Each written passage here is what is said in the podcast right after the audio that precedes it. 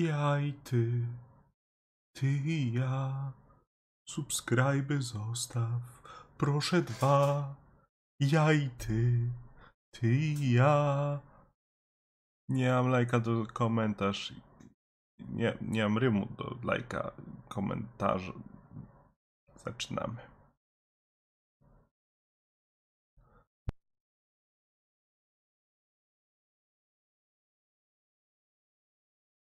No dobrze, proszę Państwa, więc razem z nami friend of the show, friend of the show, e, Aleksandra Herzyk.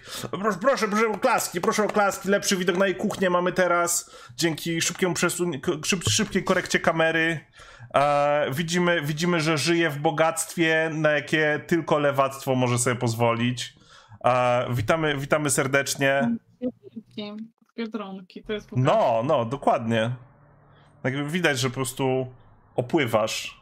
Szczególnie jak widzę, że z kuchni masz drzwi wejściowe zaraz na tego, to jest. E, stawiam, że mieszkanie na 17 pokoi, nie? No prawie. No, Blisko. więc jakby od razu, od razu mała demaskacja na dzień dobry. A. I co? I w sumie jakby tym razem propozycja, żeby, żeby pogadać wyszła od ciebie, bo się, bo e, bardzo entuzjastycznie zareagowałaś na, na, na, na informację o mojej diagnozie. No to E, też niedawno dostałam. słucham? To też niedawno dostałam, tylko autyzmu. A mnie pan doktor powiedział, że mogę mieć kapkę, że mogę mieć kapkę autyzmu, tak posypkę taką z, ze spektrum e, na wierzchu. Z ADHD może być. No, jakby te rzeczy są ze sobą skorelowane, więc e, e, jakby dużo osób ma e, je- jedno i drugie, nie? Ale jak się, czu, jak się czujesz z diagnozą w ogóle? Jak tego? Najpierw ci powiem, jak się czuję z moim spaghetti, ponieważ zaraz umrę. Dobra, dobra. Muszę wysmarkać, bo jest strasznie ostry. Zaraz powiem dlaczego. I ucie- odeszła, odeszła, już nas opuściła. A jakby Hedżyk, do- do- dobra, nie, ja jej pozwolę powiedzieć dlaczego, bo ja w sumie mnie kusi, bo się zapytałem o to, zanim weszła na wizję, ale, ale, ale jestem ciekaw.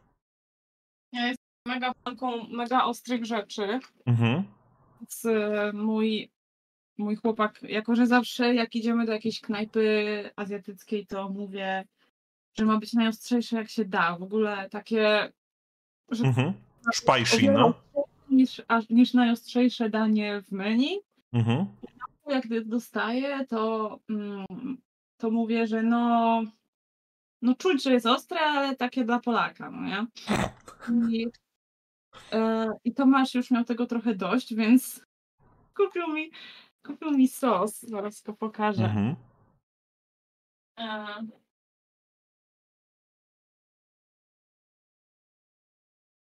On się nazywa Razor Cult of Pain i jest, e, ma 6,5 miliona w skali SHU, więc, e, więc e, jest ostrzejszy niż najostrzejsze gazy pieprzowe. Jak się go dotknie, to ręka cię piecze przez całą noc. E, I dodałam go tak, taką kropelkę do mojego całego gara sosu i Mhm. po prostu o matko. Ale pierwszy raz jak go próbowałam, to Tomasz e, był na wizji ze mną, bo chciał zobaczyć jak na niego reaguję. Mhm.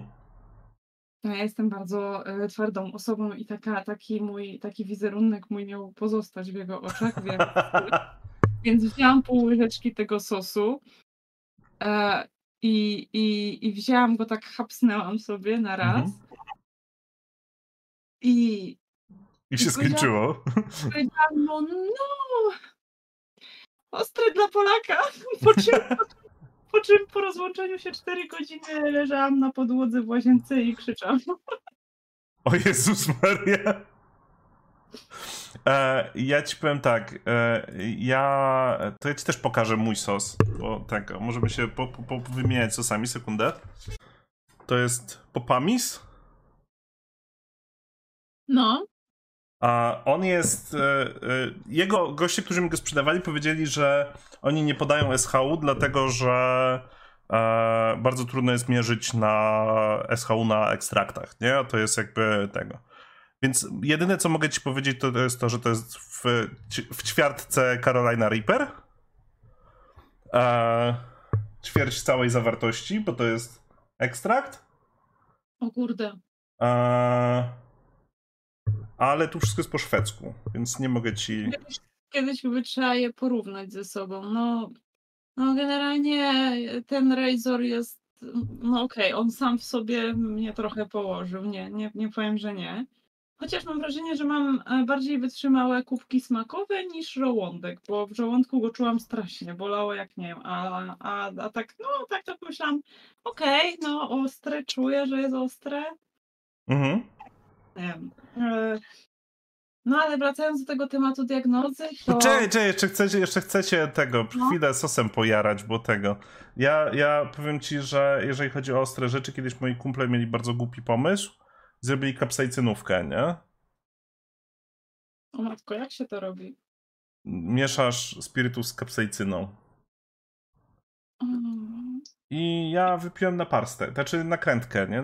Tak. I już nigdy więcej tego nie zrobię, nie? To był, to był błąd, który myślę, że gdybym był głupszy i bardziej zachłanny, mógłby być terminalny, nie? Więc e, jakby istnieją, istnieją górne gr- granice ostrości. Tak chciałem tylko do, do, dorzucić jeszcze do tej historii. Ja lubię ostre rzeczy, ale ten sos, ten Razor już, znaczy ja lubię mega ostre rzeczy, ja lubię naprawdę hardkorowo ostre rzeczy, ale ten Razor jest już, można powiedzieć, on już w ogóle nawet nie jest jedzeniem. E, Jeżeli, jeżeli on cię boli, jak go Mhm. dotknie. Jakby totalnie, totalnie tak.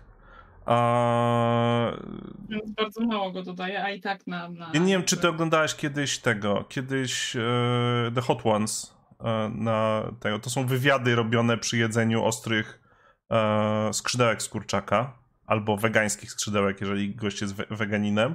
I oni robią z całą masą celebrytów w ogóle wywiady. I to jest tak, że, że, że ludzie im się spłakują podczas, e, podczas e, oglądania i nie wszyscy do, dochodzą do końca, nie wszyscy są w stanie odpowiadać na pytania, wiesz, cierpiąc. Więc uważam, że to jest w ogóle bardzo dobre medium do, do wielu rzeczy. E, no dobra, to przejdźmy do. Bo lubię twój czat. Lubisz mój czat? No mój czat jest Mhm. kochany bardzo. No dobra, to jak tam z tą diagnozą? A, nie, to ty zacznij od swojej może. No dobra, no to ja generalnie poszłam na diagnozę po tym, jak e, skierowali mnie tam incele z Woliery Goblinów, z którymi miałam wywiady do książki. Mhm. Były, byli po prostu, jak ja miałam wcześniej psychoterapię, bo leczyłam depresję i nerwicę e, i nikt nic nie zauważył. I po prostu kilka rozmów z goblinami, z incalami z woliery goblinów. I nagle po prostu oni piszą, że ale autyzm, autyzm, o matko, takiego autyzmu to tu jeszcze nie było. Okej. No to poszłam na tę diagnozę, zajęła mi ona w sumie około pół roku, więc, więc dość sporo, ale miałam dość taki rozbudowany wywiad psychologiczny, potem z psychiatrą i wystawił mi, że, że autyzm. Ale No wiele mi to, wiele mi to, powiem szczerze, wyjaśniło. To znaczy? Rzeczy, no właśnie, no a od jakichś takich rzeczy typu steaming, że bardzo tak nerwowo się cały czas bawię, bawię Mhm. przez, przez właśnie takie jakieś e, bardzo, bardzo potężne zajawki, które wręcz jakby mm, o, określają na ileś tam lat całe moje życie, jak na przykład rewolucja francuska. No. No, albo, albo kiedyś to był starożytny Egipt, y, kiedyś to na pewno będzie wojna trzydziestoletnia, ale, ale no jednak na razie XVIII wiek jest, jest y, moim, no moim, moim, moją taką główną zajawką, więc e, i też taki hiperfokus na rzeczy, które, które są mm, które są dla mnie jakieś takie wciągające bardzo, e, bo okazuje się, że ja mam naprawdę dobre skupienie. Mhm. Podobno według testu MOXO, który robiłam. tak poza tym to też e, bardzo słaba koordynacja ruchów. Ile ja próbowałam po prostu ćwiczyć. E, ja ćwiczyłam w ogóle sztuki walki, mam żółty pas Mhm. karate i zawsze byłam taką samą łamagą, niezależnie od tego, ile ćwiczyłam. A na WF-ie to zawsze był dramat absolutny i o tym, że mam takie nieskoordynowane, nieskoordynowane ruchy, to, to, to mi zwrócił uwagę właśnie Tomasz, jak graliśmy w piłkę, e, rzucając pieską piłkę, że nie potrafię jej nawet złapać. I bardzo mi było przykro, ale potem pomyślałam, że no tak, to też pasuje i no trudno, nie, nie przeskoczę tego. Próbowałam to przeskoczyć bardzo intensywnie, ale się nie udało. Mm. Tak poza tym to, to no też, też dużo rzeczy związanych z relacjami z ludźmi, które w moim wypadku były takie, tak jakbym obserwowała je zawsze przez szybę. Dla mnie jest szokujące to, że ja w jakiś sposób na przykład wpływam na to, co inni ludzie, co, że ja wpływam w ogóle na życie innych ludzi, to jest dla mnie bardzo Mhm. szokujące. A jeżeli usłyszę, że ktoś mówił coś o mnie, kiedy mnie tam nie było, że ktoś z kimś o mnie rozmawiał, to jest dla mnie niesamowite. Bo mi się zawsze zdaje, że jestem jakoś tak społecznie niewidzialna. No. Okej. Już nie mówiąc o tym, że uważam się za osobę romantycznie niewidzialną. E, ale też aseksualność jest, co ciekawe, wysłał mi, psychiatra, który robił mi diagnozę, wysłał mi, że aseksualność jest częstsza w spektrum. Mhm. Częściej, e, znaczy jest nadreprezentacja. Mm, więc to też się zgadza. Myślę, że e, no nie wiem, jak opisywałam mu moje podejście do seksualności podczas wywiadu, to myślę, że nie wiem, aloseksualne osoby zawsze mają jakiś mindfuck, jak, jak o tym opowiadam. Może kiedyś opowiem. A ja się muszę zapytać w ten sposób. Um, bo to jest coś, co mi się od razu nasuwa, nie? Um, na ile od momentu, w którym ktoś ci zasugerował, że może powinnaś się przebadać, na ile ty funkcjonowałaś w takim przekonaniu, że oto chyba jestem ja? Bo ja na przykład jakby od jakby pierwszych takich sygnałów, że u, mogę być ADHD, e, jakby byłem uwięziony troszeczkę w takiej, szczególnie w kontekście terapii, ale to może ja powiem zaraz i zobaczymy, co, co, co ty na to powiesz. E, byłem w takim bardzo mocno autogaslightowaniu się, to znaczy, że nie mogę zakładać, że to na pewno jest to, dopóki nie powie mi tego ktoś kompetentny, nie? Tak, tak, też tak miałam. Taki, e, taki impostor, że to na pewno nie jest to. Ja mam jakieś pewnie indywidualne po prostu spierdolenie, którego nawet się nie nazywa, bo nie wiem. No nie, zakładam, że to nie jest to, bo też miałam wiele może jakichś takich przekonań na temat, przekonań na temat e, spektrum autyzmu, Mhm. są trochę przestarzałe. E, Właśnie związanych. No też moi rodzice są nauczycielami, więc oni mi trochę mówili, że no na pewno nie, bo oni uczą dzieci, które mają gdzieś tam spotkali się z, z dziećmi, które mają zdiagnozowane spektrum autyzmu, które są w spektrum. I to wiesz, no jeżeli ktoś ma zdiagnozowane, że jest w spektrum autyzmu jako dziecko, to znaczy, że to jest bardzo widoczne, bardzo wyraźne. Więc mm, częściej raczej to nie jest wtedy, nie jest to wtedy kazus tego wysoko funkcjonującego Ja na przykład, ja na przykład e, e, jakby czytając i oglądając babeczkę, która mówiła o ADHD na YouTubie, e, bardzo, ona powiedziała, przedstawiła bardzo fajną historię pod tytułem jej brat został zdiagnozowany z ADHD, a ona nie, bo ona sobie dobrze w szkole radziła.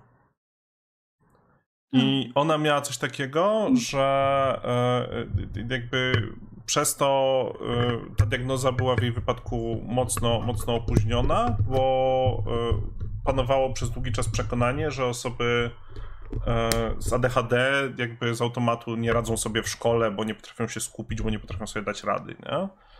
I A to, to, to jest właśnie też, jak myślę teraz o kwestii tego, że o, fajnie by było być zdiagnozowanym wcześniej niż w wieku 36 lat, to mam takie... No tak, ale niestety najwyraźniej sobie za dobrze radziłem wcześniej. Przynajmniej do pewnego punktu.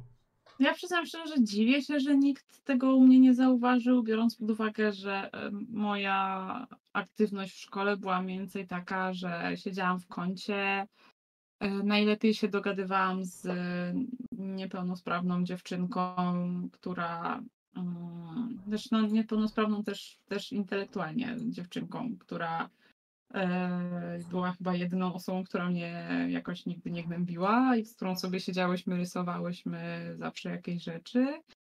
I siedziałam w kącie i tak sobie kręciłam włosami rysowałam. A potem przynosiłam jakieś takie ogromne książki do szkoły o, o starożytnym Egipcie, więc siedziałam w kącie i sobie je czytałam. Mm. E, więc nie, nie wiem. A potem na WF-ie, jak graliśmy w gry zespołowe, co było absolutną jakąś. E, jakąś. E, to był jakiś koszmar dla mnie. Te, te okay. Wiedziałam, co ja mam ze sobą zrobić. Siedziałam, stałam na tym boisku i, i po prostu najczęściej po prostu szłam do kąta i, i siedziałam tak i, i miałam tylko nadzieję, że ten koszmar się szybko skończy. Na ogół mnie ostatnio wybierali do drużyny. To było też upokarzające, koszmarne to jest. No widzisz, no ja mam, ja mam, jak myślę teraz szczególnie wstecznie o tym doświadczeniu, to mam trochę tak, że ja się bardzo odbijałem od ludzi. W sensie bardzo nie rozumiałem, że ja jestem obiektem żartu, albo bardzo się nakręcałem, zachęcając dzieciaki, które się jakby trochę um, trochę znęcały. E, właśnie tym, że się nakręcałem, dawałem im paliwo do tego, żeby ta, ta, ta ich zabawa trwała dłużej. Tak? ja się bardzo odbijałem od ludzi, do, bo z jednej strony chciałem być, jakby chciałem mieć kumpli, chciałem mieć ludzi, którzy są, wiesz, obok, ale z drugiej strony właśnie wszystkie próby znalezienia kumpli kończyły się tym, że te, że te wszystkie przyjaźnie były takie bardzo kanciaste i bardzo powiedzmy, że love-hate, to znaczy, że zawsze był z nimi jakiś problem, nie? I I znowu, jak koleś powiedział, jak, jak, mi, jak mi psychiatra powiedział, że, że no ja myślę, że, że istnieje szansa, że pan jest też trochę na spektrum, ale ja tego nie, ale nie mogę panu powiedzieć na, na, na tego, bo to jest coś, co, co trzeba zdiagnozować osobno. Pan może tylko taki test przesiewowy zrobić. A no to ja miałem takie, oh, this makes a lot of sense, nie? A więc jakby słucham tego, co mówisz i dla mnie na przykład z grami e, drużynowymi zawsze było w drugą stronę. To znaczy ja zawsze bardzo wierzyłem w to, że gry drużynowe są fajne, ale mnie zawsze frustrowało to, że w tych grach, które na papierze są drużynowe, ludzie tak naprawdę nie grają drużynowo, że nie współpracują. Że ja widzę, wiesz, gra, gramy w gałę, i dwóch typów, którzy grają lepiej niż reszta drużyny, podaje sobie tylko gałę między sobą cały czas, w związku z czym nie ma drużynowości, nie? Jest, e, kazali nam z wami grać, więc stój tu i nie przeszkadzaj, co sprawiało, że nawet szczególnie koszykówki nie lubiłem, bo tam to już w ogóle można było być kurwa gwiazdorem. I, I dla mnie jakby, ja miałem w głowie pewne wyobrażenie tego, jak wygląda drużynowość i współpraca i ona zupełnie się nie pokrywało z tym, jak to wygląda w praktyce. No tak. to u mnie, jeżeli chodzi o drużynowość w jakimkolwiek wydaniu, to zawsze była jakaś, jakaś pomyłka. Nie. Okej. Okay.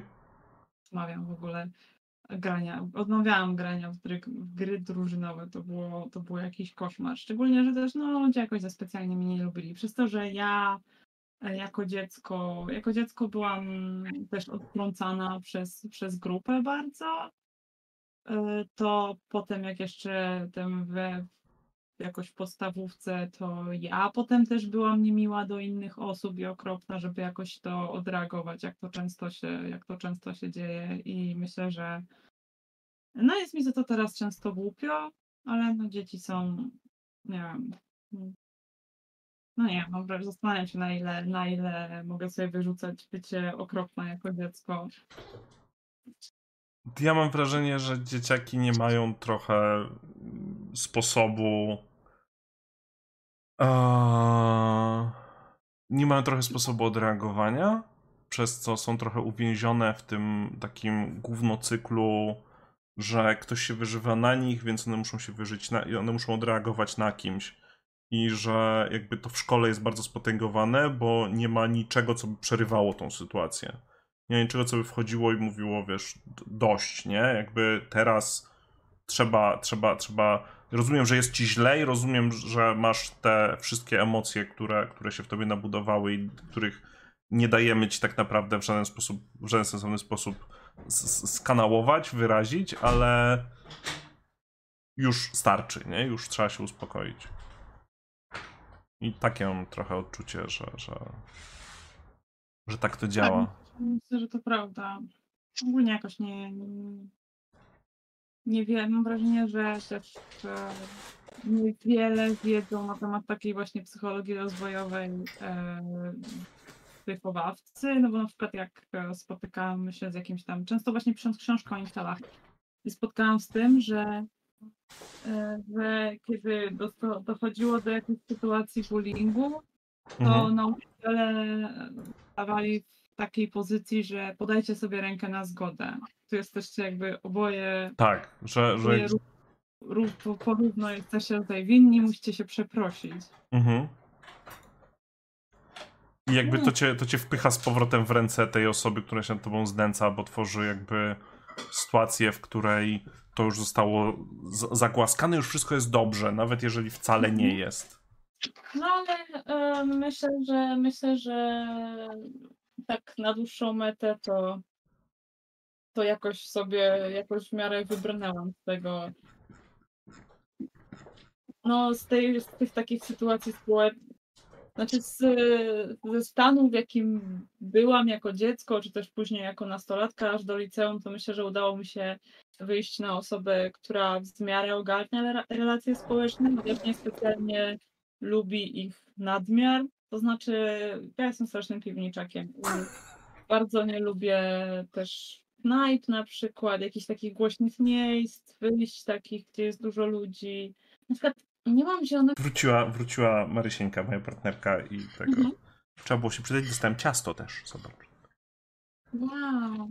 A ja mam jeszcze wegańskie lody w lodówce, a będę sobie musiała zjeść. To jest też super. A, ale co, Ben Jerry's, czy jakieś tego? E, nie, takie z biedry. Nie, nie, nie, nie, nie, lubię biedry, nie lubię biedry. Wy, wyjmę je sobie z lodówki, bo ja lubię troszeczkę rozpuszczone. Jasne, jasne. A... Ja nie wiem, czy ty mnie słyszysz w tej chwili, bo nie...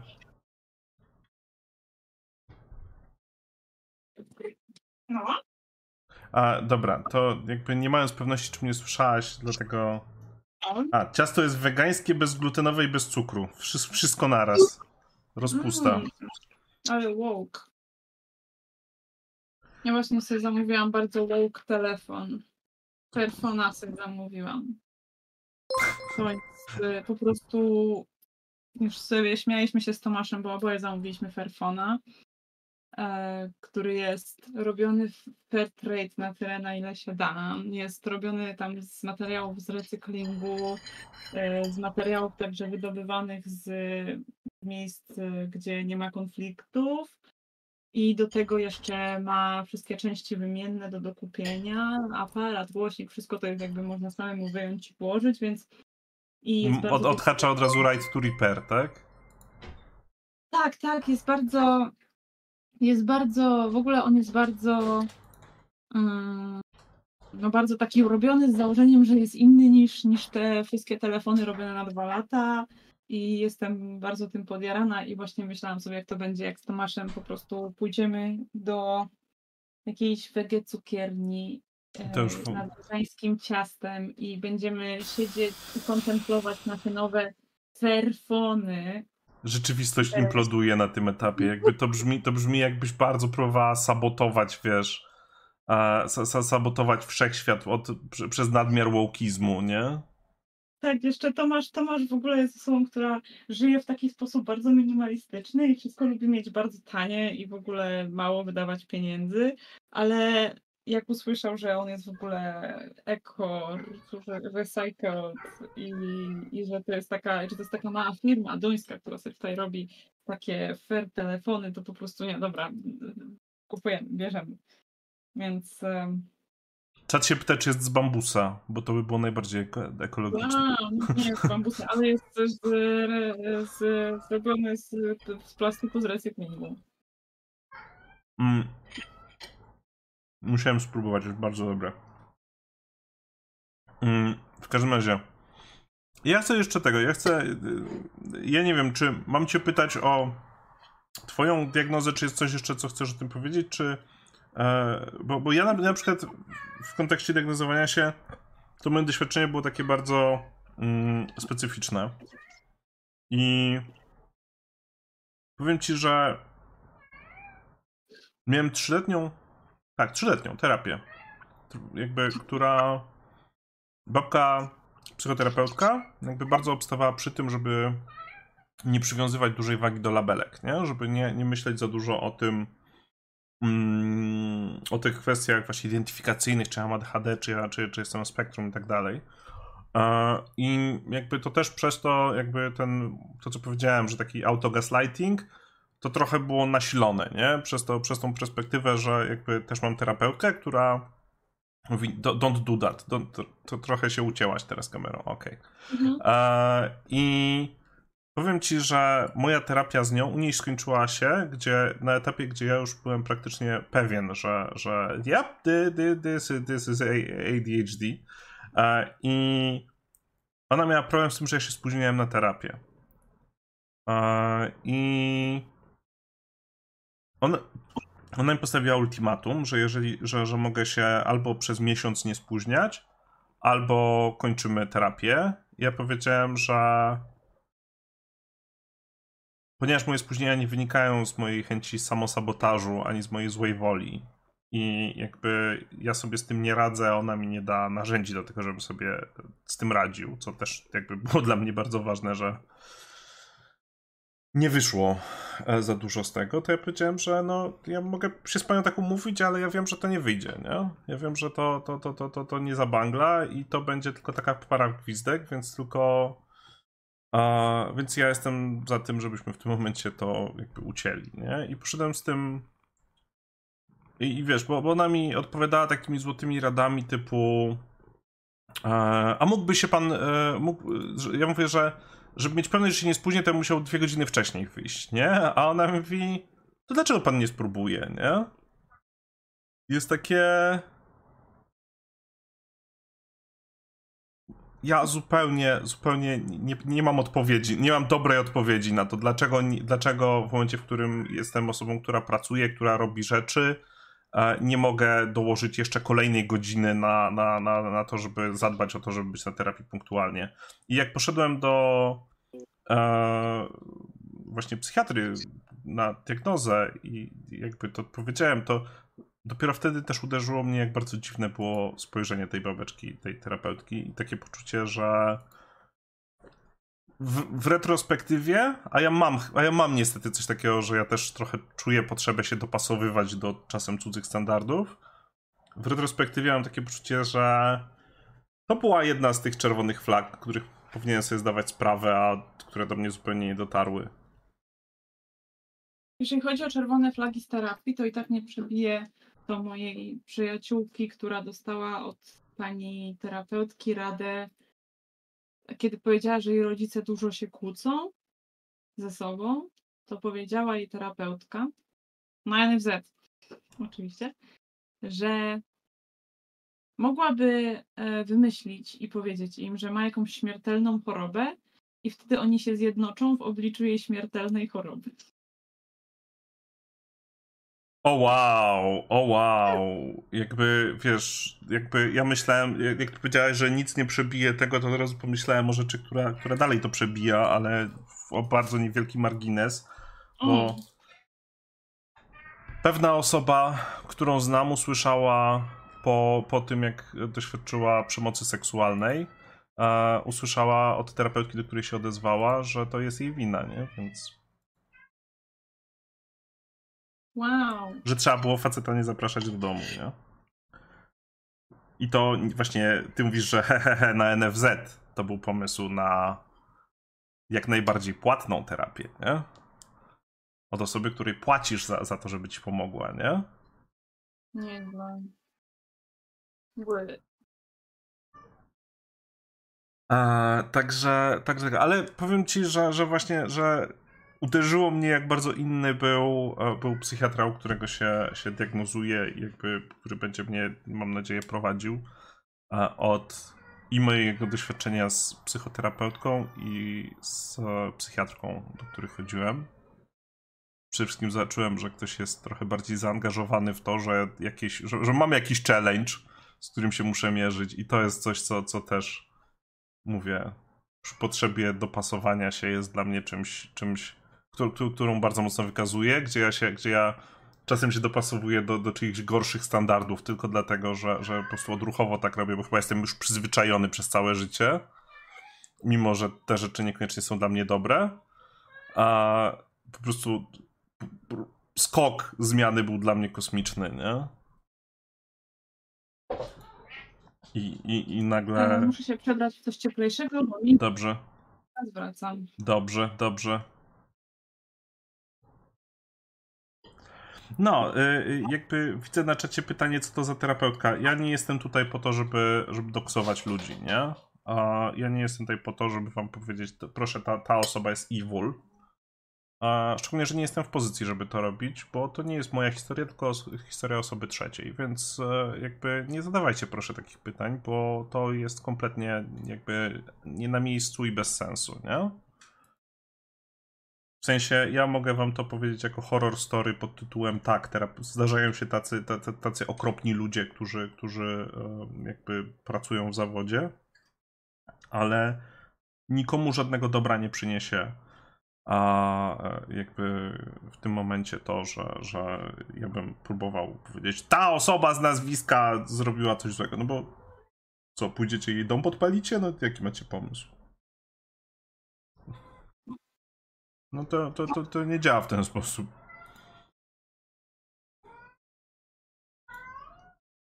A jeżeli myślicie, że to podważy jakby kompetencje takiej osoby w, w, w obliczu e, w, w, w, obliczu um, organów nadzor, nadzorczych, to też szanse są dość umiarkowane. Bo polski, bo polski rynek terapeutyczny jest bardzo, bardzo, bardzo źle regulowany. Przepraszam. Herzyk zebrała nas w podróż. Po moim mieszkaniu, no, po mojej willi dwumetrowej. O, wiemy już, że masz podłogę. I Mhm. panele, znaczy, że bogactwo. Parkiet tutaj. Tło, rozpusta. Dobra, momencik, już prawie jestem, tylko musiałam się e, przesunąć na na fotelik, bo jest wygodniejszy. Kocie, ja cię zaraz podpalę. Przestań drzeć ryja. Także mordę, jak bardziej niż kot, to. Jeszcze raz, co? Bardziej drze mordę niż kot Tomasza. Okej. Jakby... O, Bo nie może, bo nie może bidulek wejść do pokoju i to wiesz, to już najgorzej. Najgorzej. Mm, No, w każdym razie, jakby mówię, moje doświadczenia terapeutyczne były takie bardzo dzi- dziwne, nie? I jakby, żeby nie było, ja z tej terapii, do którą chodziłem 3 lata, faktycznie wyniosłem korzyści, jakby podniosłem, po, po, po, po- podjąłem dobre tego, dobre decyzje z, na, na jej skutek, ale koniec końców po prostu widzę też, jak bardzo na niektórych frontach by- była ograniczająca i to jest, to jest kolejna rzecz, która frustruje, nie? A pytanie brzmi, jakby, jak ty patrzysz na. A, ktoś pisze, ktoś pisze że, że, że kocha twój big brain i możecie czytać i słuchać godzinami. o. Mój big brain to jest po prostu najlepsza ściema mojego wizerunku w internecie, bo ja tak naprawdę mam 20 IQ i zawsze to powtarzam. To już od razu lepiej mówić, że oba, nie? To już nie ma co, nie, nie, nie ma co zawyżać, do 20 mówić oba i koniec. A... Myślę, że, że, że wychodzi mi, udaje mi się, udaje mi się grać w internecie osobę bardzo mądrą. Słuchaj, no po prostu wiesz. Ja mam zawsze, jakoś tak mam wrażenie, zawsze moje jakieś takie przekonanie o. Znaczy, na przykład niespecjalnie umiem jakieś takie bardzo, bardzo ogólne wnioski wysnuć na podstawie takich bardzo szczegółowych informacji, które posiadam. Yy, I zawsze to jakoś tak odczuwałam, że muszę mieć naprawdę. Znaczy, mam wrażenie, że niektórzy potrafią na przykład mieć ogólną opinię na podstawie tego, że przeczytali kilka artykułów i jakoś to mają taki ogólny obraz w głowie, a ja mam wrażenie, że mogę przeczytać ileś książek na jakiś temat i dalej ten obraz dla mnie jest niespójny i muszę, muszę go. Nie wiem, też ja dużą, dużą wagę przywiązuję do szczegółów, większą niż, Mhm. Mhm. niż do, do niż do takiego ogólnego obrazu. To jest też związane z autyzmem swoją drogą. Tego, co, co słyszałam, takie właśnie Mhm. skupienie się na Mhm. ale też mam dość wysoki, mam wrażenie, że mam dość wysoki standard, jeżeli chodzi o to, ile informacji potrzebuję, żeby mieć valid opinię na jakiś temat. E, I przez to mi się wydaje, że na żaden nie powinnam i się ciągle jakoś tak sama sobie, sama sobie mm, odbieram kompetencji do czegokolwiek. Na przykład teraz tak, piszę do mojej magisterki pierwszą, pierwszy rozdział. Czy mogę, który- się, mogę się tutaj wciąć, jakby po tego, bo jakby e, dzielę, dzielę z tobą to odczucie, ale powiem ci tak, z perspektywy osoby, która e, ma się zajmować w internecie omawianiem z jakimś poczuciem autorytetu rzeczy e, na, na, na szereg tematów jakby politycznych, mam też to, ma, ma, mam, mam też dobry filtr pod tytułem okej, może ja się na czymś dobrze nie znam, ale patrząc na ludzi, których omawiam, to mój poziom wiedzy jest aż nadto wystarczający, żeby powiedzieć, że oni pierdolą głupoty, więc może tak trzeba to rozpatrywać, przynajmniej częściowo.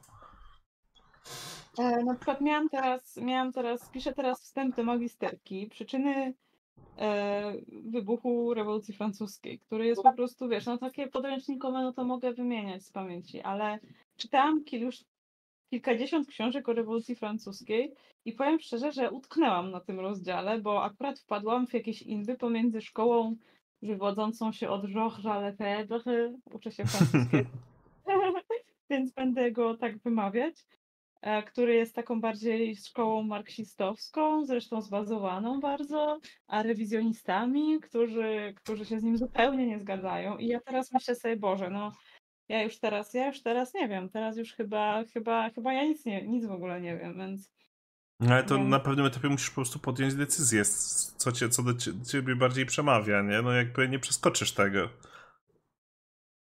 To jakby nie możesz tego, nie możesz, nie, nie, to, to nie, nie, nie przeprokrastynujesz tego. E, Zaczęłam nawet się uczyć właśnie francuskiego, żeby mieć lepszy dostęp do źródeł. Po francusku właśnie sobie tłumaczę kodeks y, karny z 1791 roku. What the fuck? Aż tak bardzo? Aż tak głęboko? Też, no, no bo o nim pisze, o nim pisze też magisterkę, a nie ma go w ogóle w języku polskim. No tak, ale wiesz, dużo ludzi by ci powiedziało, że na poziomie magisterskim to jeszcze nie, nie, nie aż tak, nie, jakby nie musisz jeszcze No, wszystkiego prze... muszę znać te kodeks magisterkę, no halo. I to jest ta, to, to jest ta konkretna część, e, to jest ta konkretna część rozmowy o neurotypowości. Gdzie mamy, gdzie mamy żywe, żywe przykłady. Nie, no. Jeszcze tłumaczę sobie drugi kodeks, który był poprzedni, bo chcę też wiedzieć, jak to się stało, że jeden przeszedł w drugi. Mam naprawdę, przeczytałam teraz taką świetną książkę na temat, yy, na temat. Ta książka dotyczyła dokładnie instytucji sądowych tortur yy, we wczesno-nowożytnej Francji. Taka była ta książka. Okej. I było to na temat, było to osadzone w ordonansie króla Ludwika XIV, który, mm, który był w mocy od 1760 roku, który też zresztą sobie tłumaczę i dowiedziałam się takich super ciekawych rzeczy na ten temat. E, Między innymi tego, że nie dziwi mnie, Jezu, czemu przyszłam nagle na ten temat? Mnie w ogóle strasznie interesuje taka To sądowa mów, mów, mów. taka sądowa makabra to jest absolutnie mój ulubiony temat. Y, Te wszystkie jakieś pojebane kary, łamanie kołem, wbijanie na pal, to jest super wszystko. Jeszcze jak to było w ogóle publicznie robione, to super rozrywka dla całej rodziny. No i e, była właśnie, nie dziwi mnie w ogóle, że, że zakwestionowanie tortur jako instytucji tyle ludziom zajęło, biorąc pod uwagę to, jak one były mocno zakorzenione How fun it is, tak? Jakie tam? How, biorąc pod uwagę, ile fanu to dostarczało, tak? To też, ale też to, jakie był, jak one były zakorzenione w sposobie myślenia w ogóle o dochodzeniu do prawdy i o prawdzie, i o ciele, i o. Właśnie ta kobieta, która nazywała się Lisa Silverman, która napisała tę książkę, e, to napisała, napisała, e, że uważano, że w związku z taką bardzo chrześcijańską e, interpretacją ludzkiej natury, z której to zresztą chrześcijańskiej e, interpretacji wynikały też te bardzo okrutne kary okresu nowożytnego. Takie po prostu do przesady. Mogę potem opowiedzieć, jak one wyglądały, bo też były niesamowite. E, To, to z tego właśnie wynikało to, że one były takie okrutne, bo to miała być jakaś taka poniekąd część pokuty. Uważano, że, że to jest jakieś tam odkupienie na swój sposób. E, Mhm.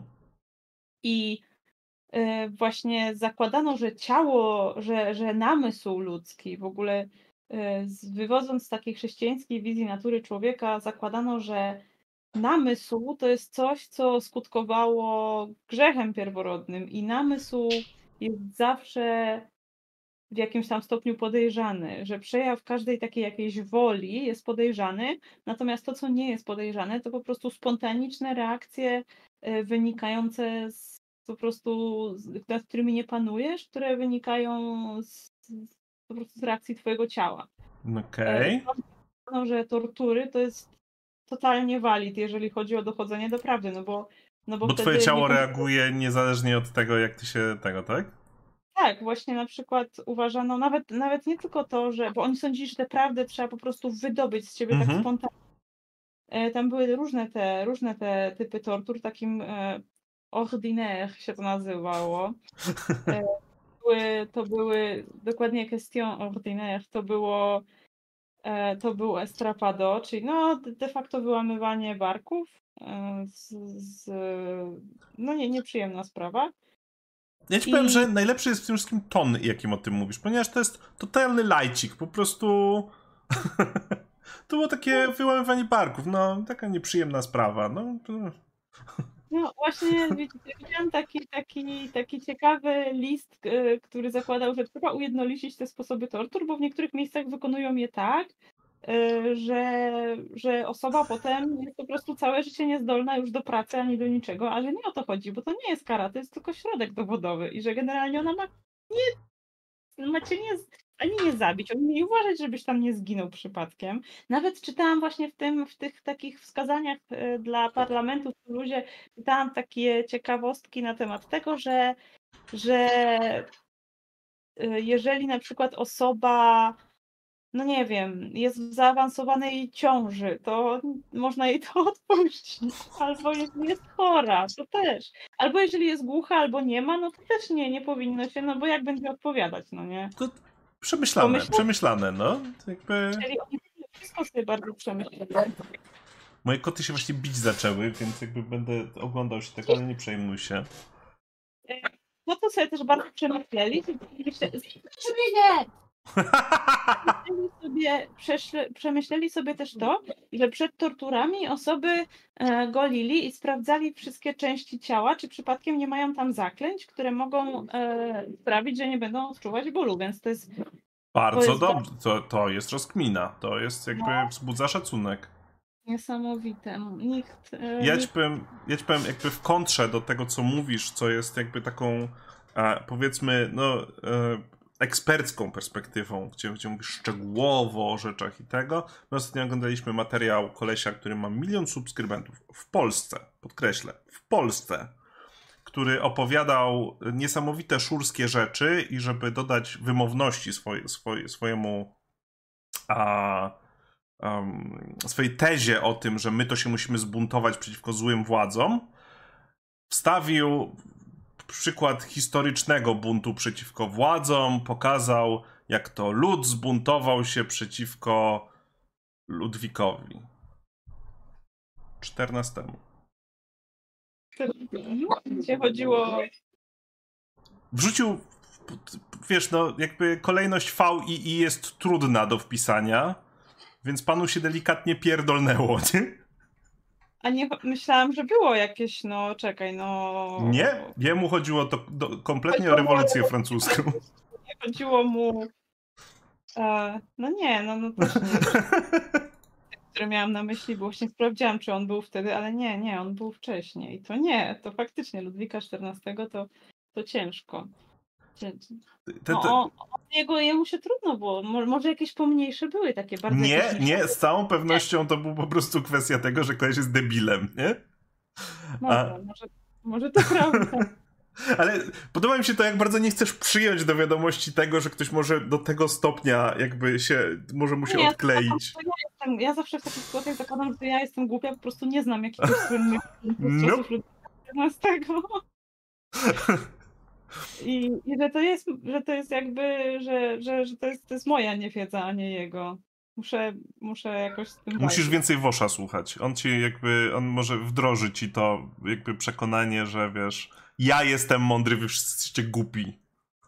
Ja chciałabym mieć ten mindset Wosza, naprawdę, strasznie bym chciała. Pewnie i też to, że on w ogóle nie, jakoś po nim spływają te inby wszystkie, które jak ludzie go jebią cały czas i wow, chciałabym tak, naprawdę, bardzo bym chciała mieć ten mindset, gdzie jestem, gdzie jestem absolutnie, absolutnie pewna tego, co mówię. Chociaż no, on też no, nie jest jakby ekspertem, tylko po prostu jest bardzo pewny siebie. A, jakby mimo wszystko ja u Wosza widzę deficyty empatii i jakby jako osoba, która czuje, że empatia jest ważną składową też aktywności politycznej, nie potrafię, nie potrafię jakby w 100% ustawić się w jego obozie, nawet jeżeli zgadzam się z wieloma jego pozycjami, bo są takie momenty, gdzie czuję, że, jest, że, że jakby to, co on stawia, jednak w ogóle nie bierze, nie ma tego empatycznego elementu, a to jest problem. Powiem że trochę problem z empatycznymi elementami wtedy, kiedy one e, jakby przysłaniają jakąś taką efektywność, bo tak naprawdę nie można opierać polityki o to, o to, czy jako jednostki odczuwamy jakąś empatię na przykład, no nie? Powiedzmy, moja przyjaciółka niespecjalnie lubi dzieci. Wiem, że to jest problematyczne stwierdzenie, nie lubić dzieci, no bo jak można też nie lubić jakiś, jakiś wstaw jakąkolwiek inną grupę ludzi i będzie to, wiesz, będzie to, będzie to bardzo problematyczne. Mhm. Jednocześnie ja wiem, że ona pomimo tego, że może jakoś za specjalnie tutaj nie ma super ciepłych uczuć do tej grupy osobiście, to ona popiera wszelką politykę, która na przykład zakazuje e, używania przemocy w mhm. przeciwieństwie do wielu, wielu Polaków. Ona na przykład E, wspiera każdą politykę, która dla tej grupy będzie dobra, ponieważ wie racjonalnie, że to jest po prostu dobra rzecz. I nie ma mhm. to wtedy nic wspólnego ani z jej empatią, ani z tym, czy ona kogoś lubi, czy kogoś nie lubi, tylko po prostu wie, że to jest, że to jest słuszne. Mhm. I ja też ja mam trochę taki problem z, z tym szafowaniem cały czas tym określeniem empatia, no bo to, czy ktoś ma empatię, czy ktoś jej nie ma, no to jest jakaś taka sprawa indywidualna. I, i i często sprawa, której jakby też nie do końca, jakby, o której, którą sobie możesz wypracować, tylko to jest coś, czym. No... Tak. Y, ja i dlatego to jest takie bardzo niestabilne, moim zdaniem, opierać politykę o wymóg empatii, bo ona powinna wynikać po prostu z takiego, z takiego racjonalnego, racjonalnego, racjonalnej kalkulacji tego, że po prostu no, że po prostu są rzeczy, które poprawią dobrobyt jakiejś grupy, mhm. nie? Przy okazji nie, nie zmienią w żaden sposób jakiś istotny, nie, nie sprawią, że komuś innemu będzie w jakiś bardzo istotny sposób gorzej, no nie? No nie no, jakby wiesz, e, e, jakby jasne, nie ma, nie ma, nie ma z tym problemu, natomiast ja na przykład kiedy patrzę na jego pozycję, to e, czasem mam to poczucie, że ten brak empatii trochę nie. trochę zawęża jego horyzont, a nie go precyzuje, nie? W tym sensie, że ja rozumiem, ja rozumiem, że e, nie można opierać polityki na, na um, empatii, w tym sensie, że jednak mimo wszystko musimy też szukać rozwiązań, które są wydajne, tak? Jakby korzystanie z niewydajnych rozwiązań jest głupie, po prostu, bo można, można, robić, można robić harassment wokół Hogwarts Legacy i na przykład e, liczyć na to, że się wygra, nie? I to nie jest, nie jest produktywne. Natomiast e, jakby nie jestem skłonny kompletnie zignorować tego, że właśnie zostając przy, przy um, temacie um, Hogwarts Legacy i całej tej, całej tej śmiesznej zadymy. W tym temacie już, okej. Okay. Znaczy nie, jakby trochę, po prostu to, to mi się skojarzyło bardzo z kwestią empatii, nie? Wiesz, w tym sensie, że nie jestem w stanie patrzeć na to, że ja uważam, że powinniśmy iść w kierunku działań, które przyniosą korzyści, czyli na przykład robienia charity streamów związanych z tym, związanych z tą grą, dlatego że żeby w tym momencie pokazać faka na zasadzie i użyjemy twoich własnych narzędzi, żeby, żeby, żeby, żeby jeszcze bardziej ośmieszyć całą pozycję e, tej e, Joanne. E, natomiast jednocześnie trudno jest mi się nie oglądać na frustrację, złość i wiesz, jakby cierpienie, które wychodzi z tej grupy, która mówi, nie, my musimy tutaj zrobić absolutny bunt i skasować to kompletnie. Nawet jeżeli się z nimi nie zgadzam, nie? A trochę czuję, że, że Wosz wyrzuca to poza margines i, i uważa, że nie ma na to miejsca, nie? Tak, ja w ogóle oglądałam tę jego debatę z tą dziewczyną, która, która się z nim nie zgadzała. Przyznam szczerze, że jej argumenty były strasznie słabe i strasznie, strasznie źle prowadziła te debaty. Właśnie ona znowu próbowała tylko i wyłącznie jakby emocjonalnie mhm. szantażować.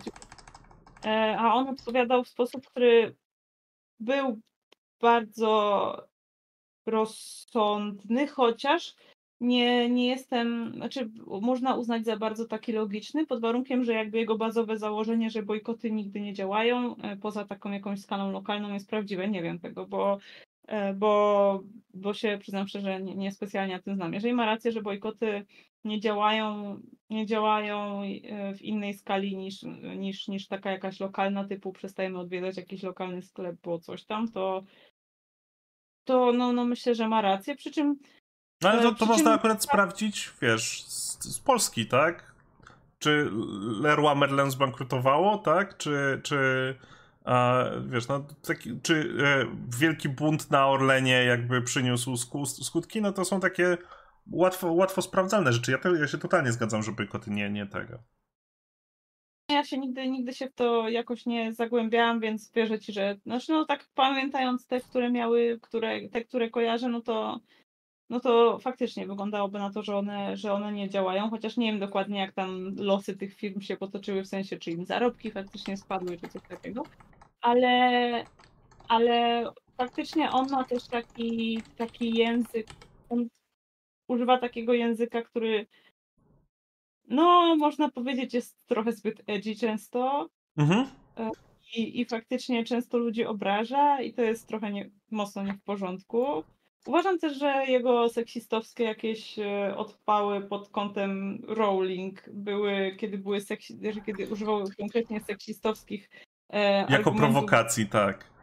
Prowokacji uważam, że to nie jest, to nie jest dobre rozwiązanie. Mhm. Ja mi się akurat, ja uważam, że nie tak samo jak nie uważam, że w stosunku do, do ludzi powinno się używać argumentów, nie wiem, typu dick shaming czy coś takiego, mhm.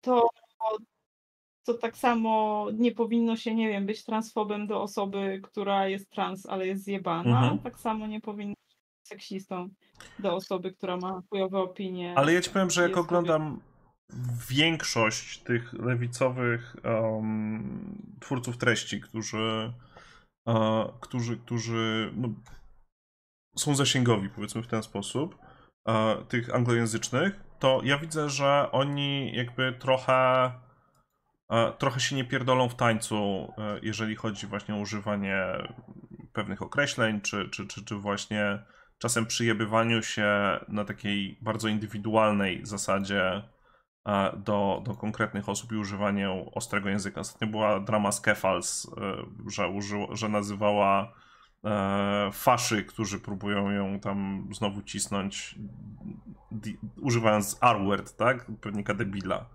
I jakby im dłużej patrzę... Co? Woż go używa cały czas. No ja wiem, ale jakby na Kefals wsiedli i mam trochę takie poczucie, które w dramatycznie mniejszej skali jakby też, też e, e, jakby przejawia mi się w interakcji z niektórymi osobami u nas w Polsce, że to jest trochę tak, że jest pewna pula osób, które zawsze będą obrażone i jeżeli one mają być obrażone o to, że e, wiesz, ja powiedziałem Ostatnio właśnie w kontekście Hogwarts Legacy i e, całej tej kontrowersji omawiałem materiał Jaroka, tak? czyli gościa od Giereczek. I napisałem w tytule wideo starszy, starszemu panu się pomieszało, bo ten typ jest, on jest chyba pod 50 już w tej chwili, nie? To jest tego.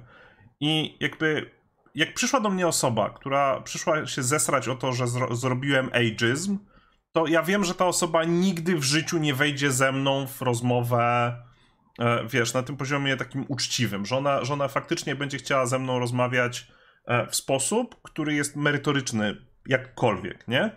W związku z czym a, trochę mam w dupie to, że ona się popłacze o to, że, że, że ja zrobiłem ageism i w takim kontekście ja zaczynam rozumieć, dlaczego, dlaczego ci zachodni twórcy bez oporów korzystają z takiego języka, nawet jeżeli my jako E, lewica trochę sami się kodujemy, że to jest jajks i problematyczne i że lepiej tak nie robić.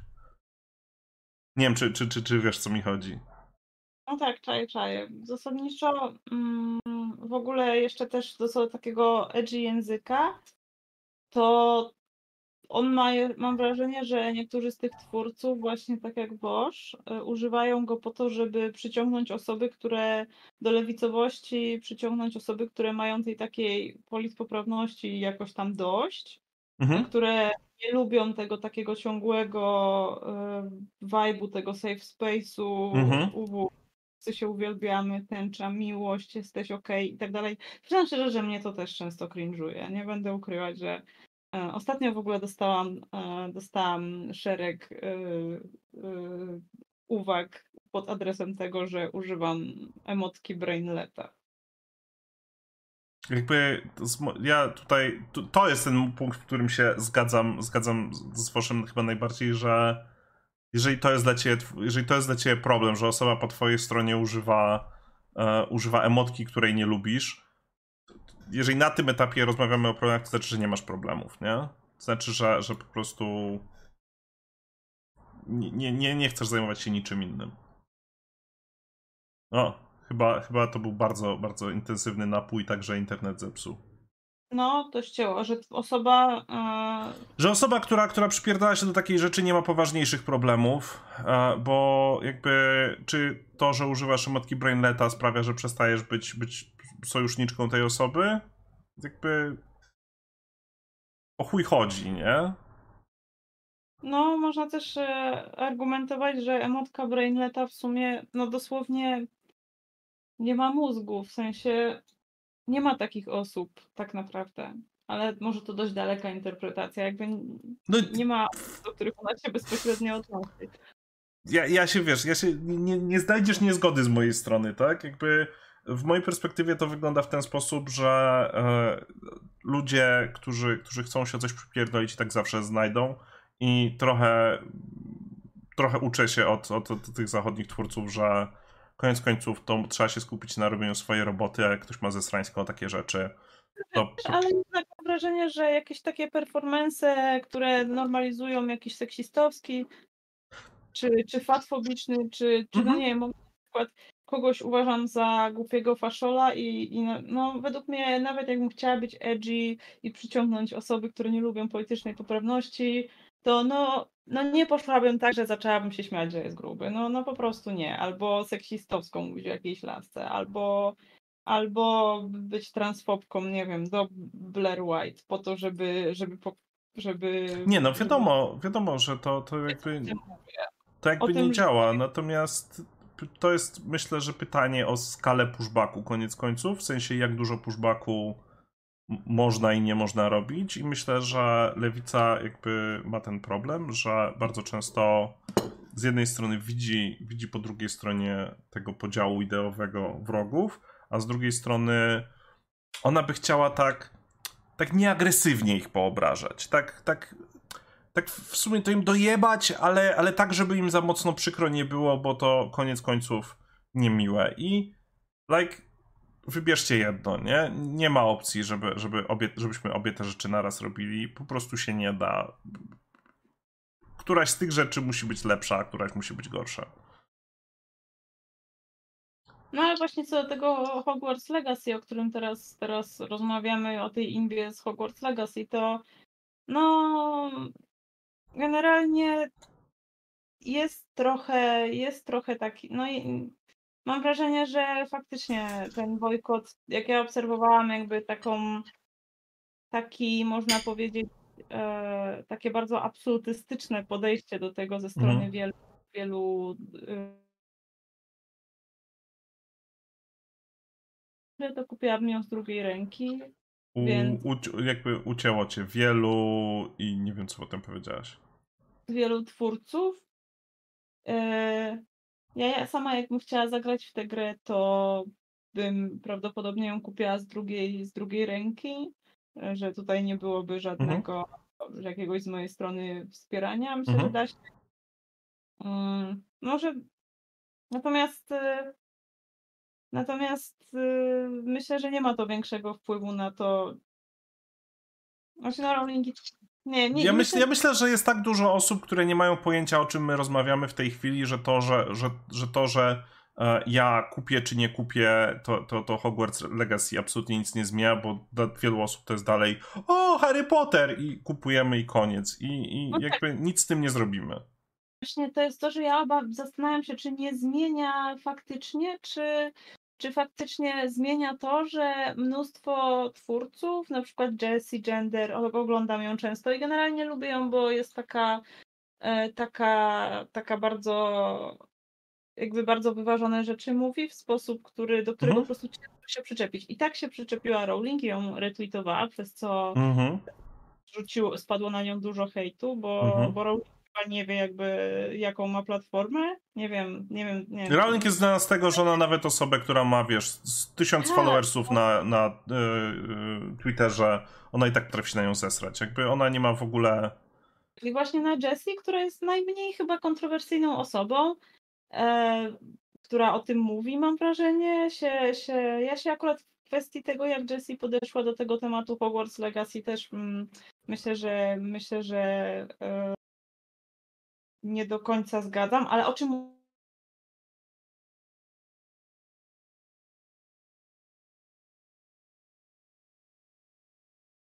Widzimy tutaj, widzimy tutaj na żywo interwencję Joanne Rowling, która, która przyszła, przyszła do e, Herzyk i urwała jej od internetu. Jestem, jestem, jestem. Nie wiem, jak to się stało, ale jestem. E, W każdym razie, dlaczego zaczęłam mówić o Jessie? Bo już mi się rozwinęła myśl. Zaczęłaś, zaczęłaś mówić o tym, o bardziej łagodnym czy empatycznym podejściu. E, e, znaczy, mówiliśmy o tym, jak różni twórcy przedstawiali, przedstawiali problem w ogóle i, i to, co, co z tym śmiesznym Hogwarts Legacy zrobić. I Że właśnie na przykład Jessie i wiele innych takich twórców, którzy, którzy chcieli i też na przykład e, jest taka strona, która kiedyś była na, na Twitterze, ona kiedyś była e, jedną z takich bardzo ważnych stron na temat Harry'ego Pottera, a po wyautowaniu się Rowling jako terwki zmienili front na to, że oni teraz e, tam cały czas tweetują o niej jej Mhm. jakieś rzeczy, które pisze i piszą o tym, że generalnie jest Mhm. bigoted. nie? Nazywa się Wizard, Wizarding News. No mhm. i, i Wosz na przykład powiedział, że takie mm, osoby jak Jessie, czy właśnie, czy właśnie Wizarding News po prostu robili darmową reklamę cały czas tej grze, bo robili Tak. z niej, e, bo robili z niej przedmiot wojny kulturowej, a jak to jest przedmiot wojny kulturowej, no to znajdzie się ileś tam osób, które kupią ją po to, żeby być transfobami. Teraz są takie osoby, to jest niesamowite, dużo, dużo takich rzeczy widziałam.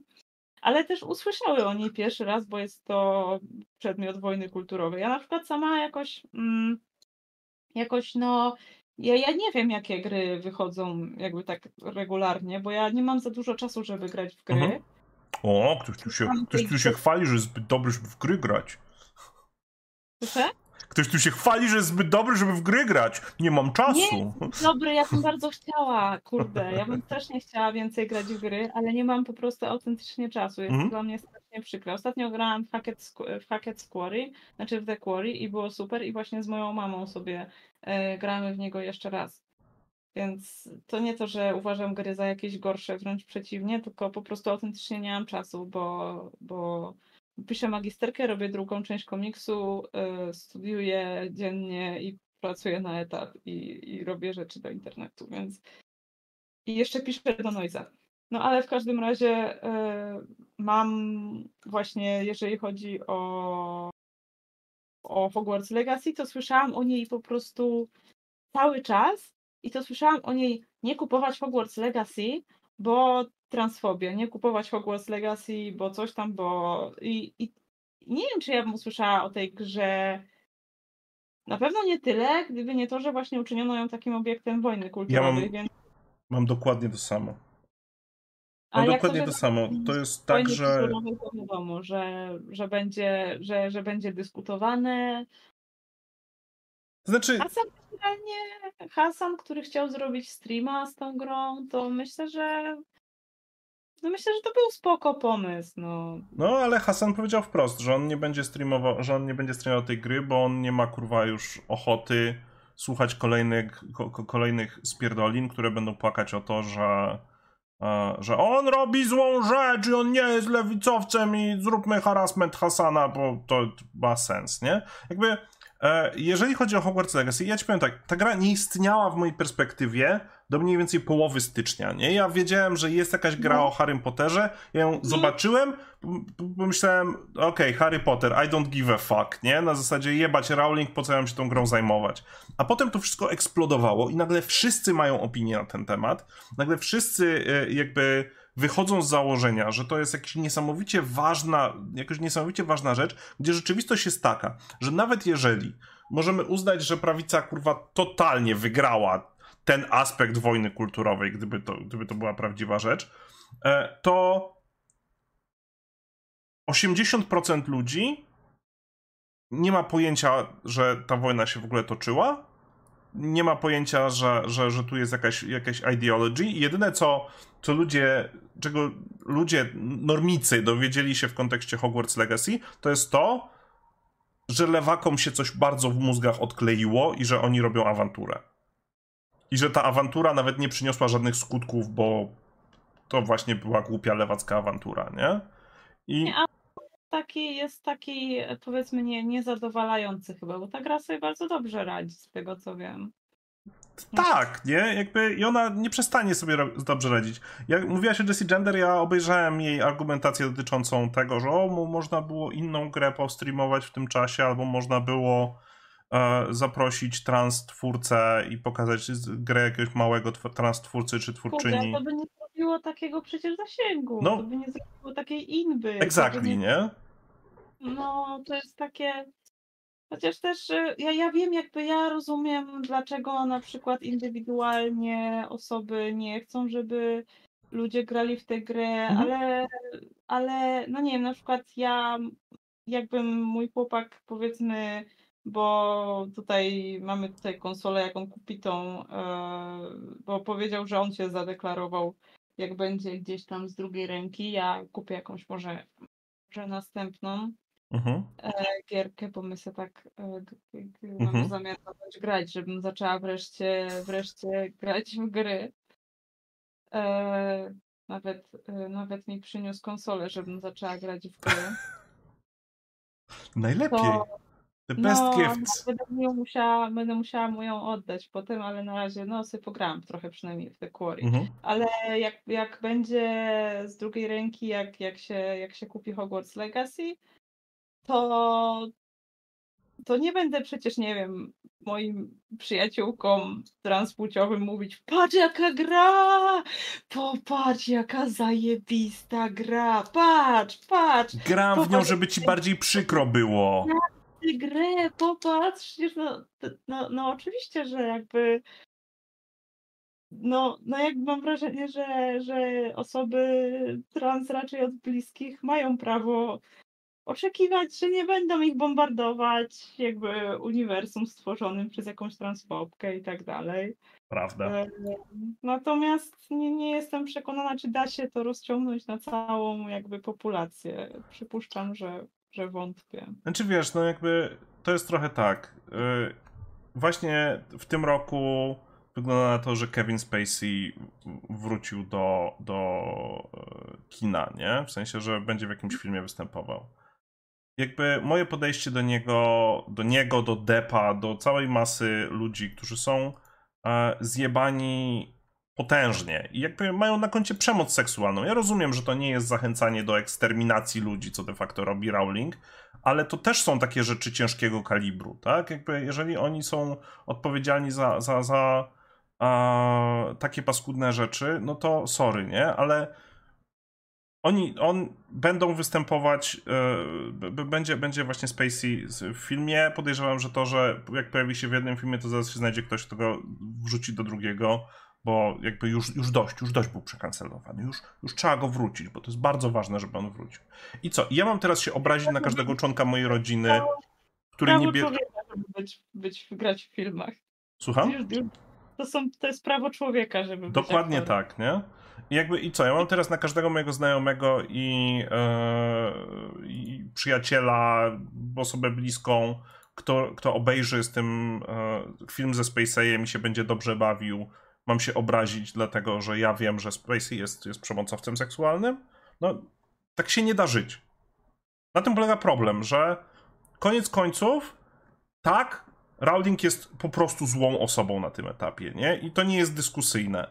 Ale tak długo, jak nie pojawi się jakieś magiczne narzędzie, które sprawi, że powstanie konsensus co do tego, że ona jest złą osobą, jakby dopóki nie zacznie, nie zacznie e, e, maszerować w uniformie Hugo Bossa razem z Elonem i resztą tych przypałów e, w, w, kierunku faktycznej eksterminacji, e, to, to no sorry, ale konsensus jest taki, że ja dalej muszę żyć w społeczeństwie z ludźmi, którzy są Bogu ducha winni, a którzy po prostu dobrze się bawią przy produkcie kultury, którego nie mamy sposobu, żeby zatrzymać. Też wiesz, też myślę, że jakby każdy indywidualny zakup po prostu prześwietlić, to wszyscy mamy na koncie najgorsze rzeczy, jakie w ogóle można sobie wyobrazić. Nie wiem, kupisz coś na Squeaka czy coś takiego. Z Shane'a a... zamówisz coś. A tego na szczęście nie robię. bo ja ogólnie kupuję ciuchy z drugiej ręki. Teraz w ogóle odkryłam Vinted, zaraz pokażę, co kupiłam na Vinted. Wow. E, ale jestem, jestem trochę spóźniona, jak zwykle ze wszystkim, ale wow. E, no, w każdym razie, jeżeli chodzi o Rowling, to w ogóle teraz zauważyłam u niej, że założyła jakieś schronisko, czy tam e, obiekt tam poświęcony opiece nad osobami, które doświadczyły przemocy cis, dla cis kobiet e, i trans mężczyzn. Znaczy, tak naprawdę to, to oczywiście dla kobiet po prostu i, i mam wrażenie, że no nie wiem, to jest takie trochę kurwa perfidne, żeby w tym momencie, znaczy, dobra, jeżeli ktoś by wyjął to z kontekstu, to by było, że perfidnie zakładać takie ośrodki dla kobiet, ale ja, ja coś czuję, że, że, że chodziło jej o, o to, że, żeby... Tak, jak ja jestem w 100% pewien, nie? Ale wiesz, jakby nie ma takiego, nie ma takiego zapotrzebowania. Dosłownie nic się nie dzieje w ośrodkach, które przyjmują też trans kobiety. To jest kurwa wymyślony problem. I i ona teraz coś takiego robi, bo, bo chce, żeby wszyscy mieli ból dupy. W sensie nie ma nic złego w tym, że zakłada sobie jakiś ośrodek, spoko, ale mam poczucie, że, że nie chodziło o pomoc, tylko o ból dupy, tak? No, że nie chodziło o pomoc, tylko o pokazanie faka innym ludziom, tak? tak to jest tak, tak to samo jest jak w sądzie. To, to, to jest tak samo jak. E... Boże, nie pamiętam, która organizacja, ale któraś z tych brytyjskich organizacji, które zresztą Joanne wspiera, e... zrobiła Nie wiem, czy to było LGB e, without, without T, czy któraś z tych innych. LGB Alliance? Nie pamiętam, która. W każdym razie, któraś z tych organizacji e, przed sądem się musiała tłumaczyć, że oni są taką. Nie, bo LGBT Alliance jest dobrze finansowane. To któraś chyba z mhm. lesbijskich e, organizacji. W każdym razie. Women, women, e, no, ja, ja ogólnie, ogólnie kojarzę ich dużo, bo ja ten świat terfiarski bardzo intensywnie śledzę. No w każdym razie tłumaczyli się przed sądem, że cały ich aktywizm pro właśnie lesbijki, pro kobiety polegał na tym, że zrobili jeden stand-up, e, nie, jeden quiz night w pubie, e, i to była całość rzeczy, które oni robią, a e, jakby druga strona, która, która była właśnie pro LGBTQ, E, jakby wyciągnęła cały, cały po prostu. Mm, a, już wiem o co chodziło, bo oni chcieli zostać odpowied brytyjskim odpowiednikiem OPP. Oni chcieli, chcieli dostać uprawnienie do finansowania. I e, ktoś postawił sprzeciw pod tytułem oni zajmują się promocją nienawiści i tylko tyle, po czym jak, jak, jak, mieli się, jak ta organizacja miała się wytłumaczyć z tego, że E, no, no hej, no pokażcie co dobrego robicie, to okazało się, że zrobili jeden pub quiz, bo nie mamy pieniędzy, więc nie możemy się niczym więcej zajmować, nie? I ja myślę, że dokładnie w tym samym tonie wyglądają działania Joanne, że one bardzo często będą pod płaszczykiem właśnie tego, że my jesteśmy pro jakaś grupa, tak naprawdę będą się skupiać na tym, że będą anty jakaś inna grupa. Yy, też, tak, tak. I ona i te wszystkie działania faktycznie no, bardzo skupiają się na, na byciu znaczy, na przykład dajmy na to te, te słynne więzienia, no nie? Te słynne więzienia e, i trans kobiety w więzieniach, e, których jakby w całej Anglii i Szkocji jest bardzo niewiele, ale e, e, czytałam właśnie teraz taką, taką bardzo ciekawą książkę, nazywa się The Transgender Issue and Argument for Justice i tam jest też ten temat poruszony. Mhm. Tego, że te jakieś takie E, przypadki, w których faktycznie jakieś osoby, które były niebezpieczne, znalazły się, to nawet, e, to nawet nie wynikało z.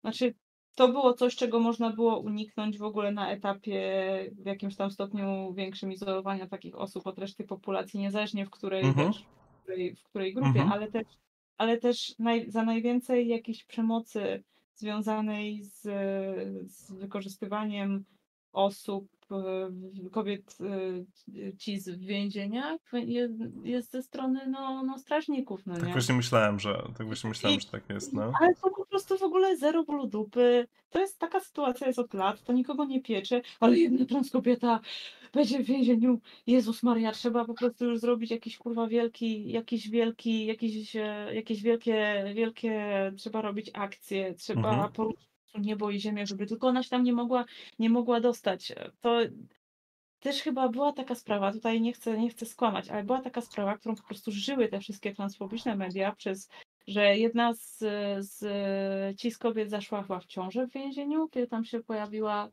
e, jakaś trans osadzona. Mhm. I oczywiście, ja czytałam to chyba, czytałam to chyba u, u jednej z tych terfek polskich. Mhm. I tak w pierwszym mi przyszło do głowy, E,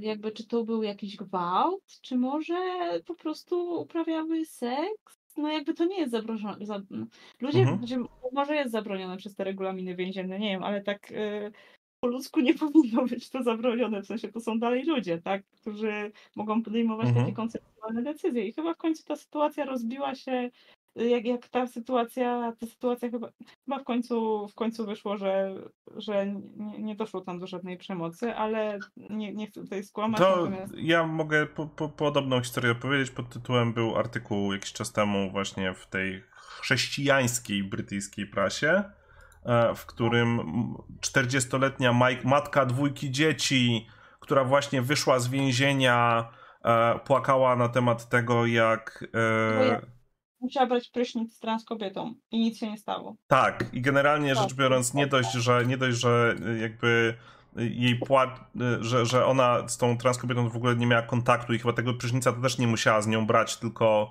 ta osoba była w jej tego i to było po prostu poczucie zagrożenia.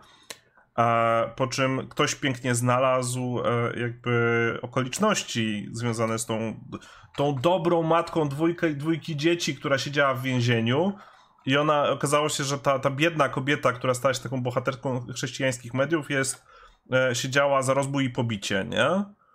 E, I e, jakby ogólnie rzecz biorąc, e, sama, sama jest jakąś ekstremalnie przemocową osobą, ale spoko, wycie, wybielimy ją, bo najważniejsze jest toczenie wojny przeciwko grupie, która ma mało zasobów i mało możliwości się bronić, nie? To jest całość tej rozmowy. No ja właśnie, właśnie yy, ja dużo słucham tych wszystkich terfek zagranicznych. Ja uwielbiam ich słuchać. Przyznam szczerze, że to jest moje guilty pleasure, nie tylko zagranicznych. Ja słucham absolutnie każdego i wyczekuję każdego odcinka Kronik Odchodzenia od Rozumu, których kiedyś mi nawet wspomniano, e, profesor Szumlewicz. E, ja, ponieważ ja tutaj bardzo chcę no. chłonąć, no. bardzo chcę chłonąć po prostu intelektualne wyżyny e, po prostu konserwatywnej lewicy, można tak powiedzieć, no bo no nie da się Nie, ukryć, no że... oni są prawicowi, no już nie udawajmy tego. No. no. nie, myślę, że myślę, że akurat e, wychodzą z... Myślę, że tak, tak jeżeli chodzi o takie kwestie, kwestie e... nie, nie, nie powiedziałabym, że są prawicowi, jeżeli chodzi o kwestie jakieś takie ekonomiczne. Przecież Bojan jest, jest e, no on siebie, siebie przedstawia jako takiego starego typu marksistę, prawda? Tutaj z klasykami pociska. No dobrze, wiesz, no ja mam, mamy kurwa bohatera, który nagrywa wideo z Kibla, który jest marksistą, no i jakby a, no to niekoniecznie znaczy, że on jest progresywny albo lewicowy, no. Chodzi o to, że znaczy myślę, że jest jakiś tam poziom, na którym jest lewicowy, ale no w kwestii, w kwestiach w kwestiach takich e, społecznych myślę, że za takich obyczajowych zarówno Szumlewicz, jak i Bojan no, no są dość konserwatywni, po prostu pociskają co chwilę takie jakieś boomerskie argumenty, e, wyśmiewanie się jakby z każdego takiego jakiegoś nowego, nie wiem, konceptu, który pojawił się, jak się pojawił chyba z 10 lat temu, to już to... Znaczy, to, ja, to, nie, ja nie rozumiem tego, w jaki sposób Szumlewicz, która... E, znaczy, w jaki sposób Szumlewicz z całym tym, kurwa, pakietem jej spierdolenia e, wykładała gender studies. Właśnie ja jej słucham i ja jakby nie mam na tyle pewności siebie, żeby powiedzieć, że jakby ona jest jakaś głupia. Ja jestem pewna, że ona ma bardzo dużą wiedzę, a jednocześnie pociska jakieś takie często rzeczy, które są często jakby słabo zresearchowane, jak na przykład podpieranie się Rapid Onset Gender Dysphoria, co jest po prostu... Mhm. Co kurwa ma być? No, jakby badanie Lisy Littman, wszyscy wiedzą, że ono jest bardzo zbiasowane. Ona, e, Szumlewicz często opowiada o tym, że e, wyśmiewa jedno z badań, z badań chyba polski, e, tam Stonewallu, czy którejś z organizacji LGBT polskich, uważa, że ono jest tak fatalnie przeprowadzone, a jednocześnie podpiera się Lisą Littman. No nie wiem. Nie, Bo jest z zagranicy, to znaczy, że dobre. No, jakby, ja, czego ja nie rozumiesz? Nie, może, może, znaczy no ja nie będę ukrywać. Uczciwie, uczciwie przyznam, że ja nie uważam, żebym e, miała podjazd do dyskusji na temat filozofii z Szumlewicz, bo domyślam się, że ona wie o wiele więcej, jakby robiła habilitację z tego. No, no, to, jest, to jest fizycznie niemożliwe, żeby, żeby, żebym ja tutaj jakoś miała mhm. bardziej doinformowane tejki niż ona. Natomiast jak czasami widzę jakieś rzeczy, które ona pisze tak, no ona oczywiście gra taką bardzo elegancką. Ona w ogóle, z tego co wiem, to się to uważa za bardzo za taki swój wzór uważa Kathleen Stock. Nie wiem, czy ją kojarzysz, na pewno. Ta słynna terwka, którą wyjebali chyba z Uniwersytetu w Sussex, czy skądś. Muszę, muszę z twarzy zobaczyć, to będę wiedział.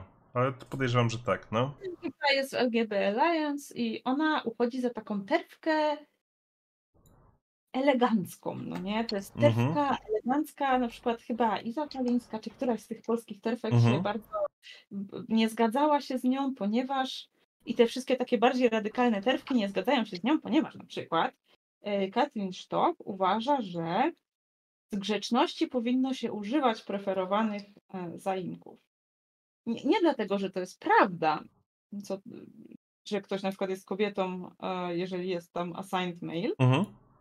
ale z grzeczności. I tu już jest niezgoda pomiędzy na przykład takimi osobami jak Posy Parker, która jest osobą, ta osoba jest dla mnie dobra, potem o niej coś powiem, jest niesamowita dla mnie. E, Jestem absolutnie nią zafascynowana i oglądam jej kanał.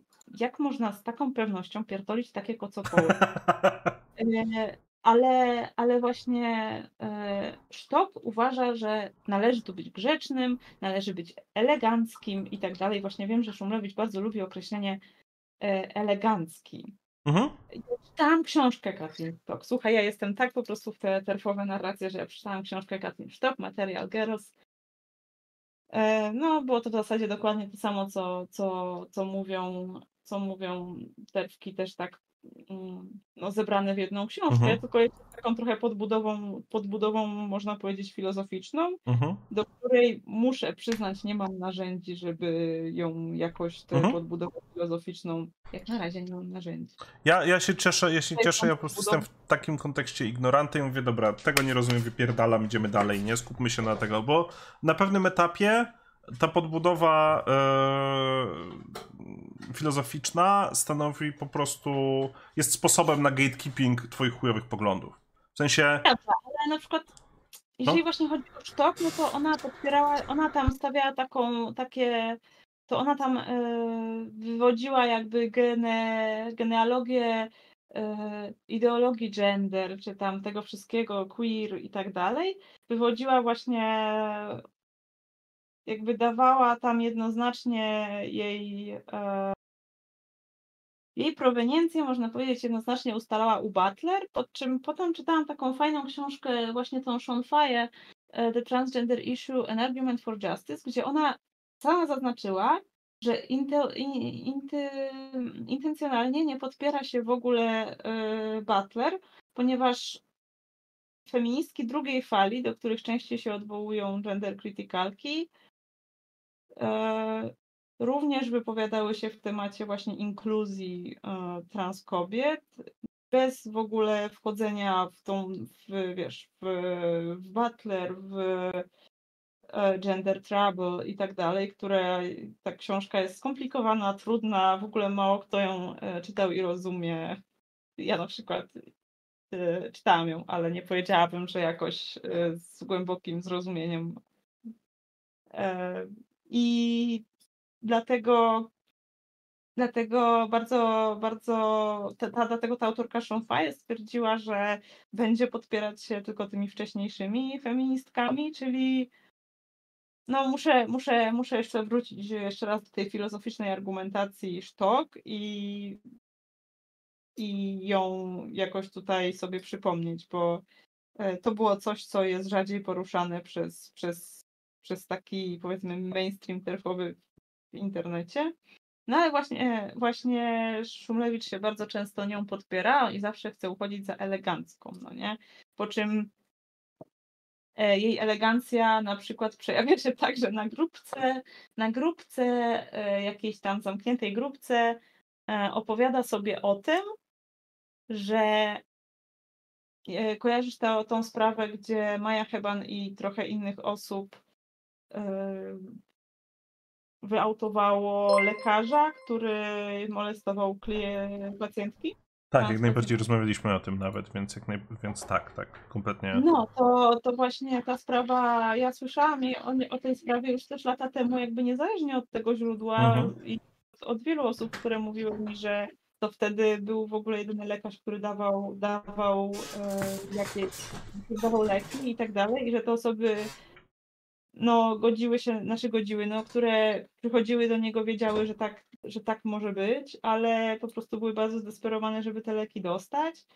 E, To było koszmarne molestowanie z Ja tylko, strony. poczekaj, ja tylko dodam trochę wyjątkowo- kontekstu, żeby, żeby osoby, które mogą nie wiedzieć. Chodzi o lekarza, który zajmował się właśnie osobami transpłciowymi, który potrafił e, robić takie rzeczy, jak na przykład e, kazać tym osobom, które przychodziły do niego po, po, po, leki, a wypisywać leki pod warunkiem tego, że na przykład się rozbiorą i będzie mógł im zrobić zdjęcia. A ponieważ. Badań. Tak, do, do, do badań, nie? I ogólnie e, to jest cała, po prostu cały stos szamba, który, który był związany z tym człowiekiem. Przez długi czas ten człowiek mógł funkcjonować bezpiecznie, dlatego że jeżeli jesteś odpowiednio zdesperowany, czy zdesperowana, e, no to, to e, i to jest dla ciebie kwestia, która może być kwestią życia i śmierci, to czasem się upodlisz, byleby dostać to, czego potrzebujesz, nie? E, chciałbyś z, posłuchać sobie eleganckiego komentarza eleganckiej, eleganckiej wykładowczyni na temat tej sprawy? To znaczy. Na No co napisała na ten temat Szumlewicz? No tak, tak, tak, tego... tak, tak, no, no jak najbardziej. Słuchaj. E, ten artykuł e, nazywał się Recepta za zdjęcie. Lekarz kazał Annie stanąć nago pod ścianą, sfo ścianą sfotografował ją e, całą.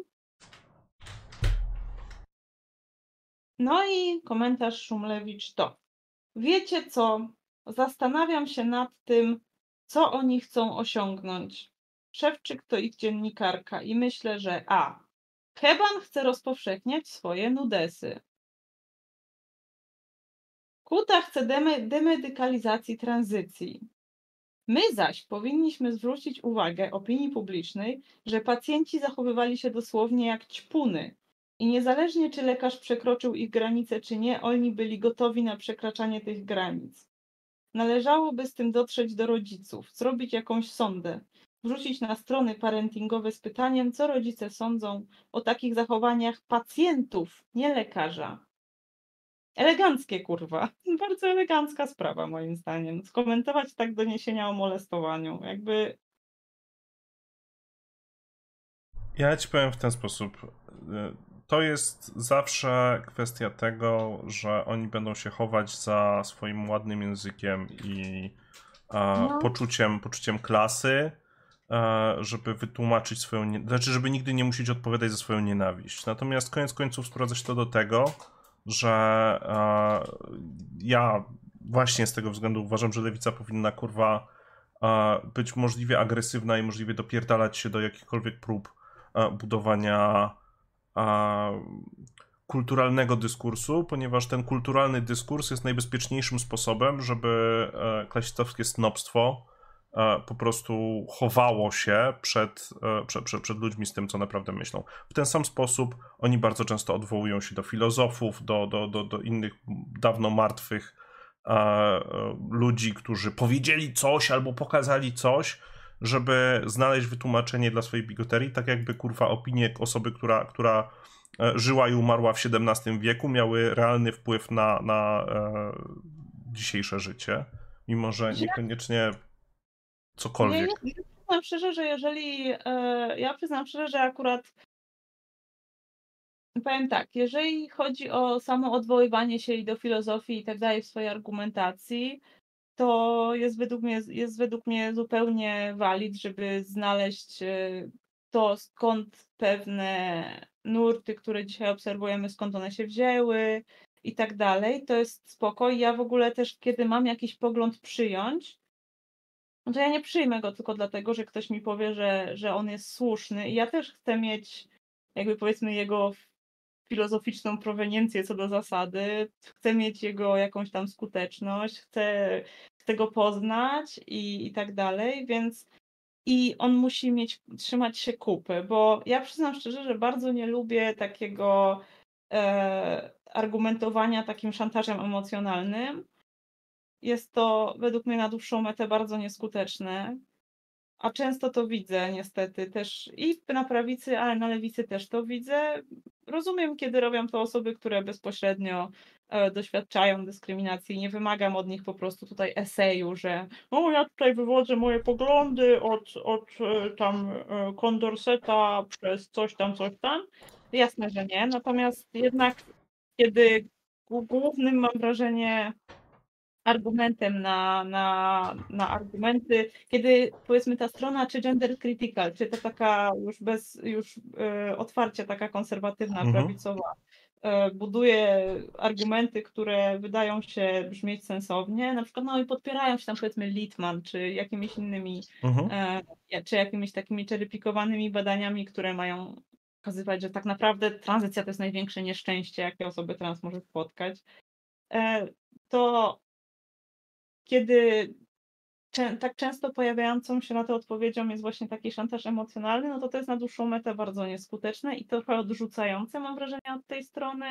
Nie no, e, jasne, jasne, ja się zgadzam, tylko wiesz, jakby my orbitujemy e, jako lewica na przykład w, między dwiema, dwiema takimi dość przykrymi dla nas perspektywami. Z jednej strony mamy kurwa pajacy pokroju trzech czwartych tych super popularnych influencerów, z których większość już się biła na MMA, e, którzy wygłaszają swoje wielkie tezy do, do szesnastolatków albo gorzej do dwunastolatków i te dwunastolatki budują sobie cały światopogląd w, w oparciu o pierdolenie, które równie dobrze mogłoby być przerywane beknięciami. A, a z drugiej strony mamy właśnie ludzi, którzy mówią do tych mądrych i oni zasrywają swoje wypowiedzi cały czas odwoływaniem się do 16 autorytetów, z których jeden powiedział ale, drugi powiedział wtedy, a trzeci powiedział zrób kupę i z tego składamy jedno zdanie, które jest podparte przez trzy autorytety.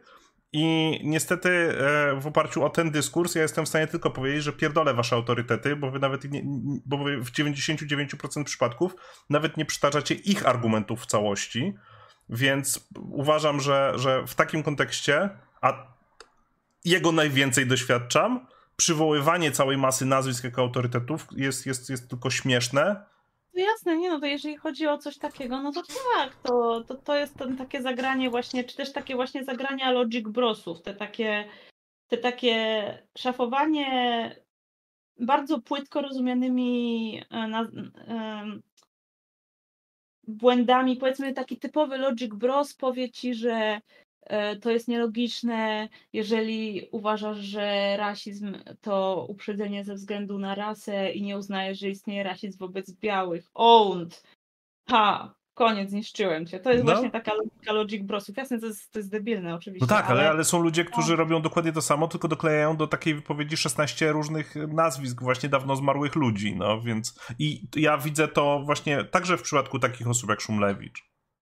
Ale to, co jest, taka, jest taki twórca, e, jest taki autor, e, nazywa się Ben Bergis. Nie jestem w stanie jakby odpowiedzi na wszystkie, nie jestem w stanie odpowiedzialności teraz wziąć za wszystkie jego tejki, szczególnie wiedząc na przykład, co amerykańska lewica lubi tam sobie pogadać o Ukrainie i tak dalej, więc powiedzmy, e, o, wypowiem się tylko na temat dwóch jego książek, które czytałam. Nazywają się Canceling Comedians While the World -hmm. Burns według mnie jest zbazowana bardzo książka, szczególnie, że on jednocześnie pisząc tę książkę przeciwko cancel culture, która on uważa, że istnieje, to jest w ogóle kontrowersyjne. Mhm. Ja myślę, że można operować. Możemy, myślę, że kiedy to już jest tak dyskutowane, no to raczej możemy operować tą, mhm. tym określeniem i tak dalej. E, I jednocześnie, pomimo tego, że on krytykuje lewicę i tą taką, po pierwsze, taką tą taką e, dążenie do takiej moralnej czystości, takiej purytańskiej mhm. i to kancelowanie. Woke tak, no.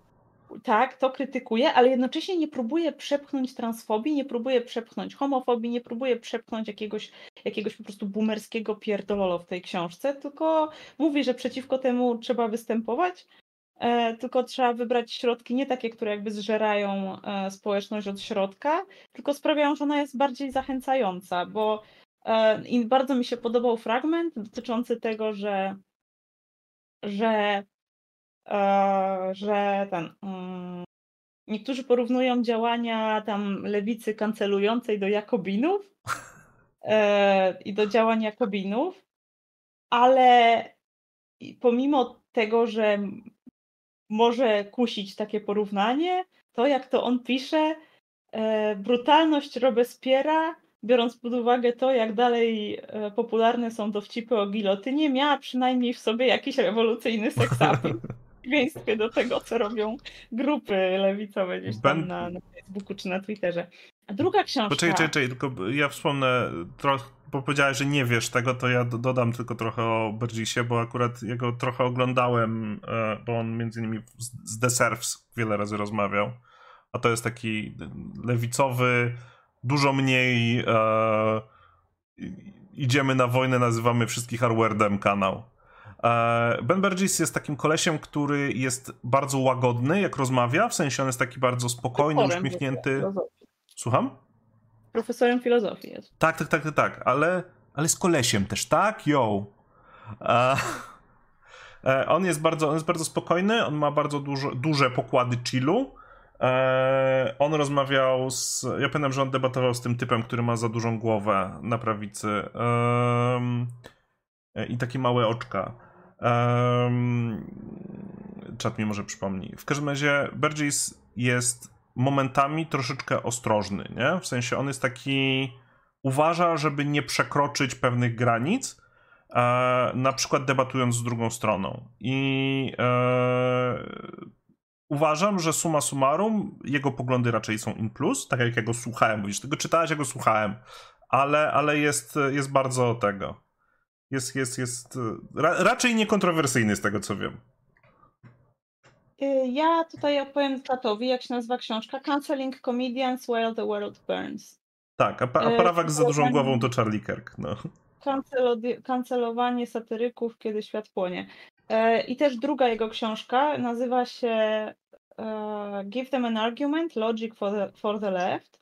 Jest też super, bo on robi coś, co ja uwielbiam, czyli on odzyskuje jako profesor filozofii logikę formalną dla lewaków, bo po prostu lewacy stwierdzili jakiś czas temu, że to jest jakieś gówniane narzędzie dla logic brosów i białych mężczyzn, więc należy zamiast tego po prostu argumentować z szantażu emocjonalnego albo w jakieś, jakieś slogany po prostu wyniesione z tak grupek na Facebooku po, y, ludzi zarzucać.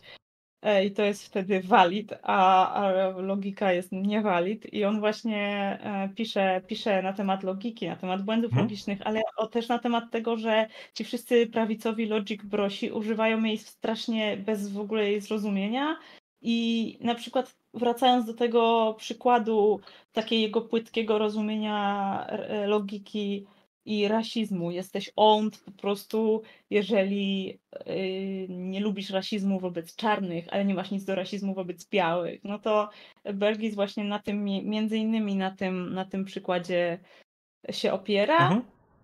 mówiąc, że no jakby zupełnie logiką formalną czy właśnie posługując się logiką, da się wyjaśnić, dlaczego te, dwie, te dwa przypadki należy traktować w jakiś sposób odmiennie.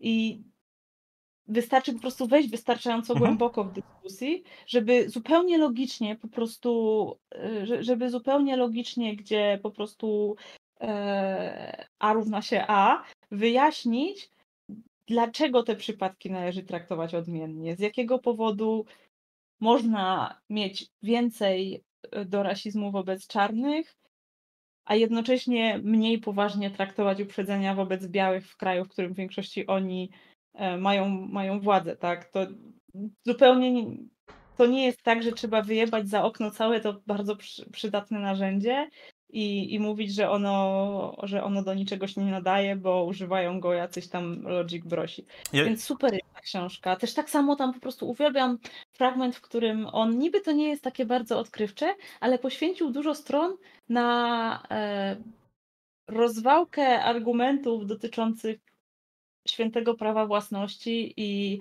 e, i różnych dogmatów libertarian, no, no fantastyczna jest. Ja w ogóle mam krasza na tego twórcę i mam tylko nadzieję, że niczym się nie skompromituje, nie powie, nie wiem, Putin baza czy coś takiego. Nie, wydaje mi się, że Ben Burgess był raczej, raczej w porządku. Ben Burgess, nie jestem pewna, on chyba jest z tych takich, co uważają, że trzeba z nimi siąść do stołu i negocjować. Mhm. Oni tak sądzą. On, on, chyba, widziałam takiego tejka po tym, jak spadły rakiety na, na, polski ter, na, na teren Polski, to on chyba coś pisał y, o tym, że widzicie, miałem rację, że trzeba było siąść do stołu i negocjować. I tutaj jakoś hardo po prostu. Okej. Okay. No, ale, ale no mam krasza na niego po tych dwóch książkach. Jest zajebisty. Ja uważam, że ja, ja, ja uważam, że jakby wiesz, można być zawiedzionym e, amerykańskimi e, lewakami, ale potem wiesz, przychodzi Lula i pokazuje, że jest dużo większa przestrzeń do bycia zawiedzionym, więc, e, wie, więc jakby też nie ma co przesadnie e, ich braków traktować jako, wiesz, be all end all. O, teraz jestem sam. No cześć mordy, cześć mordy. Remi jest tylko w tej, w tej perspektywie, bo tutaj jest odbity lustrzano. Teraz. Tu mnie wyjebało, nie wiem o co chodzi. No, ale e, w każdym razie te książki, te książki to, to, to jest coś, co bardzo polecam, chociaż mają, e, mm, mają słabe okładki. Ale ogólnie, ogólnie to, to on tam daje bardzo, bardzo fajny fragment, gdzie kurczę, na, na samym początku Canceling Comedians e, While the World Burns bardzo fajnie odwołuje się do przykładu jednego właśnie z satyryków, który został skancelowany za jakieś e, jajks, dość obleśne zachowania e, wobec swoich współpracowniczek, które, e, które były molestowaniem Mhm. które, jak rozumiem, można było uznać za molestowanie, bo on był w, w relacji, bo one były w relacji podległości wobec Mhm. niego i tak dalej. I potem on wsparł e, Bidena, no nie? Mhm. I zastanawiano się ostro w internecie, czy, czy to nie zaszkodzi Bidenowi, no nie? Wsparcie takiej, od takiej osoby. A poczekaj, czekaj, bo ty mówisz o kim jeszcze raz? O Harmonie? O Jezu, nie wiem jak on się nazywał, ja się nie znam na tych satyrykach. Nie, chyba nie. Bo wydawało mi się, że, że bo, bo to co mówisz to brzmi jak Dan Harmon, ale no może nie tego. Nie, nie, to nie był on. Ale właśnie zastanawiano się, czy przypadkiem wsparcie tego satyryka, który okazał się być mega oblechem i molestatorem, nie zaszkodzi Bidenowi.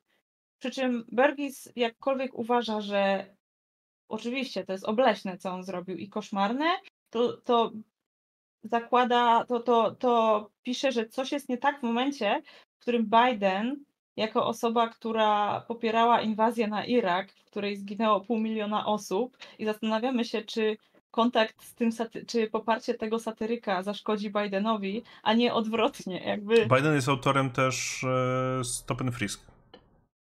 No to, no to właśnie zastanawiał się, czy, czy, czy, czy, czy, że c- coś tutaj jest jakieś bardzo dziwnego się wydarzyło, kiedy, kiedy rozpatrujemy to w tę stronę, a nie, a nie w drugą, no nie? Mhm. Więc bardzo, bardzo fajna książka. Ogólnie bardzo ją polecam. Ja sama jestem bardzo cięta na, na kancelującą lewicę. Strasznie mnie wkurwia. Uważam, że to jest bardzo y, takie, takie jak przypisywanie innym lewakom zupełnie nie- brak, brak jakiegokolwiek kredy- kredytu zaufania. Ja Tak. może, może czasem przesadzam z moim kredytem zaufania, jaki daję innym lewakom. Kiedyś dałam dość duży kredyt zaufania Kai Szulczewskiej na początku, jak, jak inwy o nią się zaczęły i no cóż, powiedzmy, że źle się zestarzało moje I mean, powiem to tylko z lekką dozą złośliwości i jakby proszę nie traktować tego jako ataku na tę osobę, ale e, przynajmniej nie, nie, nie byłaś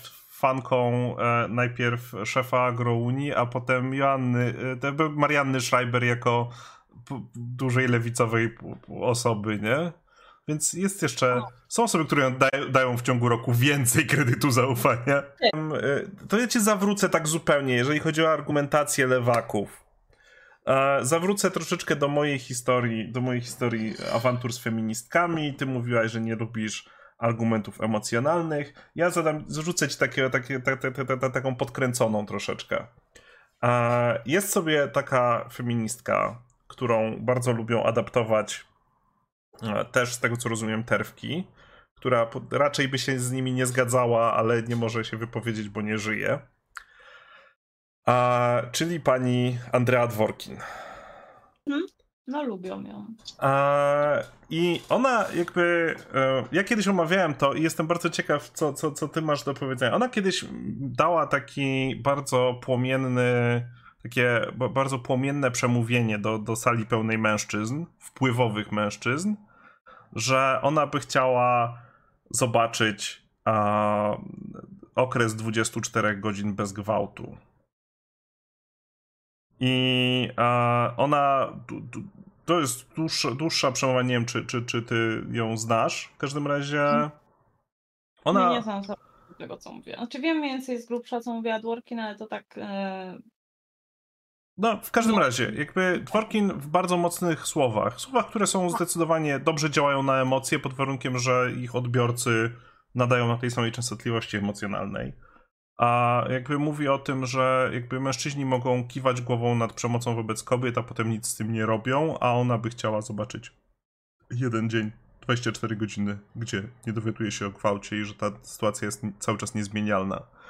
I jakby a pewien lewicowy kanał, który szanuję, jakby przytaczał już jakiś czas temu właśnie jej całą wypowiedź i całą przemowę w kontekście tego, że, że, że, że ona właśnie wystąpiła przed wpływowymi mężczyznami, im powiedziała tak, że to jest mocne. I ja obejrzałem to i mam takie poczucie, tak, to jest mocne i to zupełnie nie działa, nie? Że jakby my możemy zrobić coś, co sprawia, że tutaj serduszko mocniej bije, że my, że, że, że my się czujemy podekscytowani i, i że te emocje, które, które w nas, jako grupie, która zna temat blisko, działają, ale ja czuję, że to, że to nie ma żadnej, żadnej wartości, jeżeli chodzi o przekonywanie drugiej strony. Nie mam, bo w zasadzie to, e, co ciekawe, ja sobie to bardzo wzięłam do serca. Rozmawiałam kiedyś z takim moim znajomym psychologiem, który przytaczał mi badania e, na temat postaw, y, na temat postaw wobec imigrantów. Nie pamiętam już ich dokładnie, mhm. on mnie wysyłał, ale nie pamiętam tego dobrze. E, w każdym razie pamiętam ich wnioski. E, postaw wobec imigrantów i tego, co najbardziej jakby przekonuje do jakiejś, jakiegoś takiego, takich bardziej otwartych postaw mhm. na ten temat. E, I odwołanie do moralności i do etyki i te wszystkie takie wzniosłe treści to było chyba na ostatnim miejscu, a najbardziej skuteczne było po prostu wyśmiewanie tego i jakby stworzenie sytuacji społecznej, w której ta postawa jest lame. Po prostu tak. jest chujowa, jest śmieszna, głupia, absurdalna. I, I właśnie uważam, że ja, ja, ja bardzo rzadko wypowiadam się w jakimś wzniosłym tonie, nawet na tematy, które są absolutnie po prostu budzą moją mhm. odrazę, to ja na ogół je wyśmiewam, bo, bo właśnie uważam, że o wiele bardziej skuteczne będzie przedstawienie jakichś osób jako lame, mhm. jako, jako po prostu idiotów, z których należy się śmiać, e, niż po prostu pisanie wielkich przemów, które będą chwytać za serce mhm, i mhm. A właśnie widzę bardzo dużo takich przemów chwytających za serce w lewicowym internecie. To jest ważne i potrzebne, co piszesz. To jest, y, no wiesz, y, to jest okej, okay. pamiętaj, jesteś piękna, pamiętaj, jesteś walid, to jest ważne. I no i mnie, mnie to, nie, dobra, może wyjdę na okropną osobę, ale mnie to już trochę cringe'uje, przyznam mm -hmm. szczerze. Mm -hmm. Czy, czy, jakby... Smoki, Smoki jest into przemowy serduszkowe. Smoki mnie nigdy nie cringe'uje. Nie wiem o co chodzi. Ona nie pisze takich, takich cringe'owych rzeczy. A jakby wiesz, to jest troszkę tak, że ja, ja sam nie jestem wolny czasem od preachingu, bo czasem ja się sam nakręcę i moje emocje wychodzą i może dlatego nie, nie, nie jestem w stanie być jak Wosz w 100%, bo Wosz nie ma takiego, nie ma takiego, nie ma raczej takich preachy momentów, więc jestem polskim biedawoszem. Eee... Kojarzysz, no, z polskim boszem. Ale jak polski, to zawsze, wiesz, to zawsze będzie jak coś tam. Ale słuchaj, jakby e, ostatnio, jak miałem jakiegoś, e, jak wrzuciłem jakieś wideo, że się kurwa z lewicą nie dogaduję, bo jakby pewien. Ja, ja teraz mogę się przez sekundę odpalić, tak, sekundę, sekundę, mam nadzieję, że mi wybaczysz, że pewien kurwa zajebisty wojownik Twittera e, uważa, że ma prawo po mnie napierdalać, dlatego że ja byłem niemiły dla jakiejś kobiety na Twitterze i powiedziałem, która, która, która mnie pouczała o feminizmie. I powiedziałem jej, że jestem idiotką czy coś, więc jakby teraz on czuje przez długie lata i miesiące prawo do tego, żeby po mnie jebać. E, I, I jakby jednym z komentarzy pod wideo było, że, że to był wasz moment, nie? A ja mówię, to, to nie jest obelga, nie? I i tylko czytam, że to tym gorzej. Więc jesteś chyba jedyną osobą, e, e, wiesz, zasięgową, która mówi, że jestem trochę podobny do, Wo- że, że mogę się kojarzyć z Woszem i to nie jest w negatywie, nie? Jakoś mam, ja nie wiem, mam wrażenie, że e, taka, sta, taka jego strategia przyciągania edgy ludzi, którzy mają dość po prostu tej takich, takich, takich wzniosłych e, pluszowych rzeczy, które mhm. ciągle do siebie mówią, no bo faktycznie no, to nie, nie dla każdego jest ten klimacik. Wiadomo, że mogę taka być do przyjaciółek, do bliskich mi osób, mogę powiedzieć, napisać mojej przyjaciółce, że jest piękna UW i tak dalej. Natomiast y, czuję się często przytłoczona e, takimi szeregiem po prostu, e, jak, jak się wchodzi w jakiś powiedzmy post, czy, czy jakieś takie przestrzeń, gdzie to jest jedyny ton, w jakim się do siebie mówi. To jest, nie wiem, może są osoby, które tego potrzebują, good for Mhm. them, ale, ale tak z zewnątrz e, jest, jest to, to, to nie jest nie jest takie, myślę, skuteczne, jak, jak, jednak, jak jednak po prostu dobra szydera. Dobra szydera jest. Ja wychodzę z założenia, że ja z jednej strony mogę na, mojej Discordzie, na moim Discordzie dawać przestrzenie do tego, żeby być dla siebie czułymi, dobrymi, się opiekować i robić pat-pat i w ogóle tego, ale z drugiej strony jak ktoś mi tutaj przyjdzie na streama i będzie mi tłumaczył, że ja uprawiam ageism, to, to jedyną odpowiedzią, którą mi się ciśnie, to jest nie zesraj się, nie? Ja jakby... Staraj się, w ogóle to jest najczęstsza. Ja powiem tak, ja jestem into, jak mówię, jestem into dyskusja i w ogóle bycie, e, bycie merytorycznym. Ja w ogóle robiłam kiedyś e, serię na temat merytorycznej argumentacji.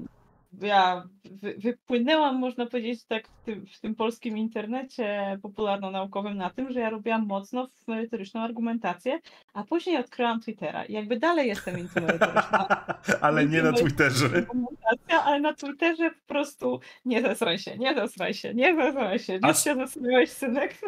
A z ciekawości, z cieka... e, to jak ostatnio rozmawialiśmy, to ja ci mówiłem, że czasem jakby, a, że, że czasem mi się zdarza odpowiadać, jak ktoś mnie na przykład nazywa debilem, to jakby e, to, to, to ciśnie mi się odpowiedź debil, nie debil, ale matkę ci ruchał, więc jakby e, e, jestem e, pcha, pcham troszeczkę granicę tego, co, co, co jest okej. E, Natomiast e, jestem ciekaw a propos retoryki, czy ty jakby oglądałaś albo czy oglądasz materiały w takim razie naszego tutaj fellow lewaka Orestesa, aka Everyday Hero? On jest, on jest, e, e, on jest super. Ja nawet byłam w jego materiałach O. O, to nie, nie, nie wiedziałem. W 2018 robiłam z nim już rzeczy. Jak jeszcze był Weekend Hero.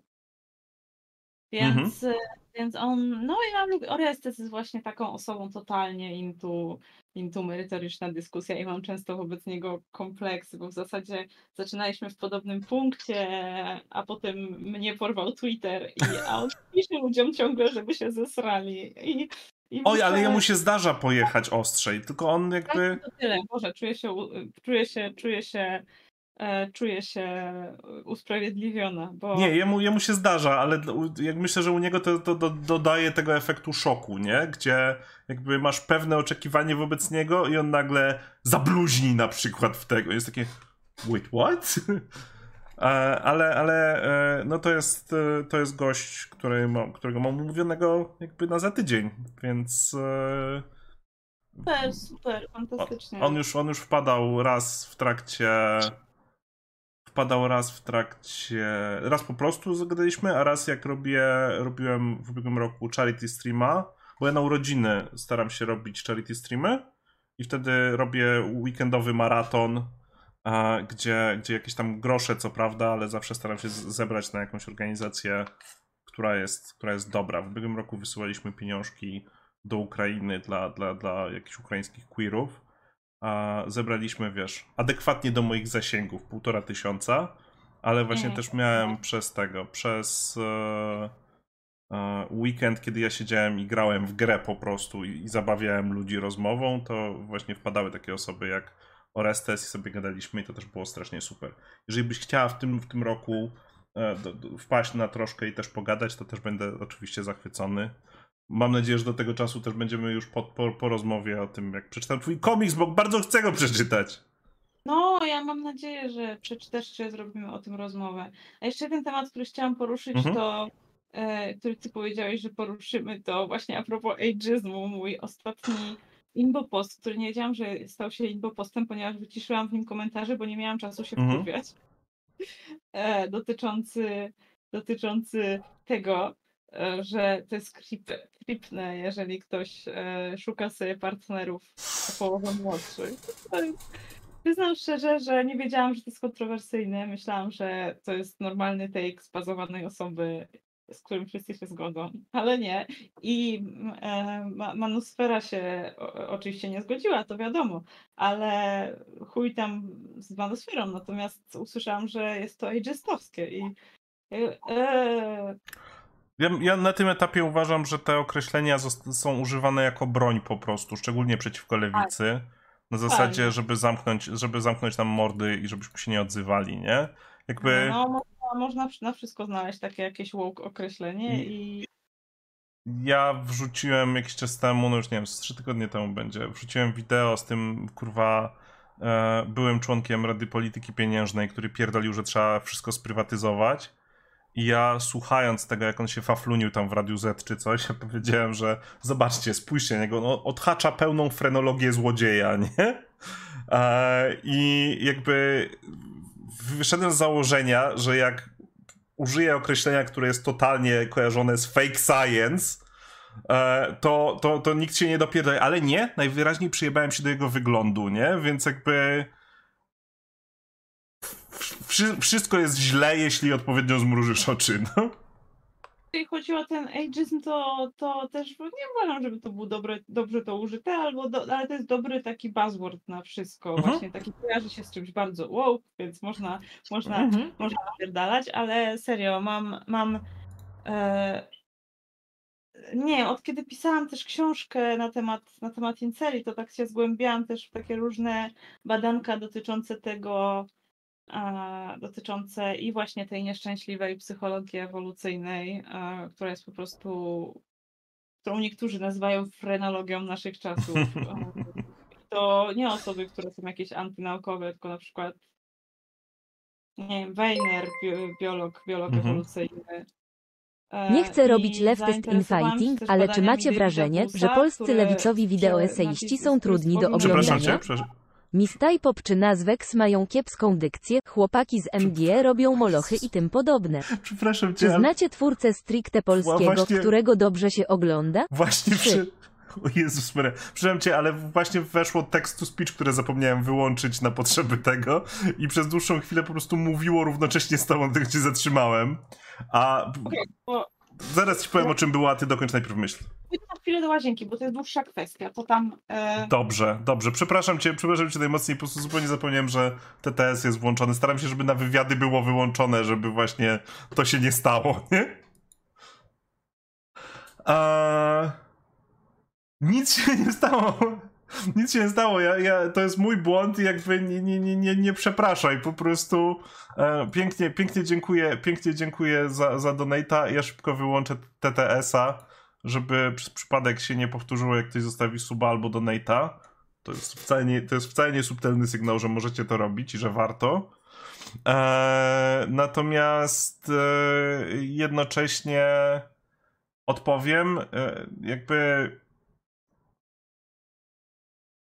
Mnie się zarzuca, że ja za wolno mówię, więc ja się nie czuję uprawniony, żeby mówić o e, jakby innych twórcach, którzy mogą, e, mogą opowiadać na przykład z kiepską dykcją, tak? W sensie ja się nudzę na materiałach, zupełnie szczerze powiem, nudzę się na materiałach Misty Popa, one są dla mnie nieangażujące, ale ja to zrzucam na mój ADHD brain i jakby znowu nie, w związku z tym nie powinienem się, nie, nie powinien się przesadnie mądrzyć w tej kwestii, tak? Eee, i, i, ja po prostu nie jestem w stanie skupić uwagi. Tak? Uważam, że to, że e, akurat myśleć głębiej wrzuca też krótsze wideo, chyba na ten ich drugi kanał. Natomiast te molochy myślę, że mają być wycelowane w bardziej e, normikową publikę, szczególnie ten dzisiejszy o Rowling. Więc ja nie widzę problemu z tym, że one są długie. Szczególnie, że wiecie, moje wideo, jak trafiają na YouTube, też potrafią być czasem długie. E, oni wrzucili godzinę 45, a moja, e, moje omówienie um, Schreiber u tej u Jaruzelskiej jakieś specjalnie krótsze nie jest, nie? Jest, jest też godzina 45, nie? No, jakby Pytanie, py, py, pytanie z tego, pytanie jakie padło z, z e, Donata było, czy uważamy, że polscy wideoeseiści, lewicowi wideoeseiści albo robią nudne materiały z kiepską dykcją, albo e, za, za długie? Nie oglądam polskich za, za specjalnie wideoeseistów e, i jednym z niewielu kanałów polskich, które, które słucham je, są Kroniki odchodzenia od rozumu. Ja uważam, że Orestes, że Orestes ma zajebiste production value i jakby wszystko, co robi, zasługuje na to, żeby miał z pięć razy więcej spokojnie subskrybujących, więc jak szukacie dobrego tego, to e, Everyday Hero jest super i tyle na to odpowiem. No, ale w każdym razie e, odnosiłam się do, do Davida Busa w naszej książce, do badań mhm. Davida Busa, są absolutnie największą, no można, no takimi bardzo kanonicznymi, można powiedzieć, badaniami mhm. też psychologii ewolucyjnej, które były przeprowadzone w ogromnej, w ogromnej próbie chyba 11 tysięcy osób w 37 krajach i one i na ich podstawie Bus napisał taką swoją bardzo ważną taką książkę dla psychologów ewolucyjnych, która nazywa się Ewolucja pożądania. I w tej książce no, do na tę książkę powoływał nam się nawet Lew Starowicz, mhm. e, jak z nim rozmawiałyśmy. E, I w tej książce on przedstawił taką perspektywę, że to jest po prostu ewolucyjne, że kobiety chcą tego, a mężczyźni chcą tego. No te wszystkie takie po prostu mhm. Psychoewo, jakieś mhm. takie e, rzeczy, że kobiety chcą zasobów, mężczyźni chcą młodości i tak dalej. E, po czym, przy czym Bus napisał to w swojej książce popularno-naukowej, która była skierowana do szerokiego odbiorcy. Przedstawił to w bardzo skrajny sposób. Ale kiedy taka autorka, Mary Ruti, to jest bardzo ciekawa właśnie filozofka, filozofka nauki i ona opisywała ten kazus właśnie Davida Busa, kiedy ona zajrzała do tego, co, po pierwsze do jego badań, a po drugie do tego, co on pisał e, w recenzjach, znaczy w, e, w materiałach kierowanych do naukowców, periodykach naukowych mhm. na temat badań, to przyznawał, że tak naprawdę te różnice wcale nie są takie duże. Te różnice są tego rodzaju, że na przykład na 18 cech, e, na 18 cech, e, które trzeba było uporządkować według powiedzmy tam relewantności, kobiety jakąś cechę dawały na tam nie wiem, na miejscu 15, a mężczyźni na 13, przy czym pierwsze 5 czy 6 było identycznych, identycznej kolejności. Mhm. Więc on więc jakby tam przyznawał, że te różnice były w większym stopniu bardziej niż kobiety i mężczyźni globalnie różnili się, różnili się na przykład od siebie mężczyźni z różnych części świata. Mhm. No i potem jaki chyba Norval Glenn, czy, czy jeden z takich socjologów, te badania skategoryzował, biorąc pod uwagę rozwój E, rozwój gospodarczy kraju. Mhm. No nie? Wyszły szokujące, kurwa, szokujące. Te różnice w im większym stopniu e, wymagania co do partnerów, oczekiwania co do partnerów e, mężczyzn i kobiet są tym bardziej do siebie podobne. To znaczy, tym mniejsza jest rozbieżność w oczekiwanym wieku, powiedzmy, partnera, partnerki, czyli tym bardziej, można powiedzieć, ludzie są homogamiczni, czyli mhm. tym bardziej osób takich samych jak one, im bardziej kraj jest rozwinięty. No wow. Kto by, kto by się spodziewał, że... że to może być kulturowe, że na przykład e, szukanie sobie jakichś starszych mężczyzn, którzy są o wiele bogatsi, e, może mieć związek na przykład z nierównością. No słuchaj, ale jakby wiesz, zobacz ile czasu poświęciłaś na wytłumaczenie tego, zamiast, a mogłabyś zamiast tego powiedzieć, że baby są chciwe. Bo natura. Bo no natura. I właśnie, no i właśnie wiek, bo to bo zaczęło się od wieku. No i właśnie wiek partnera też tam był e, rozpatrywany i, i te różnice w wymogach dotyczących wieku partnera no też zmniejszały się w zależności od rozwinięcia gospodarczego kraju. E, no i tym samym jakieś takie bardzo duże rozbieżności w tym, kto jakiego, jakiego powiedzmy partnera szuka, no wydaje mi się, że można je postrzegać jako zjawisko no niepozytywne. No. Jeżeli jest jakaś istotna tendencja do tego, żeby kobiety szukały sobie jakichś takich e, bogatych dziadów. Przepraszam za ageism. Ja kiedyś miałam w ogóle e, takie jakieś, nie wiem, rok czy dwa lata temu miałam sama zetknięcie z chyba z 60-letnim typem, który jest znanym profesorem i zaprosił mnie na obiad. A że ja jestem asem i uważam, że jestem poza y, w ogóle mhm. ceremonialnym rynkiem, tak mhm. Myślę, że to widać na, jakby po prostu, że mam to napisane na czole. To poszłam z nim na ten obiad, ponieważ byłam pewną, tam jak go kiedyś z nim gadałam, czy coś takiego y, i myślałam, że a, chcę sobie pogadać. Dobra, no, pogada się ze mną, fajnie. Mhm. E, może mu się podoba to, co tam se pisze w internecie, to, to, to se pogadamy. I nie. nie o to chodziło. Ewidentnie po prostu już w pewnym momencie uznałam za e, konieczne, żeby wspomnieć, że jutro robię coming out jako osoba aseksualna. Tak od czapy sobie tak powiedziałam. Ten dźwięk tłuczonego szkła było słychać w całym pomieszczeniu. I on po prostu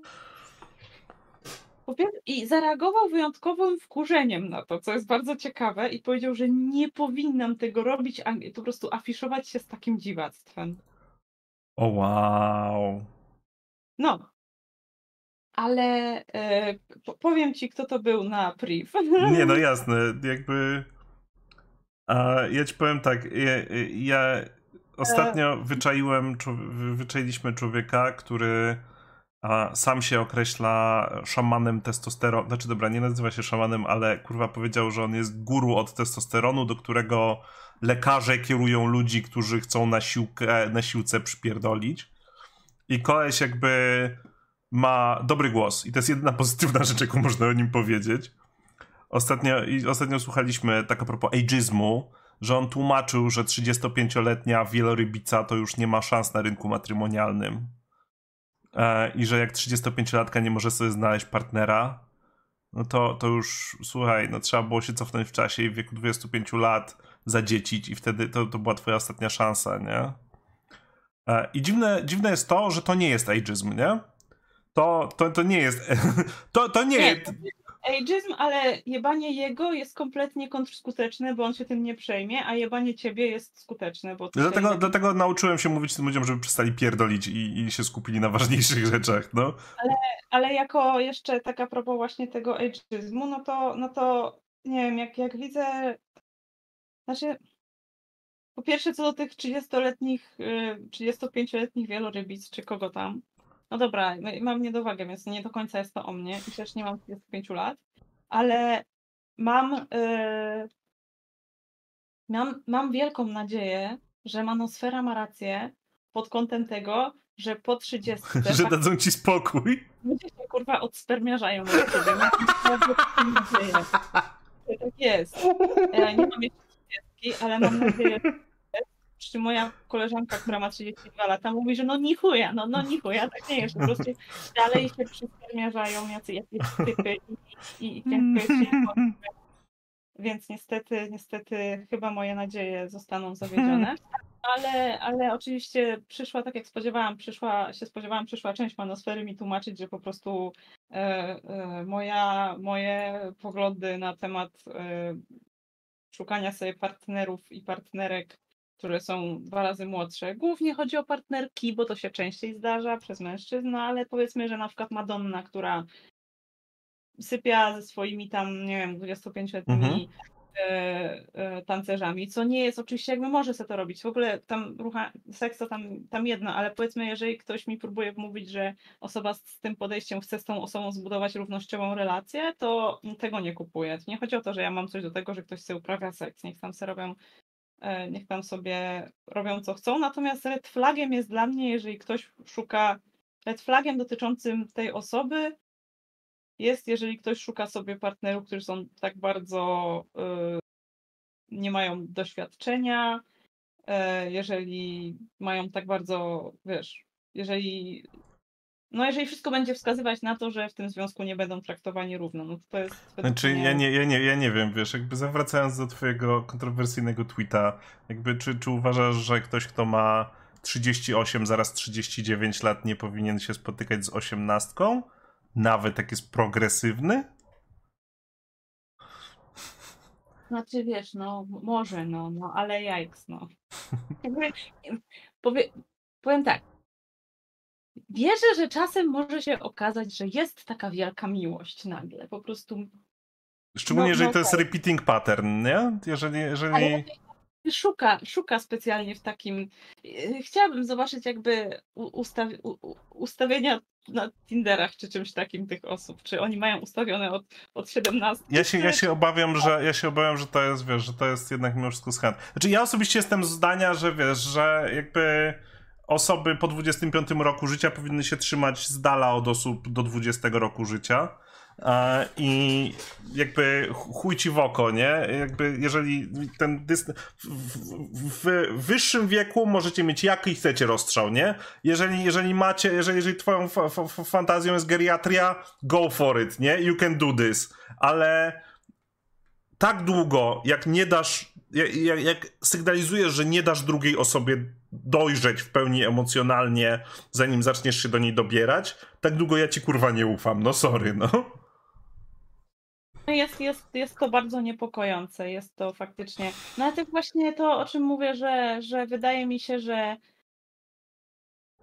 no świadczy to o tym, że ta osoba, nawet jeżeli powiedzmy jedna osoba ma 60 lat, a druga 30, to albo DiCaprio, to, to świadczy o tym moim zdaniem, że jednak ta osoba no, szuka kogoś, dla kogo może być w związku, w którym może być tą osobą z przewagą. I tak, jak najbardziej. Ja nie, mogę, jakby, ja nie mam zamiaru tutaj kurwa policji ustanawiać i, i ludzi na siłę po prostu rozdzielać ze sobą, czy coś takiego. Natomiast uważam, że, że jeżeli istnieje taka tendencja, no to to jest y, przejaw procesów, które nie są pozytywne z powodów, mhm. które miałam wcześniej, bo właśnie im bardziej, bo, bo te różnice, jak są takie duże, to świadczy o tym, że istnieje no jakiś, jakiś głęboki problem raczej, raczej z, z równością. Znaczy spodziewałbym się, znaczy mnie się to od razu kojarzy z Petrusiem Panem, nie? Jakby niezależnie od płci kojarzy mi się to z Petrusiem Panem.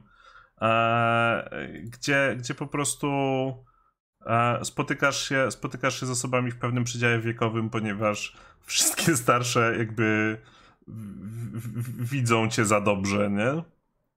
Jezus Maria, mój były jeden był taką osobą. Po prostu jakby. O matko, nie no, od, e, jakby nigdy chyba nie przestał spotykać się z 16-18-latkami. E, ja go rzuciłam chyba jak miałam jakoś e, tam 21 lat. Mhm. bo, bo właśnie no jakoś no powiedzmy zaczęłam zauważać dużo red flag. Znaczy zaczęłam już wcześniej, ale wiesz jak to działają takie mhm. relacje, że ciężko jest je skończyć. E... I on chyba, nie wiem czy on w końcu przestał umawiać się z osiemnastolatkami. Mam nadzieję. Była wokół niego jakaś taka mega jajks historia.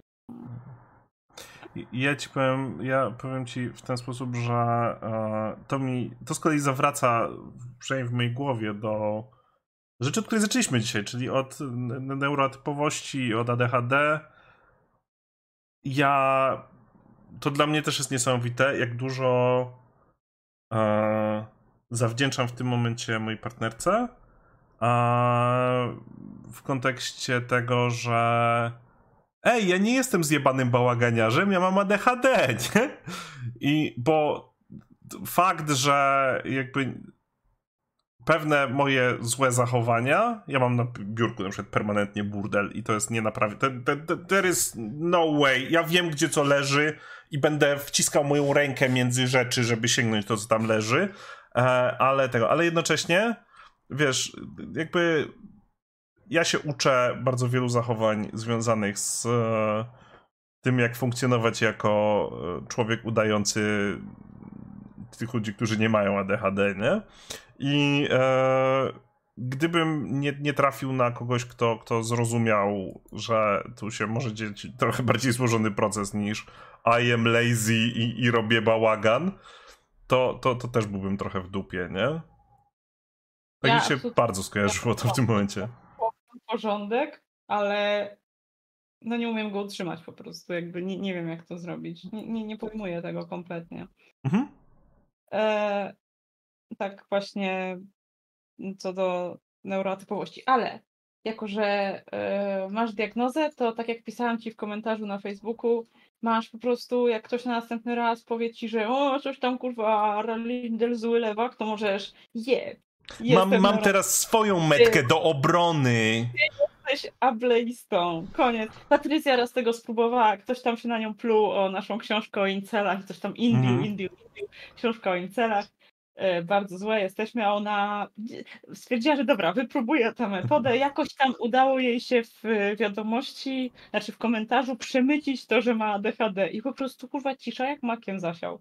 Koniec, koniec w ogóle krytyki. Już teraz jakby okay. jed, jed, to jest kryptonit na lewaków, nie? A, ale, ale ja ci powiem, że to działa też tylko do pewnego, do pewnego momentu, bo właśnie zawracając do Wosza, do Wosza dokładniej do Kefals w sumie, to widziałem, że po, przy jej imbie z, właśnie z The R-Word e, ona musiała słuchać człowieka, który, który tłumaczył, że on jest e, że on jest disabled, że on jest autystyczny i że on jest bardzo prześladowany i kiedy ona mu odpowiada, że nie, że on jest disabled, że on jest trans i coś jeszcze. I ona mu odpowiada, ja też, nie? I on i doszło do, doszło do tego punktu, w którym koleś kazał jej tłumaczyć, wyspowiadać się z tego, jak jej trudno było jako osobie z tymi problemami w COVID-zie, żeby, żeby udowodniła, że ona naprawdę rozumie, że ona te, da, dalej nie do końca mu przeszło, jakby uda, udało się przyjąć to, że mogą być na, tych, na podobnym poziomie, nie? Nie no, powiem ci, że ja przyznam szczerze, że ja mam trochę bekę z jakby takiego rozumienia tej standpoint theory, takiego bardzo skrajnego na, na w tych takich lewicowych przestrzeniach, bo zastanawiam się, jak w ogóle to kiedykolwiek zagrzało miejsce, chociaż przez ułamek sekundy, biorąc pod uwagę e, biorąc pod uwagę no nie wiem, no Okej, ja czaję o co chodzi w tym, że osoby, które powiedzmy mają doświadczenie bycia transpłciowym i tak dalej, e, wiedzą lepiej, jakie, do, jakie spotyka je dyskryminacja i rozumiem, że to jest punkt widzenia, który zawsze warto gdzieś tam mieć z tyłu mhm. głowy. Mhm. Natomiast jeżeli takim ultimate argumentem staje się słuchajmy osób trans, no to od razu na przykład ktoś sobie włączy Blair White i powie słucham osoby trans. Tak. No zajebiście. No i w sumie jaki masz na to argument z, punktu widzenia tej, tej, tej, takiej, e, z punktu widzenia tej argumentacji żadnego. No słucham, słucham osoby mhm. trans. On mówi mi, że po prostu mm, ona mówi mi rzeczy typu, no co, Jezus, teraz już nie... Albo jak nie ona... chcesz bardziej, nie chcesz aż tak radykalnie, zawsze możesz Baka Angela posłuchać, nie? Jakby no, ta sama zabawa, nie? Buck Angel się kumpluje z Rowling. Mm. O, tego nie wiedziałem. A, to nie wiem, czy kumpluje, ale chyba on, on, się na nią często powoływał, że jak Rowling wow. może być transfobką, jak ona mnie tutaj szanuje i w ogóle. Christ. Więc y, on, on szanuje na pewno Rowling, więc, więc jeżeli słucham, słucham osoby trans, Black Angel jest osobą trans, on mówi, że należy szanować Rowling, to chyba osoby trans chcą, żeby szanować Rowling. Nie, nie, rozumiem, jak w ogóle ten argument mógł przez chwilę chociaż był w, być w użyciu. Widzę, że nawet w tych lewicowych przestrzeniach ludzie zaczynają dostrzegać, że kurwa, no nie, to, to się nie trzyma kupy. Ale, ale no to samo na przykład właśnie z pracą seksualną, na którą ja przyznam szczerze, nie, nie mam zresearchowanego tematu tak dobrze, żeby stwierdzić, że któryś model tam powiedzmy pracy seksualnej jest najlepszy, który jest, który przyznam, przyznam szczerze, mam bardzo dużo znajomych, które są abolicjonistkami. Mam też znajomych, które są dekrymkami i przyznam uczciwie intelektualnie, ja się, ja nie mam tego tematu zresearchowanego, więc jakoś tam nie będę szła za sercem i deklarowała nic na temat, mhm. o którym nic nie wiem. E, natomiast na moje pytanie o dobre źródła często spotykałam się z, z słuchaj osób pracujących seksualnie. No zajebiście. No, no tylko to... których? Tych, które, które jakby twierdzą, że to jest po prostu tylko i wyłącznie handel ludźmi, czy tych osób, które twierdzą, że to jest tylko i wyłącznie złoto, nie? Bo... Właśnie to jest, to jest bardzo fajny slogan do powiedzenia słuchaj, słuchaj, słuchaj osób pracujących seksualnie, ale no ja, no, no na przykład te moje koleżanki, które są abolicjonistkami, one słuchają osób pracujących seksualnie, które uważają, że to jest straszne gówno. No i, i co ja mam im powiedzieć? Tym osobom pracującym seksualnie, które uważają, że to jest straszne gówno. Że ich doświadczenie nie jest walid. Ja, ja no. myślę, że tutaj bardzo dużo mimo wszystko rozbija się o tę sytuację, w której a... Dobra, chwila przerwy.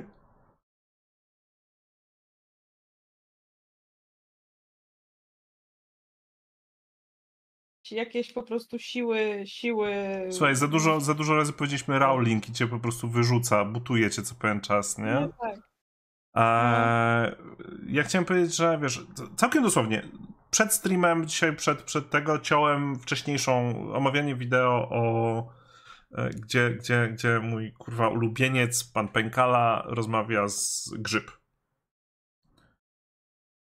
Rzecz, no. E, I e, idea jest taka, że jak ja słucham e, grzyb i, i, patrzę i mówię, to są twoje najlepsze argumenty, które sprowadzają się do tego na przykład, że e, praca seksualna uczy mężczyzn, że można kupować seks, e, to mam takie ja po prostu wiem, że twoja pozycja jest błędna i nawet jeżeli nie znam dobrze argumentów drugiej strony, to widząc, co wytaczasz jako, jako swoje działa, mówię, okej, okay, druga strona ma rację, nie? To jest, nie muszę tego w żaden sposób nawet mierzyć, ponieważ dokładasz samodzielnie starań, żeby mi udowodnić, że druga strona ma rację.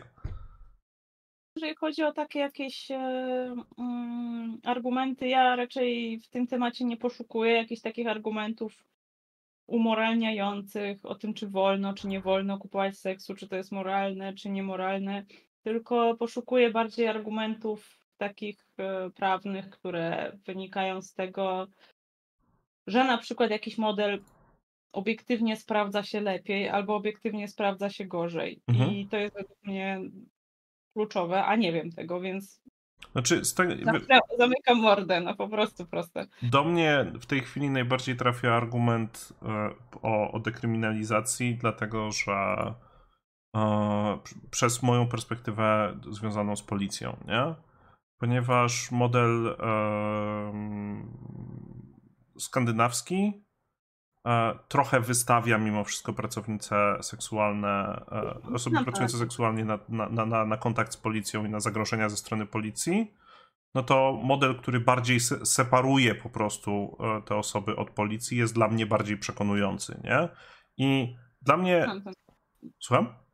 No, znam ten argument. On jest, on, on mnie też, on też chyba jest najczęściej pojawiającym się argumentem przeciwko modelowi nordyckiemu. I, I no dobra, powiedz, bo nie chcę, żebyśmy naraz mówili. No, ale w każdym razie ja sobie myślałam, że właśnie zgodnie z poradą posłucham pracownic seksualnych i sobie słuchałam dwóch dup o dupie i stwierdziłam, że nie wyniosę z tego żadnej jakby merytorycznej wiedzy, która mi pozwoli sobie z tego podcastu żadnej merytorycznej wiedzy, która mi pozwoli sobie jakoś u yy, uporządkować u, to, no. Opinię może też pewnie nie taki jest jego cel, on jest taki rozrywkowy bardziej, więc stwierdziłam, że koniec tego po prostu rzetelnie będę szukać książek naukowych. Znaczy, mój sposób się sprawdzi. Ja jakby słuchając właśnie e, dwóch du po dupie, bardzo miałem wrażenie, że to jest mimo wszystko dużo, bardzo dużo lansu i no, bardzo dużo tak. takiej, takiego, takiego napinania piersi i ja jakby to mi od razu mówi, że jakby to nie są osoby, których chcę się pytać o zdanie. Próbowałem się kiedyś dobić do Sexwork Polska, ale trochę mnie zlały, więc jakby może, może spróbuję w tym roku znowu i zobaczymy, zobaczymy czy uda się w tym, w tym roku z nimi zgadać. Natomiast dla mnie perspektywa jest przede wszystkim, y, obraca się wokół tego, że e, ja bardzo nie lubię, bardzo przeszkadza mi, jak wiem, że ludzie kłamią, a bardzo dużo argumentacji wychodzącej właśnie e, od aboli abolicjonistów wiem, że jest kłamstwem. Rzeczy typu, e, rzeczy typu e, to, że jest tutaj ścisłe powiązanie z handlem ludźmi, nie? Tak, jakby handel ludzi, ludźmi jest jak najbardziej problemem, który w tej branży występuje, ale nie możemy, nie możemy całości pracy seksualnej rozpatrywać tylko w tym, w tym, w tym aspekcie. Tak? Patrzymy na Andrew Tate'a teraz i na cały ten jakby na wszystkie te koszmarne rzeczy, które wychodzą e, związane z tym i jakby wiemy, że, że, że e, to jest e, gigantyczny, kurwa, jajksozaur, nie? Ale jeżeli będziemy, jeżeli, cało, jeżeli będziemy sprowadzać całość dyskusji o tym do tego, że Andrew Tate jest zły, nie prowadzimy dyskusji o całej rzeczy, tylko o tej rzeczy, która nam się nie podoba i to może dla kogoś działać, dla mnie to zupełnie nie działa. Widzę na czacie pytanie o mój krzyż. E, on jest bardzo cool. Nie jestem chrześcijanką, absolutnie. To noszę go trochę ironicznie, i, ale też dlatego, że jest bardzo cool moim zdaniem. Jest taki piękny. Jest bardzo wow. Muszę cię na sekundkę przeprosić w tej chwili, więc jeżeli chcesz po, po, powiedzieć o swojej styluwie albo dodać coś do tego, o czym rozmawiamy oczywiście, to sekunda dla ciebie. Tak, pokażę moją super marynarkę z Vinted, ale będę musiała niedługo kończyć, gdyż muszę zająć się fascynującą materią prawa administracyjnego. E... Pokażę moją super marynarkę z Vinted. Ona mogę pokazać też Dosie.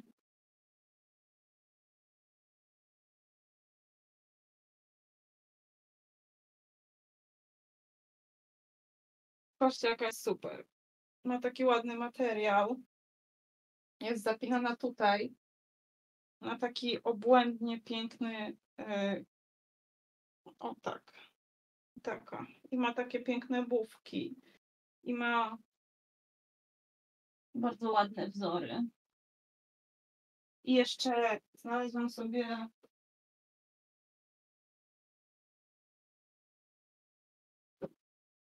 fajną rzecz, która przypomina XVIII-wieczne fraki w lumpie. O Boże, jest piękna. Hmm. Więc naprawdę... Nie może być streama z Herzy. Nie mam pojęcia, strojów. jak ludzie mogą kupować rzeczy w normalnych sklepach, jak można tyle unikatów zajebistych znaleźć po prostu w w, z drugiej ręki. Nie rozumiem tego. A tak a propos zakupów z którejś ręki, to mój najlepszy zakup, moje najlepsze zakupy z którejś ręki to Słuchajcie. Patrzcie, co mam. Mm.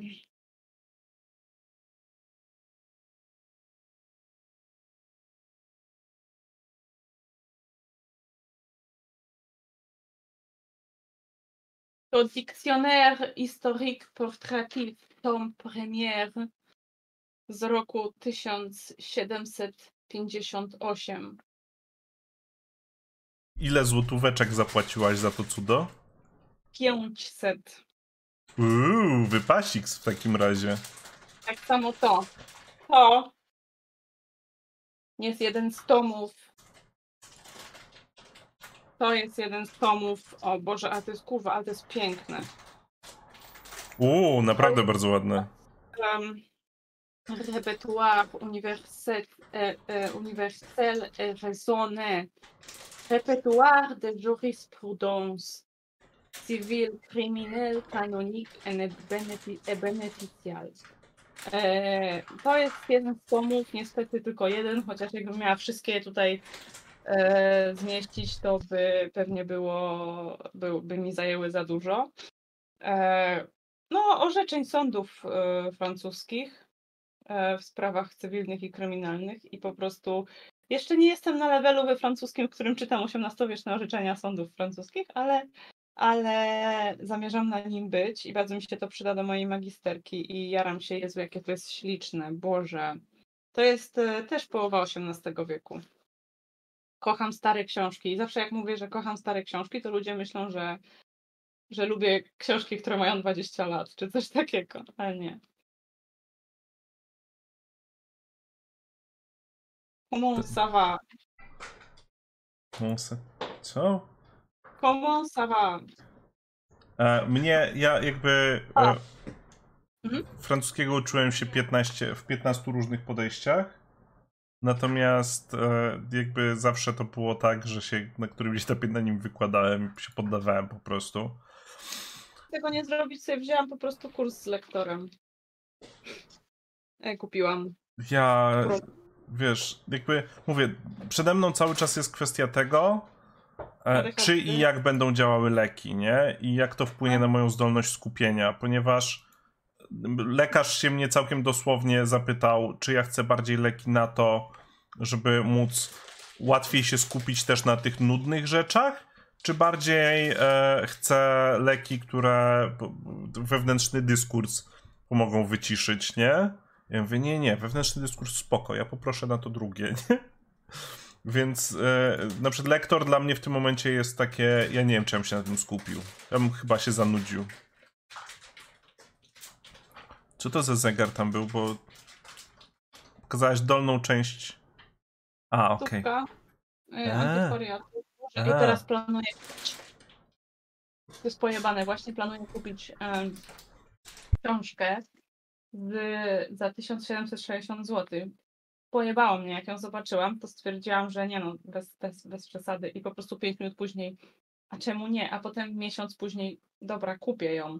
Jeżeli nie oszuka mnie ten cholerny sklep, o którym Ci mówiłam na początku, e, który może mnie oszuka na Fairfony, ale może nie, e, to kupuję te książki. Nakabluj na nich do psów, że chciałaś być uczciwa, a oni tutaj cię oszukali. Chciałam być fair, kupić Fairfona, a, a oni będą, nie będą fair. A oni zrobią mam, nie Fairfona. Mam przygody ze sklepem, który ma bardzo złe opinie, poza, a chociaż na Ceneo miał bardzo dobre opinie, a poza Ceneo miał bardzo złe opinie i boję się, że wtopiłam. A, szkoda ja szczępić. W każdym razie, e, w każdym razie właśnie z nimi mailuję, ale, e, ale jeżeli wszystko będzie ok, to kupię tę książkę i to jest zbiór anegdot arystokratycznych z roku 1750. Nazywa się La Masque. I jest na nim podpis pierwszej właścicielki, księżnej Osolińskiej, która zmarła w 56 i po prostu... Na gruźlicę. Możliwe i ja mnie po prostu, albo na ospę prawdziwą. I mnie dają po prostu ciary takie rzeczy. Ja kocham takie rzeczy. Ja, ja uwielbiam stare książki. Być może w takie... książce jest jeszcze zakonserwowane trochę jej śliny, kiedy kasłała na nią przed, przed śmiercią. Być może. No. Umrę na prawdziwą. Na pewno jest w niej dużo kornika, bo widziałam ten egzemplarz. No. Znaczy nie ma już kornika, ale są dziury po kornikach. Niesamowicie wyglądają w książkach starych, takich naprawdę starych dziury po kornikach, bo to są jak normalnie takie tunele przez całą książkę idące. Niesamowite. Ale, ale sensie to jest kwestia innej obróbki papieru, czy... No, nie, wiem, staro... nie wiem, nie mam pojęcia, czemu akurat takich są korniki. To są papier czerpany w większości. No. Okay. Ale no naprawdę jestem, jestem jestem pod wrażeniem e, niektórych tam zbiorów, powiedzmy, tych antykwariatów. Znalazłam też taki ciekawy an, e, e, egzemplarz annałów. E, annałów wydany w Paryżu jeszcze za panowania Ludwika XVI. No jest to jakaś taka nudna, administracyjna, malutka książeczka, która jest śliczna, która nam daje wykaz, wykaz różnych stanowisk, jakie kto zajmuje, wykaz tam własności też, którą kto ma, ale jakoś daje mi to ciary i nie wiem, czy znowu nie wyłożę kasy, żeby ją sobie kupić. Ja mało kupuję, mało kupuję rzeczy ogólnie takich typu, nie wiem, ubrania, chemia do, do, do domu to zawsze najtańsza, ale jak przychodzi po prostu stare książki, to no ja mam tak niestety. Znaczy ja, ja w ogóle pozwalam sobie kupować nowe ciuchy, bo czasami kupuję t-shirty przykład z moich ulubionych show, które są bardzo progressive. I natomiast, natomiast ja wiesz, mnie cały czas brakuje złotówek na planszówki, nie? To jest, to jest mój największy ból. Jakby to, że e, z planszówkami też jest, z planszówkami jak z tatuażami. Zaraz chcesz kolejną. Ja nie gram w planszówki, ale wiem, że to jak się ma taką zajawkę, która tyle kasy kosztuje, to zawsze to jest po prostu. Tak samo chyba jest z książkami do RPGów, podejrzewam. Ale z RPGa możesz, wiesz, kilka lat grać w tego samego, to, to jakby to jest o tyle łatwiej, nie? A z planszówkami to rotujesz, bo dobierasz do znajomych, dobierasz do ludzi, z którymi siedzisz. Niektórzy, niektórzy. Dla mnie na przykład też jest taką rzeczą, która mi rozwala mózg, że jak bardzo, na planszówkach widać, jak bardzo różną moc przerobową mają ludzie, nie? I nie na zasadzie, że ja, o, ci są głupsi czy coś, tylko po prostu dla, w, w mojej perspektywie e, bardzo rzadko udaje się skumać, jak bardzo inaczej myślę niż inni ludzie. Dlatego jak mi planszówki dają, dają na przykład przykład tego, pokazują, że, że nadajemy na różnych częstotliwościach, to jest takie o, wiedza. Ja planszówek, ja za bardzo w planszówki nie gram, bo, bo jakoś, jak, bo to jest jednak jakaś taka grupowa czynność, a grupowe czynności to jest coś, co jest dla mnie bardzo trudne. Wiem, jakoś nie, nie pociąga mnie to i nie umiem się na tym za bardzo skupić wtedy. Kumam to. E, no nie wiem, ja się najbardziej, najlepiej się skupiam. Że mam wrażenie, że ja się potrafię skupić na każdej jakiejś takiej e, intelektualnej czynności, którą tutaj sobie sama zaserwuję sobie, na przykład wczoraj Wczoraj złapałam się na tym, że, że, że autentycznie skupiałam się na najnudniejszej materii, jaką jest się w stanie sobie wyobrazić, czyli na procesie administracyjnym. I byłam pewna, że nie uda mi się kurwa przeczytać ani jednej strony tego podręcznika, bo jest to tak nudne, no ale jak, jak siadłam, to się, to się dało, więc myślę, że mam całkiem niezłe skupienie. No, hiperfokus, wiesz, może masz te, bo może to jest jedna z tych rzeczy, gdzie, gdzie ta korelacja z ADHD zachodzi, nie? Nie tak. Ale też ta diagnoza, właśnie pytałeś mnie wcześniej jeszcze o diagnozę e, autyzmu. Ja ją zrobiłam tak dla, dla własnej, z własnej ciekawości, bo tak naprawdę w dorosłości diagnoza takiego wysoko funkcjonującego autyzmu jakoś niespecjalnie jest potrzebna, z tego co wiem. Nie, jakby niewiele daje, jeżeli i tak już wiesz. Znaczy, mnie na przykład jakby dla mnie jest różnica po, po diagnozie taka na poziomie kognitywnym, na zasadzie to mi tłumaczy, dlaczego ja w niektórych aspektach rozumuję inaczej niż ludzie, z którymi rozmawiam, a to zawsze mi sprawiało trudność. Że czasem rozmawiam z ludźmi i ja czuję, że ja widzę problem, wiesz, problem A w ten sposób, a okazuje się, że ta perspektywa zupełnie nie jest, nie istnieje dla innych ludzi. Albo to, że na przykład ja bardzo często także w życiu prywatnym rozmawiam o polityce w ramach smalltalku, bo jest to dla mnie bardzo komfortowy obszar i jak ludzie rozmawiają o rzeczach, na których ja nie mam pojęcia, to ja nie potrafię jakby zorganizować mojego mózgu, żeby, żeby, żeby wejść w taką rozmowę. I czasem no. jakby próbuję, wiesz, pivot zrobić w takiej sytuacji. O, znajdźmy coś, w czym ja się czuję komfortowo. Tak, też to mam. Boże, 100%. Szczególnie ja, ja się też często wtedy po prostu wycofuję z rozmowy. Mhm. Czasami przejmuję, po prostu autentycznie przejmuję rozmowę i zaczynam napierdalać jakieś po prostu rzeczy, które nikogo nie obchodzą, chociaż może są ciekawe.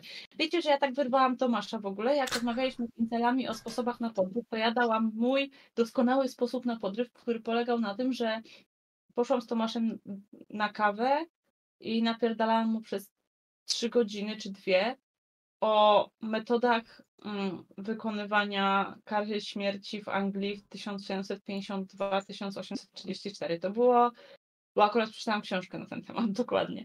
I autentycznie potem zaprosił mnie na jeszcze jedną randkę, co było. Ja powiedziałam Incalom wobec tego, że jest to sposób bezbłędny gwarancja skuteczności. A, nie no.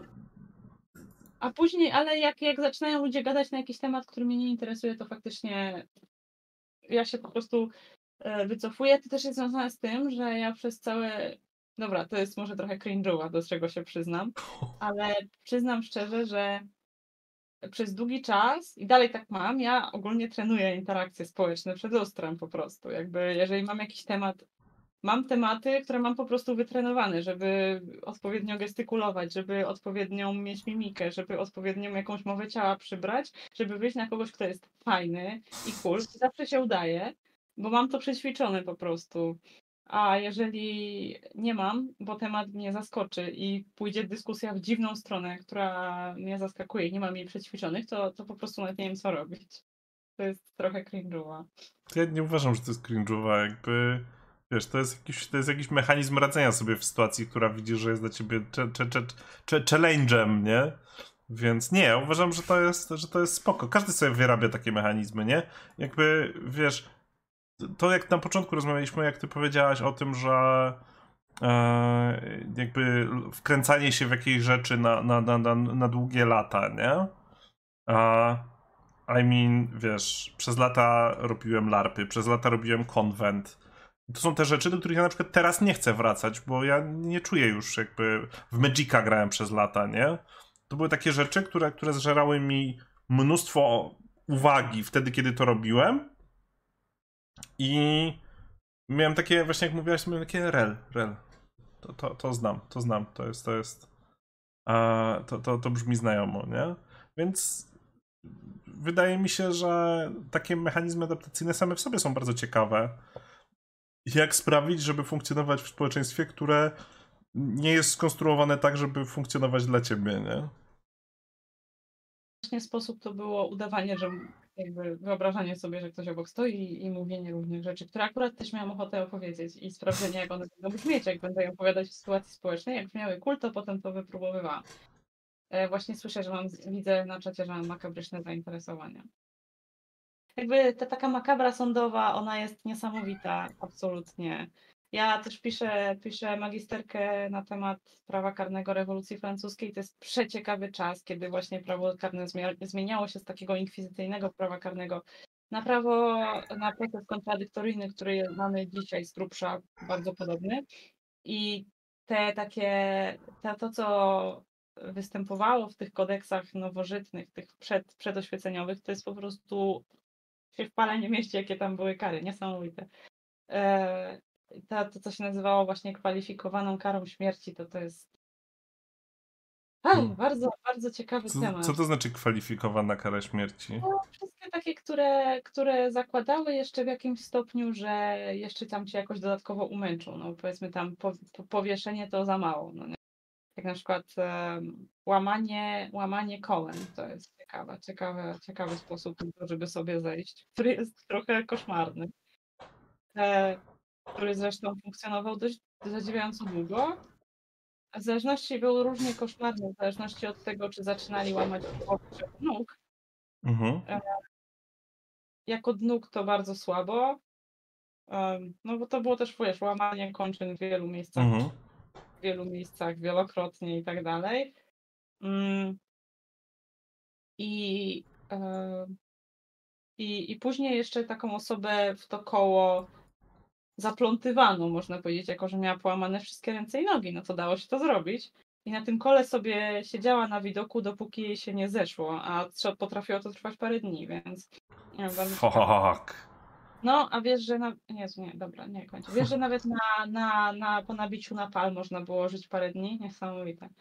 Eee, ale Podoba mi, się, podoba mi się twój proces decyzyjny, gdzie powiedziałaś, nie, nie, nie, jednak powiem.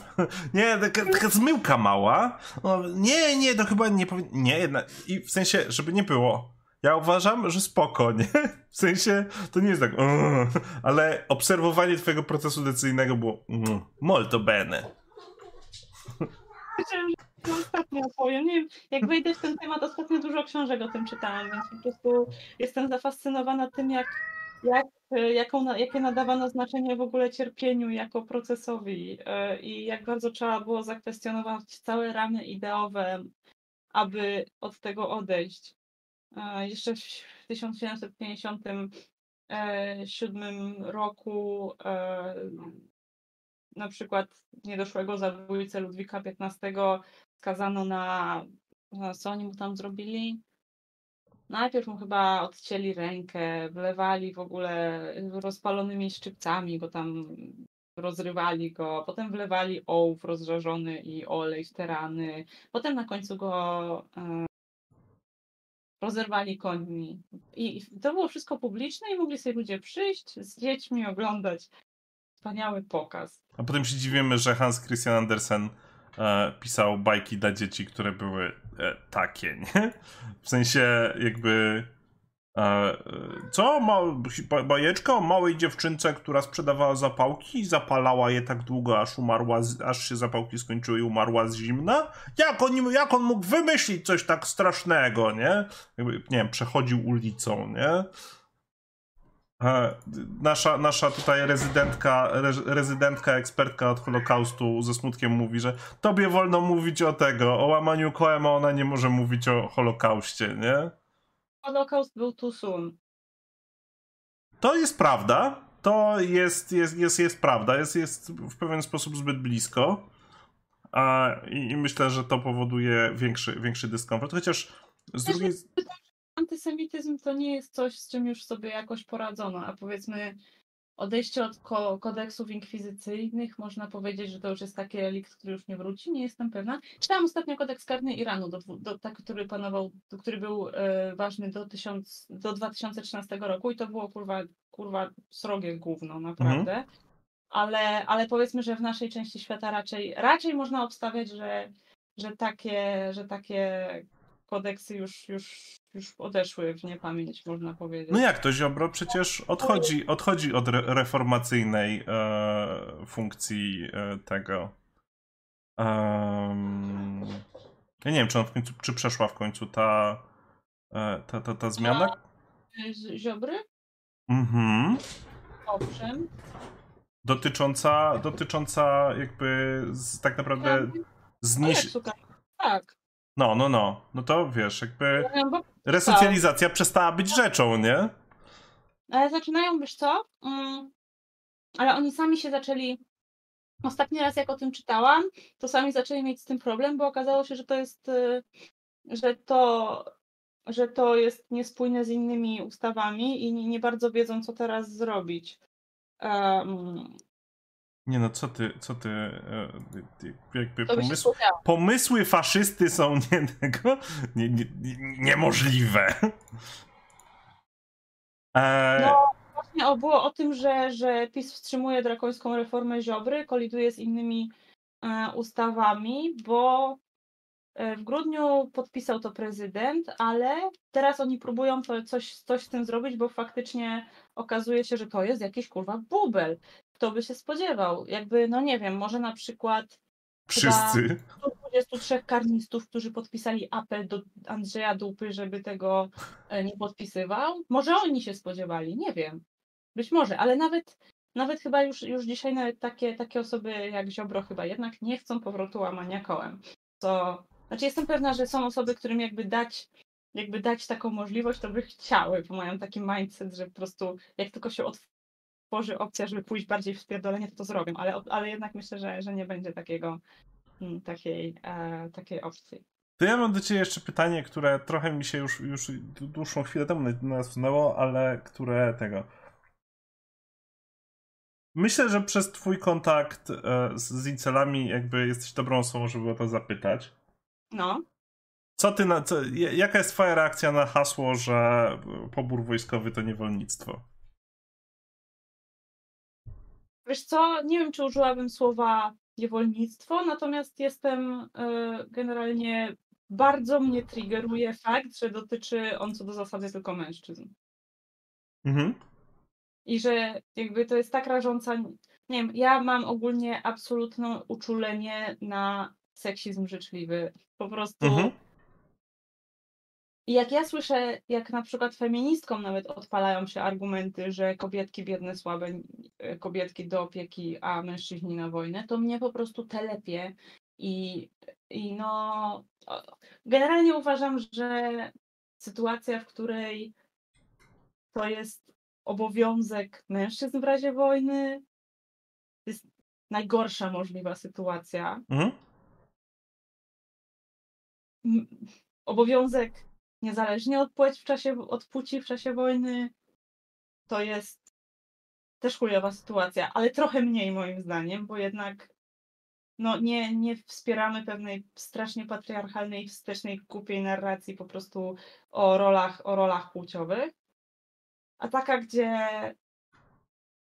takiego obowiązku można uniknąć, bo generalnie, no nie wiem, ja tutaj nie będę jakoś udawać, że mhm. jestem jeżeli chodzi o to, jaki jest najlepszy model. Generalnie wojsko zawodowe no, sprawdza mhm. się lepiej niż jakaś grupa tam randomów, których... których Biegają po lesie, wiadomka, no.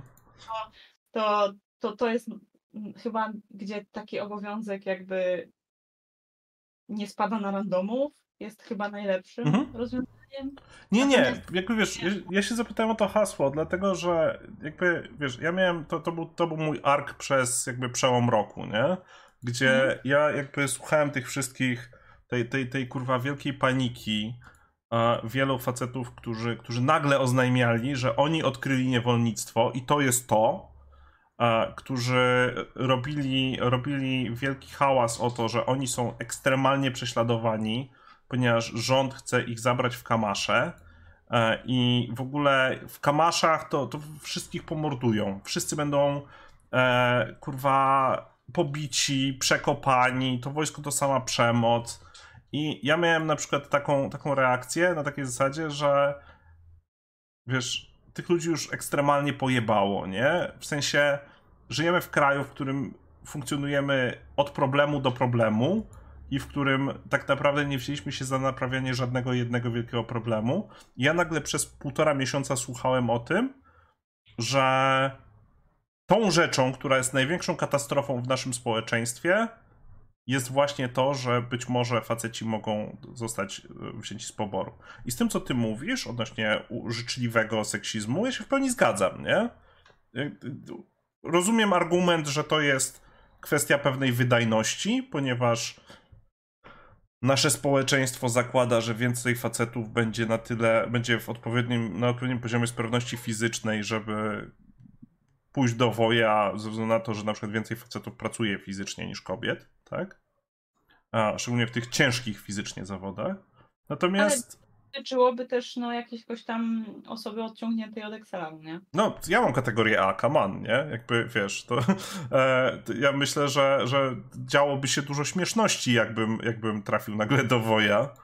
E, i, ja widziałem te filmy o ludziach takich jak ja trafiających do Woja. To były amerykańskie komedie z lat 90. mniej więcej, nie? E, to ja się się strasznie przeżyć na chwilę, się na przykład strasznie wkurwiłam, jak Patrycja kiedyś takiego tejka zarzuciła, właśnie dotyczącego tego, że niby z jakiego powodu to dotyczy tylko mężczyzn, co to w ogóle za... za um, znaczy, na, dlaczego nagle godzimy się na taką radykalną nierówność? Tak, wy, wymagałoby to jakiegoś tam poświęcenia e, no, ze strony, w tym wypadku ze strony kobiet na, na, na, na rzecz tej, tej na, na rzecz tego, ale na rzecz takiej równości, ale jednak uważam, że no uważam, że wytrąciłoby to argument osobom, które, które chcą podtrzymywać taką bardzo patriarchalną narrację. I tam odezwały się feministki, feministki, koleżanki patycy feministki, yy, które na przykład yy, po pierwsze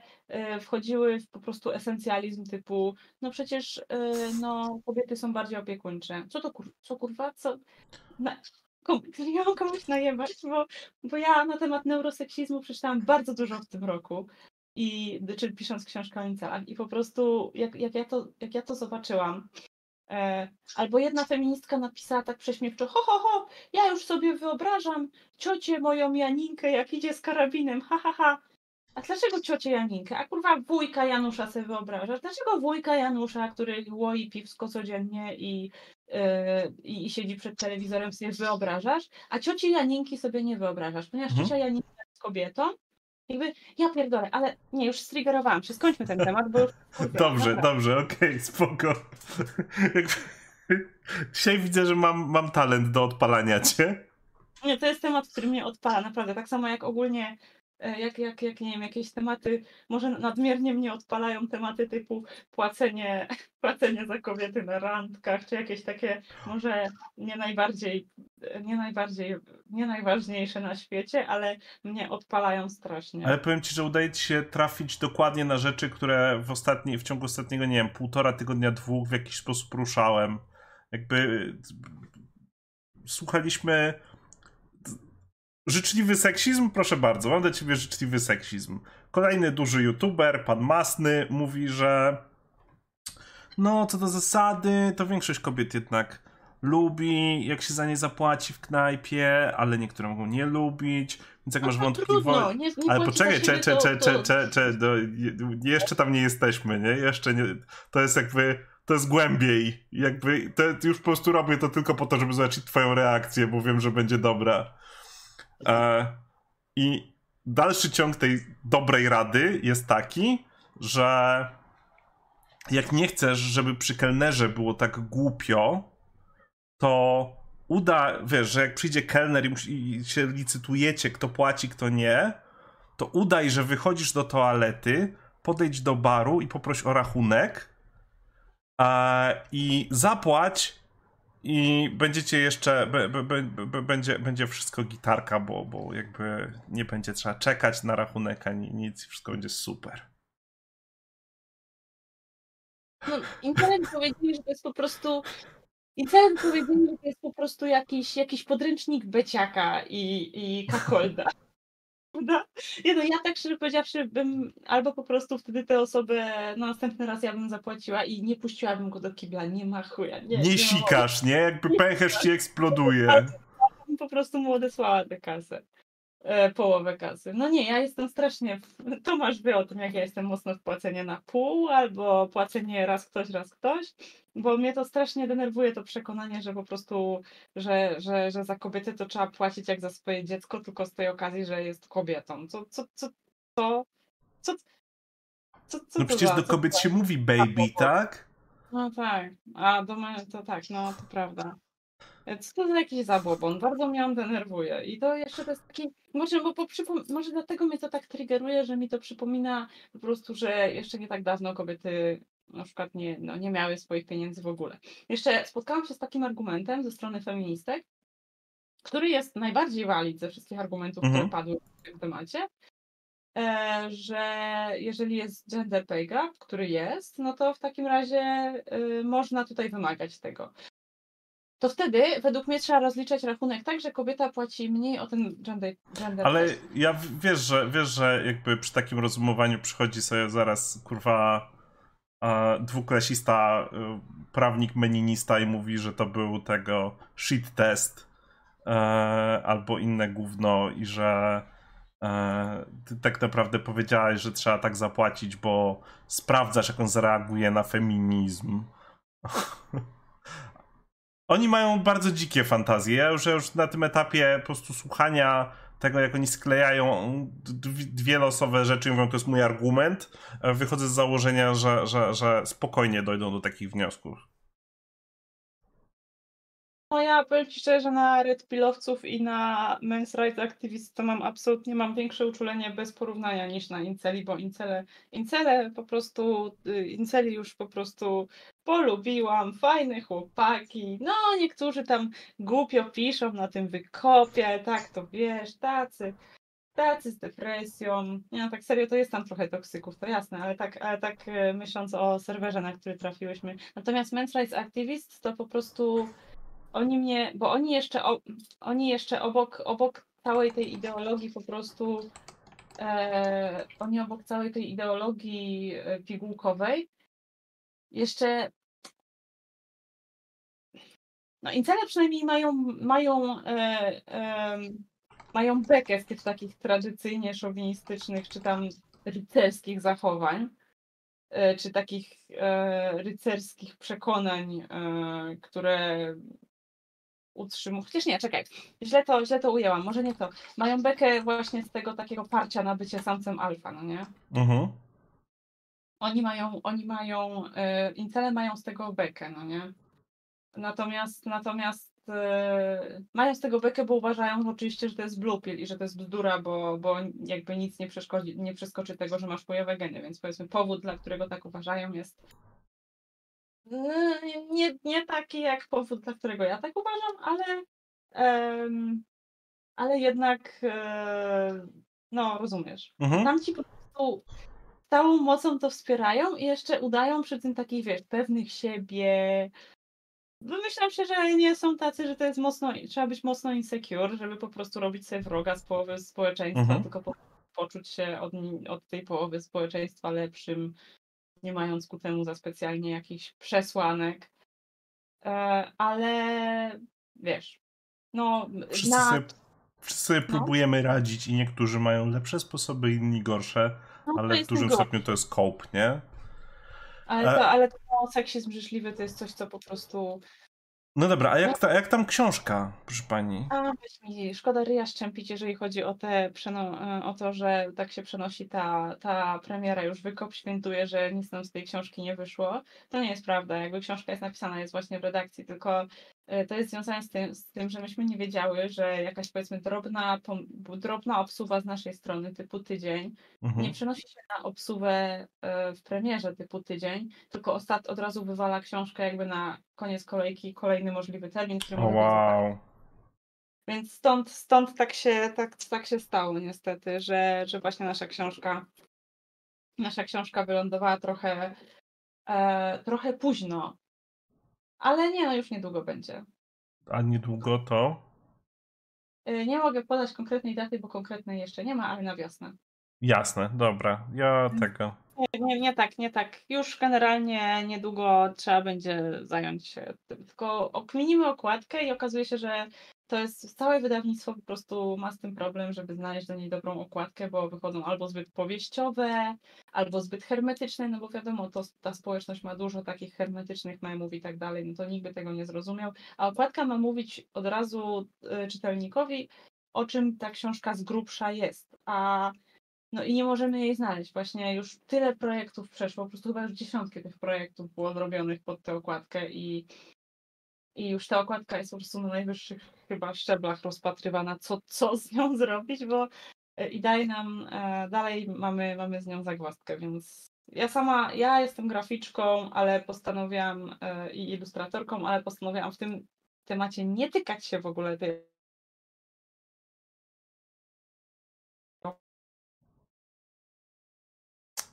widać, wykop interweniował, nie? Jakby wy, wykop powiedział, nie damy jej do, dokończyć zdania. Znowu, okej. Okay. E, ponieważ chcę wreszcie zobaczyć, jak to jest przejmować jakiś projekt i oceniać, a nie tylko go robić, więc mhm. i nie chciał w ogóle w jego robieniu. To będzie dla mnie nowe doświadczenie, więc nie mogę się doczekać tej okładki. A no to, to słuchaj, to ja też jestem, jestem bardzo ciekaw.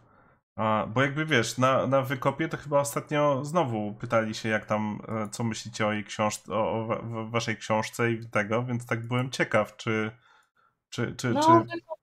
przekonany, że po prostu że po prostu ta książka jest tak chujowa, że wydawnictwo w ogóle nie chce jej wydać. Nie, to nie o to chodzi. Znaczy, nie wiem, nie oceniać, czy jest chujowa, czy nie. Może jest, ale ale, ale no tak nasz redaktor nie mówi. Słuchaj, I... jakby ja ci obiecuję, że ją przeczytam. Jakby wiem, że jakby komiks, e, że, że komiksu jeszcze nie tego i, i wiem, że e, wie, wie, wiem, że też muszę się tym zaopiekować, bo cię bardzo lubię i jestem naprawdę super ciekaw tego komiksu. Ja natomiast też... książkę, książkę e, przeczytam na pewno i, i tego. Jest szansa, jest szansa, że będzie to jedna z pierwszych książek, które przeczytam, wiesz, na lekach, o ile będą dobrze działały, więc to też to też e, w tę stronę, nie? Czytanie książek jest tą rzeczą, której mi najbardziej w tej chwili brakuje i jak myślę o tym, że Wyobraź sobie, że ja przez ostatnie 15 lat myślałem, że ja nie czytam książek dlatego, że za dużo pracowałem z tekstem, nie? I że byłem zmęczony czytaniem tekstu. I to jest jedna z tych rzeczy, gdzie ile ja książek mogłem kurwa przez te lata przeczytać, nie? W sensie trochę czytałem, ale o ile więcej bym mógł, nie? I także, także jeżeli przyjdzie do czego, to, to... Ja jestem fan, jestem po prostu, znaczy ja nie jestem z tej, z tej bańki, która uważa, że nie czyta to nie wystąp do łówka czy coś takiego i że klasizm po prostu polactwo głupie nie czyta debile zwierzęta. Nie jestem z tej bańki, ale jestem fanatyczką czytania książek. Kocham czytać książki po prostu, ale nie jakieś tam, znaczy poza chujowymi erotykami, to jest złoto, zawsze z Tomaszem jest, czytamy sobie nawzajem głośno. E, ale, ale mamy, ale tak poza tym to ja jestem po prostu, jak uwielbiam po prostu, jak widzę powiedzmy stos książek, które mam do przeczytania i to są na ogół jakieś albo naukowe, historyczne najczęściej, czy socjologiczne, no to to myślę sobie, ile ja mądrych rzeczy będę stamtąd wiedzieć i jak będę ludziom o nich napierdalał cały czas, jak będę im, im opowiadać sobie. Najczęściej to są rzeczy, które dosłownie nikogo nie obchodzą. I najgorzej jest po prostu, jak, mm, jak na przykład y, się czymś zajawię, co nikogo nie obchodzi.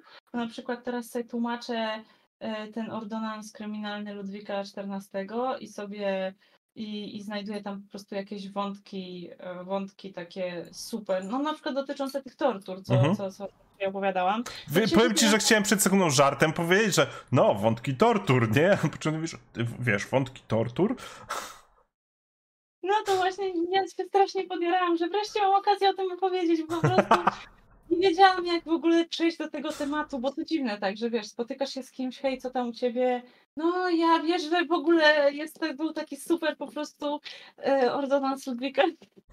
Z tego myślałam, że muszę mieć jakąś wreszcie okazję, żeby o tym poopowiadać i znalazłam ją, więc doskonale. Czy jestem dobrą tak. platformą do, do opowiadania o twoich zajawkach? To chcesz powiedzieć. Tak, tak, tak, mogę, mogę jeszcze jakieś, jakieś, jakieś inne super, super ciekawe rzeczy o, właśnie, jeszcze tak a propos tych tortur, to, i, to wiecie, że, że jak, jak uważano, że e, sygnałem przyznawania się do winy, które daje ciało, e, które poddawane jest torturom, jest to, że blednie.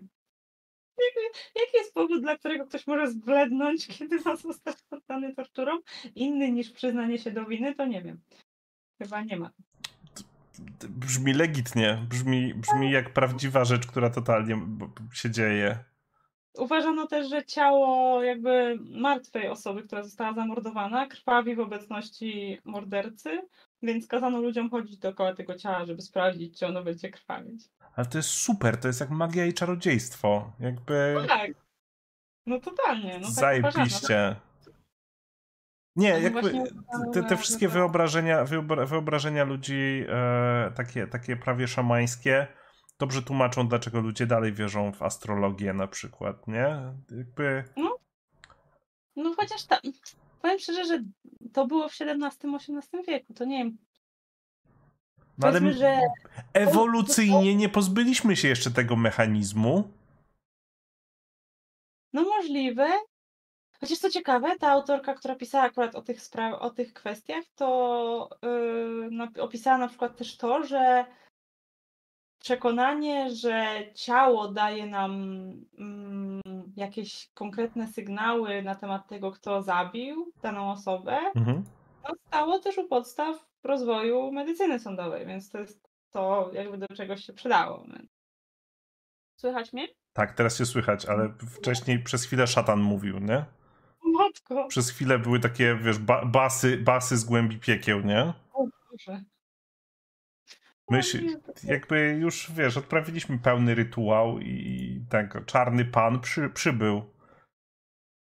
To Ale przez... jak przeczytasz no. Jak przeczytasz mój komiks i zrobimy streama, w którym o tym sobie poopowiadamy, jeżeli będziesz mieć ochotę, chyba że stwierdzisz, że jest kompletnie chujowy i nie chcesz nawet o tym gadać. Herzyk, nie zakładaj. Chociaż wygrał e, nagrodę ostatnio krakowskiej książki miesiąca, e, co jest brzmi jak niszowa nagroda, ale e, jest, jest z tego co wiem całkiem, całkiem fajną nagrodą, którą tam funduje miasto Kraków. E, I no jest też no biorąc chyba pod uwagę to, że to jest nagroda książkowa, a nie komiksowa, to jest o wiele większa konkurencja niż w komiksie. No to jesteś wyróżniona jak tego, jak ten typ z ekipy Freeza, który został przez Kraków wyróżniony jako przedsiębiorca wartościowy dla mnie. Słuchaj, jakby zobacz jak wysoko sięgasz, nie? Myślę, że no, myślę, że nagrody książkowe są jednak jakby rozpatrywane przez większość ludzi jako mm, jako jakoś bardziej wartościowe niż komiksowe, co jest trochę smutne, ale też dlatego, że komiksów jest bardzo mało. Ale to, że nawet ja jak usłyszałam, że mój komiks dostał nagrodę książkową, to się bardzo, bardzo ucieszyłam, że jest książkowa, ale to też chyba dlatego, że po prostu książek wychodzi o wiele więcej, jest o wiele większa e, o konkurencja. Większa konkurencja no, no. I, I to, aha, i właśnie, to jest pierwszy komiks w historii w ogóle tej nagrody od 95 roku, który dostał tę nagrodę. To zajebiście nazwali jej komiksowej. Nie, no super. No. Jakby, no. Ty się w taki bardzo stonowany sposób jarasz, ale to zajebi naprawdę super. Ja się bardzo cieszę. Mega gratki. Dziękuję. Będziemy jak będziemy mieć streama, to mogę poopowiadać super rzeczy o rewolucji francuskiej i o gilotynie i po prostu e, możemy zejść na, e, e, na prawo karne rewolucji. Może, no, tyle ciekawych rzeczy mam. Tak sobie fajną książkę zamówiłam z UK, taką naprawdę bardzo wszystkim polecam. Nie, nie polecam jej, bo w sumie jest, ma 100 lat, więc nie, nie znajdziecie jej za bardzo, ale mam bardzo starego PDF-a, więc każdemu, kto się do mnie zgłosi, mogę go wysłać. tej książki nazywa się Agascon Royalist i jest fantastyczną książką na temat takiej bardzo niszowej, zapomnianej postaci z czasów rewolucji francuskiej. Jestem nią absolutnie zachwycona, więc jak ktoś ma taką zajawkę, to y, jak ja na takie czasy, to mogę ją podesłać. To ja ci powiem, że jakby czuję, że nagle, że, że nie wiem, czy, mój, czy, mój, czy moja niszowa rzecz, która, która jest niszowa, e, jest tak niszowa jak twoja hiperstara książka. Bo ja mam na przykład w domu Hamleta po klingońsku. To bardzo niszowe. Słuchaj, pisałem o tym licencjat, więc wiesz, to pisałem o, o, o tym, jak się języka, czy, czy język klingoński jest użyteczny w naszych dzisiejszych czasach. Jezu, ja... Wow! Wow! A z którego to jest roku książka? 93 jest chyba tłumaczenie na klingoński, bo to jest tłumaczenie na klingoński, nie? To nie jest jakby adaptacja. To jest po prostu, znaczy jest adaptacja w tym sensie, że właśnie jedną z uroczych rzeczy tam było to, że jest pewna konwersja kulturowa, nie? Ale, ale to jest taka rzecz, nad którą siedziałem i tego. Tylko ja, ponieważ w czasach studenckich byłem biedny i, i, i tego, to mam tylko e, wydrukowanego go. Nie mam go w wersji e, legitnej, książkowej i tego, tylko taki bootleg. Ale jest, ale żyje. No, po, masz poka. Poka. To ja pokażę moją wspaniałą z czasów rewolucji. Znaczy o czasach rewolucji, nie z czasów. Z czasów to, to są te, ale. A ktoś mi pytał, co studiuję. Ja skończyłam ASP, ale stwierdziłam, że jeszcze chcę skończyć jakieś humanistyczne studia, więc sobie kończę prawo teraz na ujociku. Kończę sobie prawo i robię magisterkę z prawa karnego rewolucji francuskiej. Nie zepsułam sobie mojej książeczki. Boże, ale by było. Nie, one są dobrze zszyte. Kiedyś to było, kiedyś to robili książki.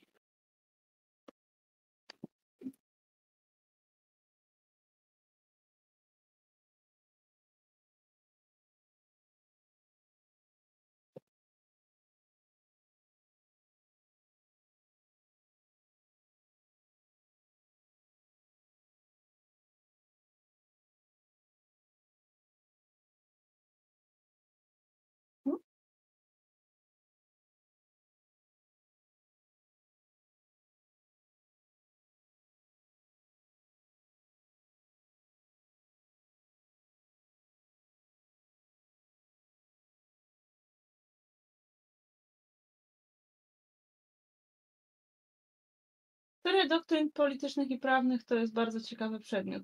polecam też bardzo e, taką książkę, e, która jest napisana przez bardzo konserwatywnego e, profesora, natomiast nie, widać, nie, nie, nie czuć tego jakoś w niej bardzo. Nazywa się historia.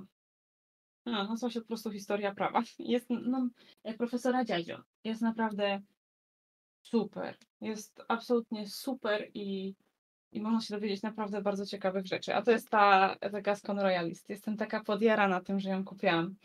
Jest w ogóle prześliczna w pierwszej kolejności. Um, I opowiada o bardzo ciekawej postaci właśnie z czasów rewolucji. Jest na pięknym, po prostu grubym, czerpanym papierze i Boże, jaka piękna książka. Ona jest z 1910, więc w mojej kolekcji jest całkiem nowa, jak na moje standardy. Ma tylko 113 lat, ale jest liczna. O. I bardzo mi się przyda do drugiego tomu mojego komiksu. O Jezu, jaka piękna.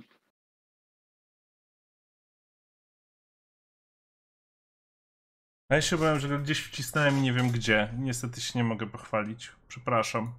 Może, może kiedy indziej się tego. Ale kurczę. E, kolekcję to masz taką wy, wy, wypasioną. Dużo osób by ci mogło pozazdrościć, mam wrażenie. No, jeszcze będziesz tak dalej rozwijać, to w końcu pewnie będę musiała ubezpieczyć.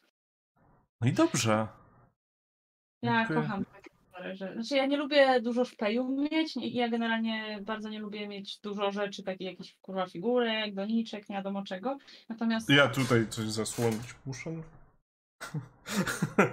Książeczki to jest po prostu taka super rzecz. Jeszcze ja mam wrażenie, że kiedyś to było, kiedyś to fajnie pisali. No dobra, tak teraz też się fajnie pisze, ale bardzo lubię sposób, w jaki ci XIX-wieczni na przykład historycy pisali, mhm. czy i bardzo mi się on podoba i bardzo mi łatwo wchodzą takie książki. Może nie, może ludzie byli głupsi i dlatego, a ja nie jestem bardzo niemądrą osobą i przez to mi łatwo wchodzą jakieś rzeczy dla idiotów, ale, ale, ale no, yy, bardzo mi się podoba, jak, jak, jak, jak wtedy pisano. I też lubię jakoś tak mieć do czynienia z takimi autentycznymi rzeczami. Tylko no problem... Kumam to trzeba potem te wszystkie, jakąś wiedzę, którą masz tam powiedzmy z XIX-wiecznych książek, musisz trochę update'ować, no bo wiadomo, że ona się też, wiesz, e, zmieniła. Jak to się Ale... W sensie, że, że co, że, że nie rozpoznasz już czarownicy po tym, czy pływa, czy to nie? Jak to? Wydaje się całkiem aktualną wiedzą. To rozpoznasz. No więc ja nie, ja nie, nie wiem, co byś, co, co byś chciała aktualizować czy poprawiać nie, jednak nic. Dalej trzeba sprawdzać, czy ktoś nie ma czarów na sobie, zanim będziesz poddawać go estrapado i wyłamywać. Dokładnie, dokładnie. Także potem do końca życia będzie niezdolny do pracy. Więc... Nawet jak okaże się, że był niewinny, bo się nie przyzna. No wtedy to takie, wiesz, upsi dupsi, nie? Ups. No ale mieli nawet wtedy opisane, opisaną taką procedury, że jak już kogoś potorturujesz, ta sesja tortur też jest dokładnie dość opisana, w sensie musi trwać tam godzinę 15, przynajmniej tu mówimy o tym w kazusie parlamentu mhm. i określone, że musi trwać godzinę 15, musi być wszystko bardzo tam zrobione zgodnie z prawem, a potem się te osoby kładzie na materacyku, koło czegoś ciepłego, przychodzi lekarz, UW i w ogóle. A jak się taką osobę permanentnie okaleczyło, to się jej płaciło świadczenia, czy, czy zostawiało się, żeby zdechła? Słyszałam nic o świadczeniach. Słucham? Może, może nie słyszałam nic o świadczeniach. Może ominęłam jakiś fragment. Ale no, e, strapado polegało na tym, że e, jakby podnoszono za nadgarstki związane za plecami, podnoszono na takim kołowrocie i z tego co wiem, to potem po prostu jakby puszczano ten mhm. kołowrót, że się spadało i zatrzymywano, także po prostu robił tak, wiesz. No, rozumiem. No, no to, no to, to bardzo, bardzo, bardzo, no i zastanawiam się, jak to miało się, ale też myśleli, że na przykład jak się, jak się kogoś łamie kołem, Jezu, czemu ja dzisiaj tak chaotycznie opowiadam? Myśleli, że jeżeli się kogoś łamie kołem, akurat e, i w trakcie łamania kołem na przykład koło się złamało, a nie mhm. człowiek, albo powiedzmy osoba, która już jest zaplątana w szprychy tego koła, bo już jest zostawiona, żeby tam mhm. sobie w spokoju. Dokładnie jak to w jednym wyroku określono, e, dać mu żyć tyle, ile Bóg będzie mieć przyjemność utrzymywać go przy życiu. Mhm. Pojebane trochę, ale...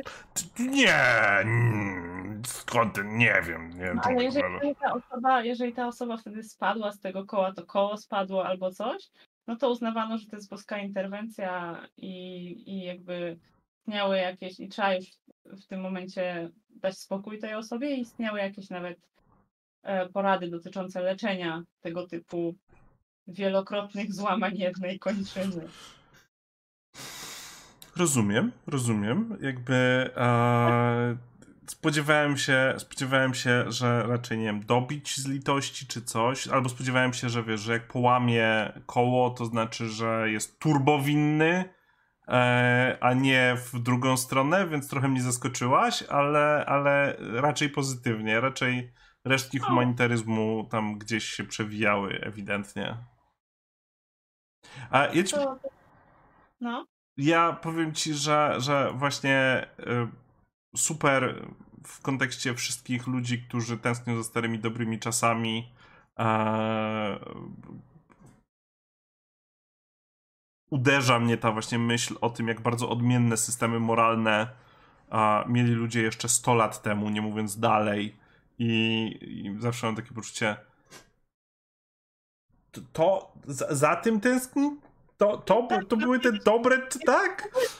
Kiedyś to było, no, no przecież, no, no, no nie wiem, pewnie ktoś by uznał na przykład po, powodowany jakimś chłopskim rozumem, wiedziony, nie, nie, nie chłopskim rozumem, który jest absolutnie niezastąpiony. Najpotężniejszym narzędziem, aparatem logicznym w, na, w naszym uniwe tak. uniwersum.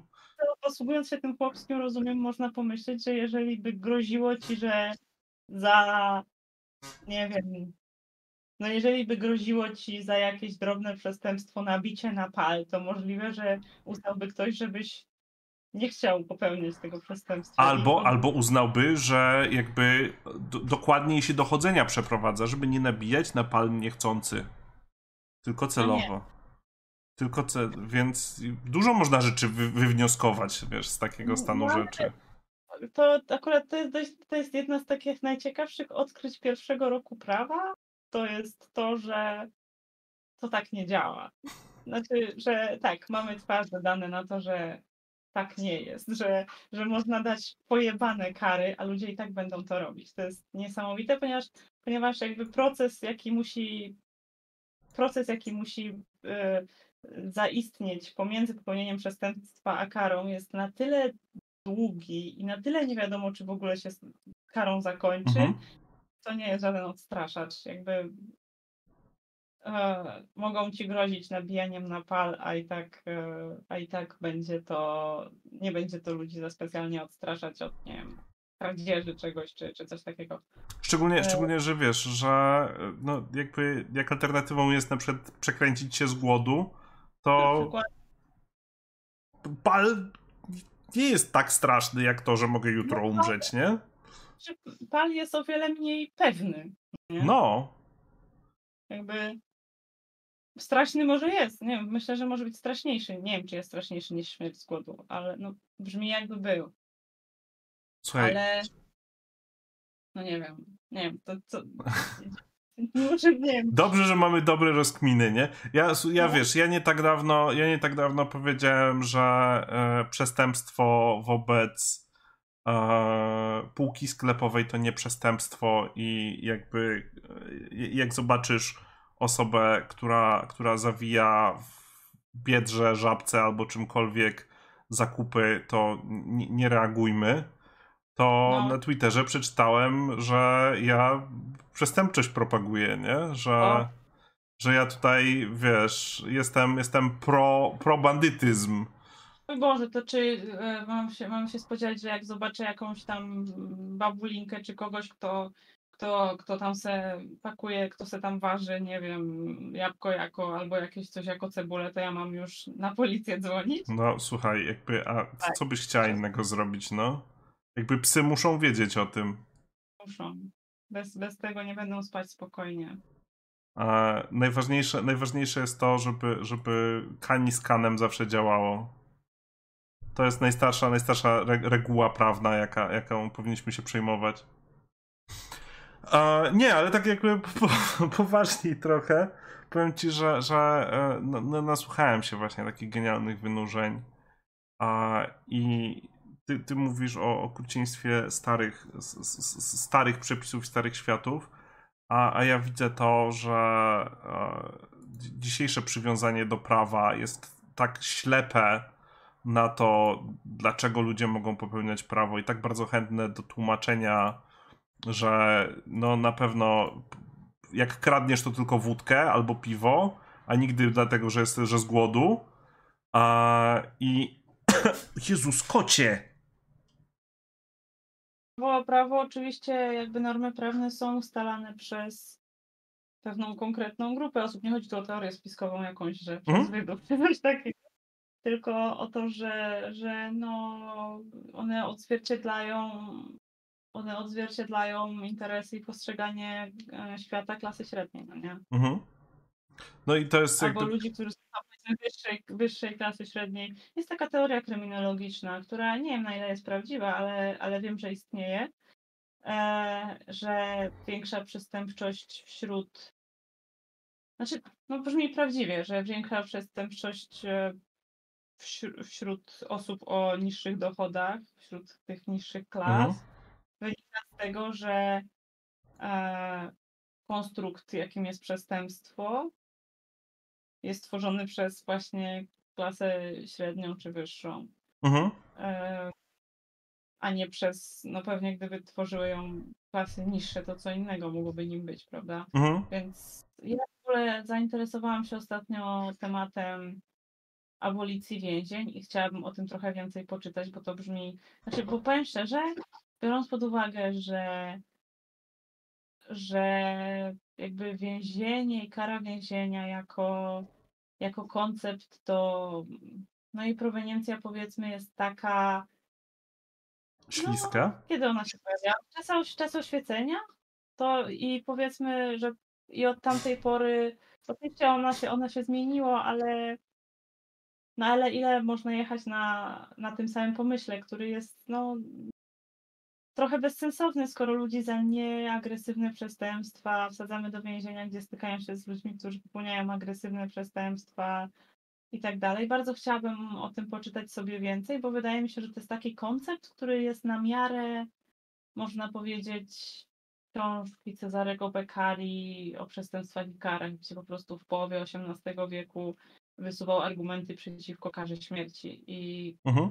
nawet zresztą mój komiksie jest o tym wątek. Mam zresztą go, mam zresztą w tle na moim Twitterze ten fragment mojego komiksu, gdzie do Beccari się odnosi. E, na zdjęciu w tle. E, I, i myślę, że, że ten pomysł jest właśnie czymś tak, no czymś te, tego kalibru, mhm. można powiedzieć. E, I mm, myślę, że myślę, że, że, że, bo wtedy też na karę śmierci myślano, na, o abolicji kary śmierci myślano tak, że Jezu typie, weź pojebało cię. Wybuchną przestępstwa jak tego. No, jakby przecież będzie po prostu masakra, będzie, będzie, wszyscy będą po prostu popełniać sobie przestępstwa jak szaleni. I myślę, że myślę, że, że, że to jest z podobnego kalibru jakby pomysł, co podobnej wagi, mm, wagi w historii rozwoju prawa karnego i karnistyki i nauk penalnych, co, co właśnie te XVIII-wieczne e, e, eseje na temat właśnie kary śmierci czy, czy abolicji tortur. Ja, ja chcia, no, chciałem... ja, ja się no. Chciałem tylko zauważyć, że jedną z najmądrzejszych, e, że jeden z najmądrzejszych cytatów o dzisiejszym um, prawie karnym w kontekście e, mandatów i grzywny, a to mamy, wiesz, z gry komputerowej, nie wiem, czy zdajesz sobie sprawę. Jakiej? Final Fantasy Tactics? A wiesz, o jakim cytacie mówię? Mm uh, if a penalty for a crime is a fine, then the law only exists for the lower, lower class. No tak, no. Bardzo fajny cytat. No i to jest, mnie zawsze rozważa, że to jest cytat z gry komputerowej, nie? Bo e, jakby przytoczyłem to z bardzo konkretnego powodu, ponieważ na czacie ktoś się zapytał, czy to, e, to o czym mówisz, czy wziąłeś to z Foucault, czy wziąłeś to z BLM, nie? I mi tak przeskoczyło, możemy brać z bardzo różnych miejsc pomysły na, na, na abolicjonizm na przykład, nie? Generalnie ja nie wiem, nie wiem skąd ten pomysł pierwszy mi gdzieś wpadł, przy, gdzieś mi się pojawił w obiegu, powiedzmy takim, e, w tym takim obiegu socjologicznym, można powiedzieć. Nie pamiętam. Na pewno PLM o tym, e, o tym pisał dość dużo. E, bliżej się z tym też zetknęłam w tej książce The Transgender Issue and Argument for Justice, gdzie właśnie Sean Faye opisywała, że też w rozdziale na temat transkobiet w więzieniach opisy, zeszła też na mhm. temat mhm. tego, na ile, jak w ogóle system więziennictwa jest chujowym pomysłem, w sensie nie, jak się o tym pomyśleć, to jest fakt, to jest jakiś absurd. Nie, ja jest, wiesz, jakby nie, nie, spodziewasz się chyba, że się nie zgodzę z tym, nie? Ja spodziewam się, kurwa, tak, Trzeba. Kurwa, trzeba... musimy wszystkich zamknąć, bo ta bieda jak się rozprzestrzeni, nas rozkradnie, ale, będzie najgorzej, kurwa. ale mieszkać, wiesz, po prostu w warunkach jak średniowieczna kara wieży dolnej. Ja uważam, że dyby były najlepszym pomysłem. Potrzebujemy więcej dybów. Szczególnie jeżeli można obrzucać zgniłym jedzeniem ludzi w dybach. Albo zabić, bo tak też się zdarzało. Też. Same dobre pomysły. Only, only good ideas. Zależnie od tego, czy ktoś popełnił przestępstwo, z którym ludzie się zgadzali, uważali, że jest cool, czy, czy, czy za przestępstwo jakieś, które było zjebane, to mógłby nawet tego nie przeżyć. Mi się jeszcze podobało, jak przybijali do tych dybów uszami potem. Czasem. Jeszcze przy uszami? No, uszami przy, przybijali gdzieś tam e, dodatkowo, żeby było, wiesz, no. Takie. Jest taka książka, która nice. się nazywa Punishments of Former Days. Bardzo, mhm. bardzo ciekawa. Taka, e, ona się Anglii, ona akurat Anglii dotyczy i łatwo ją gdzieś tam znaleźć mhm. w jakichś libach czy innych, innych takich przestrzeniach z nielegalnymi książkami. Tylko nie nielegalne książki. Ja, kurwa, czacie, czacie, proszę, proszę dzwonić na psy, tutaj są nielegalne książki, nie? To, no to właśnie ta książka Punishment, ona jest już dość stara, więc chyba mhm. ją nawet można, można ją piracić. E, nazywa się Punishments of Former Days i jest bardzo taka, taka też fun to read, jeżeli ktoś lubi taką makabrę sądową. Jest też taka świetna książka, która jest za darmo e, i też jest o Anglii Nazywa się, jest za darmo, e, można ją sobie ściągnąć. Nazywa się The Golden and Ghoulish Age of the Gibbet in Britain. Po prostu. Tą książkę nawet kojarzę. Gwarantuje po prostu doskonałą zabawę dla każdego, kto lubi czytać po prostu takie makabryczne absurdy, absurdy dawnego prawodawstwa. No wspaniałe, naprawdę. Teraz Właśnie, bo to, to jest o takiej karze, która polega na tym, że jeszcze potem ciało wieszano w takiej takim stelażu, można powiedzieć. Teraz już ją to kojarzę, no jasne. przestępstwa i on tam sobie wisiał przez nawet no tam powiedzmy 100 lat potrafiło wisieć tam. Tam już ciała nie było wtedy już, tylko czaszka się zatrzymywała na tej tutaj mhm. jego obręczy. Ale i był takim jakby elementem krajobrazu, który był na mapach jako landmark w ogóle. A te, to tego nie wiedziałem, że aż do tego stopnia odjechali to było takie już po prostu taki, stawał się takim elementem jakby tam powiedzmy życia, życia tego społecznego. No dzisiaj, e, wiesz co, no spotkamy się tam, ileś tam pójdź za, za Gibet Johna, e, i potem i tam potem skręć w lewo i tam się spotkamy. Albo no bardzo, bardzo naprawdę ciekawe, ciekawe rzeczy. E, to... I no, jakby wiesz, to mi, to mi mówi jedno, nie? Jakby wszyscy, którzy uważają, że to jest nieludzka kara, oni po prostu są jakimiś kurwa snowflake'ami, nie? Weź, weź Jakby, przepraszam, trudne czasy robią trudnych ludzi, czy jakoś tak. No, e, więc... Trudne czasy robią, no, ludzi z traumą? Nie, nie tak, nie tak, nie. Trudne czasy robią, robią... No, no, co, tak, no. no tak, mówię, tru, trudne czasy robią trudnych ludzi, wydaje mi się najbardziej adekwatne, no. Bardzo, bardzo ciekawe opisy właśnie też w tej książce są, jak na przykład wieszano te, te stelaże tymi trupami w okolicy popełnienia przestępstwa, czyli na przykład czasem we wsi. Nie dość, że tam po prostu muchy było słychać z kilometra przez kilka miesięcy, jak to ciało się rozkładało, to jeszcze zdarzało się, że na przykład e, dwóch synów, którzy popełnili jakieś morderstwo, powiesili tak sobie zaraz matce pod okno. No, słuchaj, jakby mogła nie rodzić chujowych dzieci, no. Mogła, mogła. Jakby w sumie to prawda, no mogła. Trzeba było sobie chować gówniaki, to by było, no nie? A nie, a nie... Kurwa, te neoliberalne, gdyby tylko te neoliberalne pierdolety o indywidualnej odpowiedzialności wprowadzili ze 100 lat wcześniej, już dawno byśmy byli kurwa za nimi, nie? Już byłby święty spokój. Eee, słuchaj, ja się tylko zapytam, ponieważ chciałem zauważyć, że rozmawiamy 4 godziny, nie? Ja, o nie, no ale o tym, że boję się, że stopiłam dużo kasy z kamer sklepu. Opinie na Allegro. Jestem bardzo, znaczy na Ceneo. Jestem tym bardzo wkurzona, bo myślałam, bo Ceneo ma podobną politykę, że, że spoko są ich. E, Może nikt że... nie zgłosił tego do Ceneo, no. Jest no zawsze taka szansa. Boję się teraz. Mam nadzieję, że mi oddadzą kasę albo wyślą produkt. Also, zobaczyłem o jakim profesorze mówisz i, i e, jakby powiem, że nie jestem przesadnie zaskoczony. Tak myślałam. w sensie, jakby widziałem, co ta osoba, co ta osoba pisze na, na, na Twitterze czasem i już tam mi wystarczy. No, ale to, to tego. Czy, czy to jest ten, czy to ten zdroworozsądkowy moment, w którym w takim razie kończymy? Tak, tak, totalnie. Ja muszę zabrać się za rysowanie komiksu i uczenie się prawa administracyjnego. Miałam, ja sobie mówiłam, dzisiaj gadam z Ralindelem godzinkę i potem spadam. I... A ja się przez ten makaron zapomniałem cię zapytać, ile masz czasu, wiesz? To jest zupełnie, zupełnie poważnie mówię. Po prostu jakby z tobą się zawsze tak dobrze rozmawia, że ja popłynąłem, a zapomniałem się ciebie zapytać. Ja zawsze, zawsze staram się pytać, bo, bo co prawda nie jesteś polityczką razem, która ma 20 minut, ale, e, ale ludzie często mają ograniczenia czasowe, więc...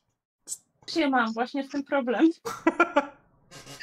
o nie, teraz ja opóźniłem książkę o kolejny miesiąc, przepraszam. Jest oddana luz. Opóźniłeś tylko drugą część komiksu, moją magisterkę i moje zdanie prawa administracyjnego. Więc zero, zero problemów, wcale nie czuję się winny. Uff. Dobra, przeżyję, przeżyję to jakoś. Ale cieszę się, że twój czat jest też taki kochany i miły i, i bardzo, bardzo, bardzo miło mi się czyta, co tam, mm, kim jest Marcy Munycz, bo daje fajne koncie. Jakby... A, Mądre. Z tego co widzę, to jest to osoba, która followuje od dwóch godzin, więc nie potrafię ci powiedzieć. Jest tego, jest, jest nowa, nowa, nowa w naszej społeczności, ewidentnie. Albo, albo istnieje na YouTubie pod innym nikiem, którego nie kojarzę.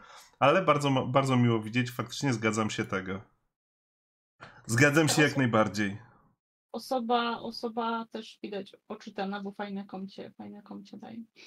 A my, wiesz, ktoś na czacie bardzo próbował się mnie, ode mnie dowiedzieć, co odpowiem na Fuck Mary Kill, gdzie opcje to Karioner, Roman Warszawski i Szymon, nie? I jakby... No? Nikt, nikt, nikt, nie? Like, w sensie, w sensie jakby powiedziałbym, że z jednej strony najbezpieczniej, odpowiem tylko tyle. Najbezpieczniejszą osobą do małżeństwa byłby potencjalnie Szymon, ale musiałbym słuchać jego gadania więc fuck najwyżej. Okej, okay, fuck, no a...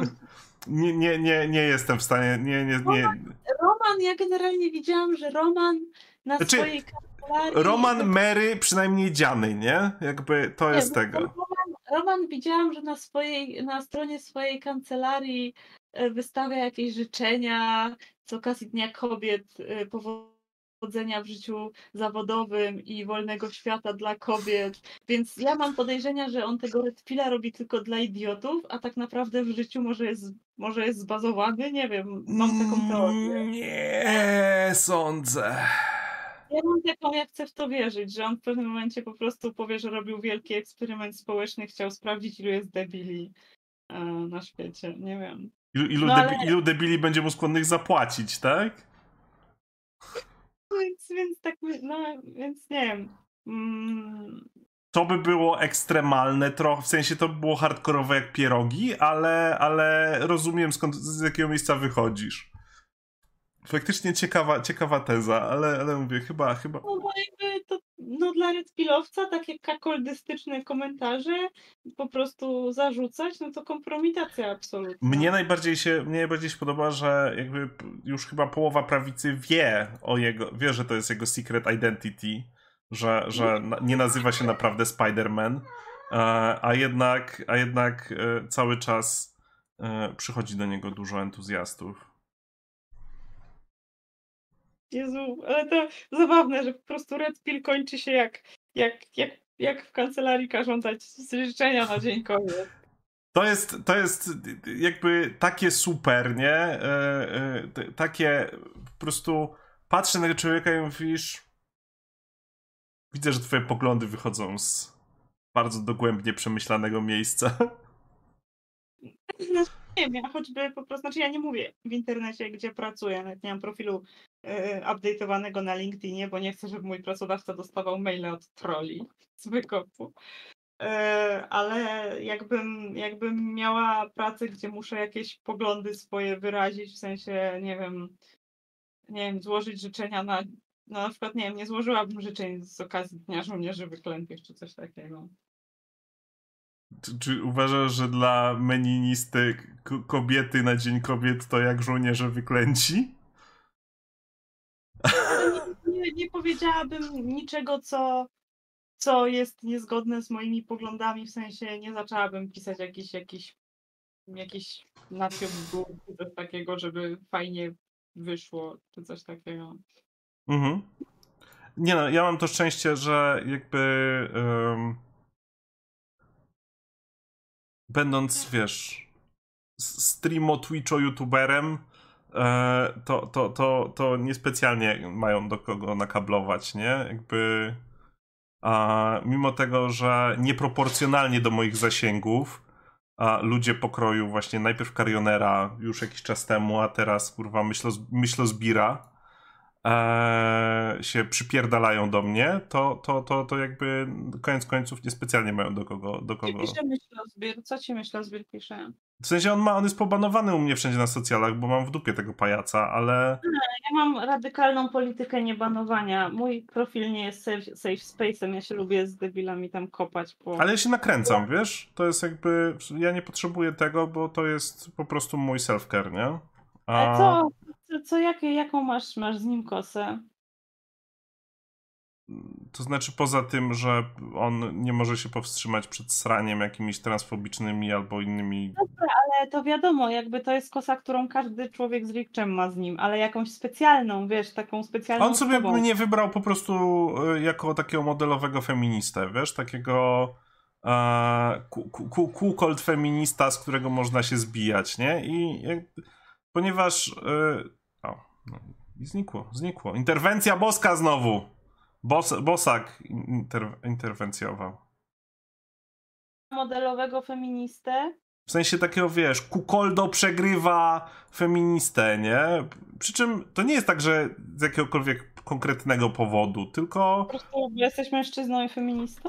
Tak, plus y, oni dużo radości mieli z tego, że do mnie się dopierdoliły y, właśnie na przykład w wakacje feministki i w związku z tym, wiesz, e, są narracje typu nawet feministki go nie chcą, a on i tak nie potrafi od nich odejść, nie? Ja mówię, kurwa, jeżeli całe twoje życie jest na Twitterze, to gratuluję, nie?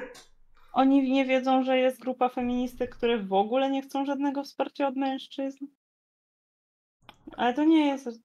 Znaczy, nie wiem, ja podejrzliwie podchodzę do, do feministek, które nie chcą w ogóle, które bo one na ogół w ogóle podchodzą też bardzo podejrzliwie do każdej AMAB osoby, mhm. mam wrażenie, że, że to nie jest ograniczone też tylko do mężczyzn. Znaczy, gdyby było ograniczone tylko do mężczyzn, to też by było zjebane, bo to jest jakby połowa świata prawie.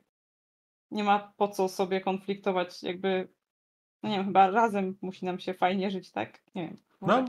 Ale, ale, ale jednocześnie widzę właśnie też taką silną, często wychodzi z tego też taka silna niechęć w ogóle do, e, do AMAP osób i myślę, że łatwo z tego wejść w jakieś po prostu, wiesz, też na przykład w jakąś, jakieś uprzedzenia do wszystkich AMAP osób. Tak Oj, ja się zgadzam, jakby ja, ja nie wiem, ci nawet mówiłem, ja miałem rozmowę jakiś czas temu z, w ubiegłym roku, mniej więcej w kwietniu chyba z czerwonymi czyli z były, byłą młodzieżówką PPS-u, nie?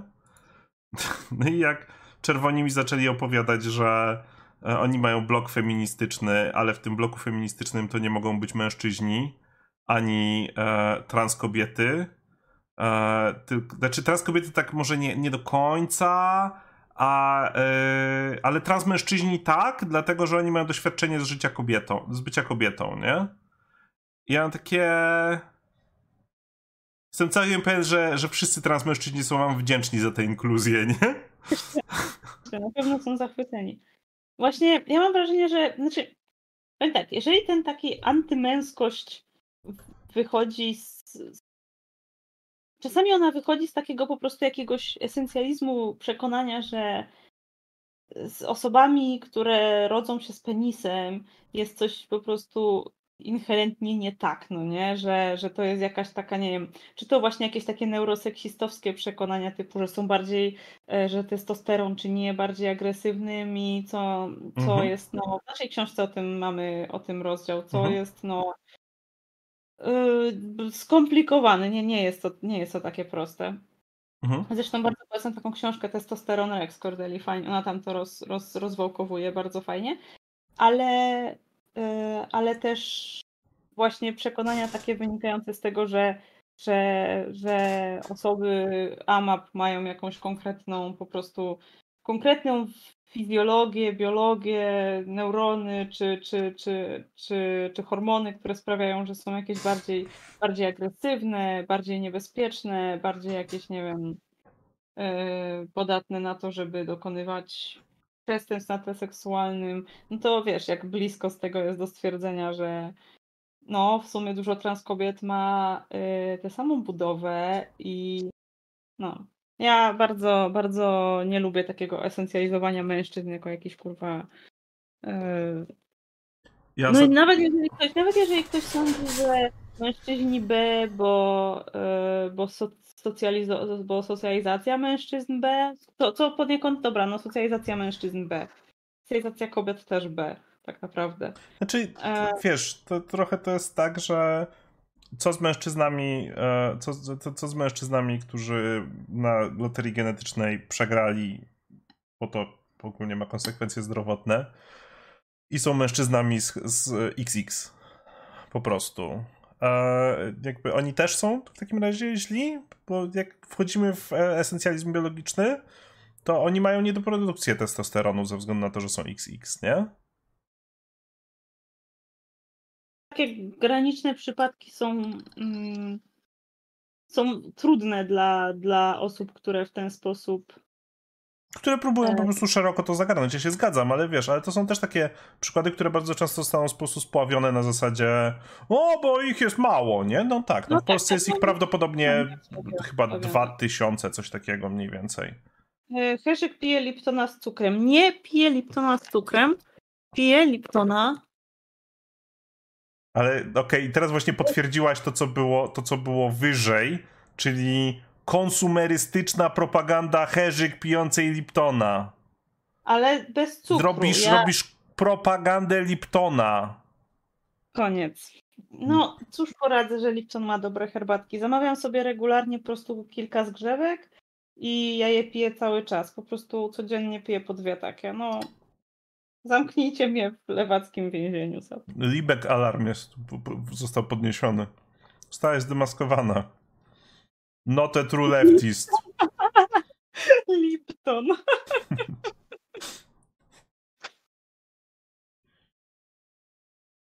No, ale ja bardzo, ja ogólnie piję tylko napoje zero, bo, bo nie wiem, jakoś... Bo czuję się jak zero, yo!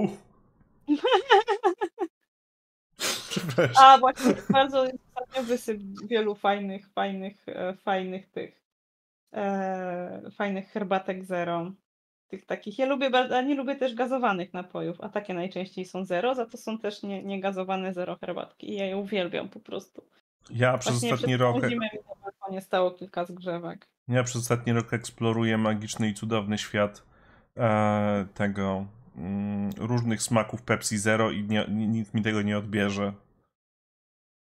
Przynajmniej, no przynajmniej w odróżnieniu od, od, od Coca-Coli Pepsi nie, nie, nie próbowała tego nie sponsorowała bojówek w Boliwii.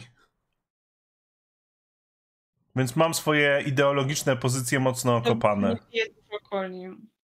Słucham? Dobrze, że nie piję dużo coli. Kola... Jeszcze Fusty Zero jest. Bardzo fajna jest Fusty Zero, bardzo polecam. I po prostu energetyków zero jest zatrzęsienie, a ja dużo piję energetyków. Są dobre. Zaraz zakażą dla dzieci. To mi też pewnie zakażą. No, właśnie to chciałem, to chciałem zaimplikować, no. Wejdziesz do sklepu, a, a powie, przykro mi, nastolatkom nie sprzedajemy. Nie no, już mi ktoś pis napisał na Twitterze, że widać pierwsze zmarszczki starości. Myślał, dojebie. A ja sobie myślę, że, znaczy nie wiem, no im starsza jestem, tym mi się wydaje, że lepiej wyglądam. Jak widzę siebie, jak miałam 20 lat, to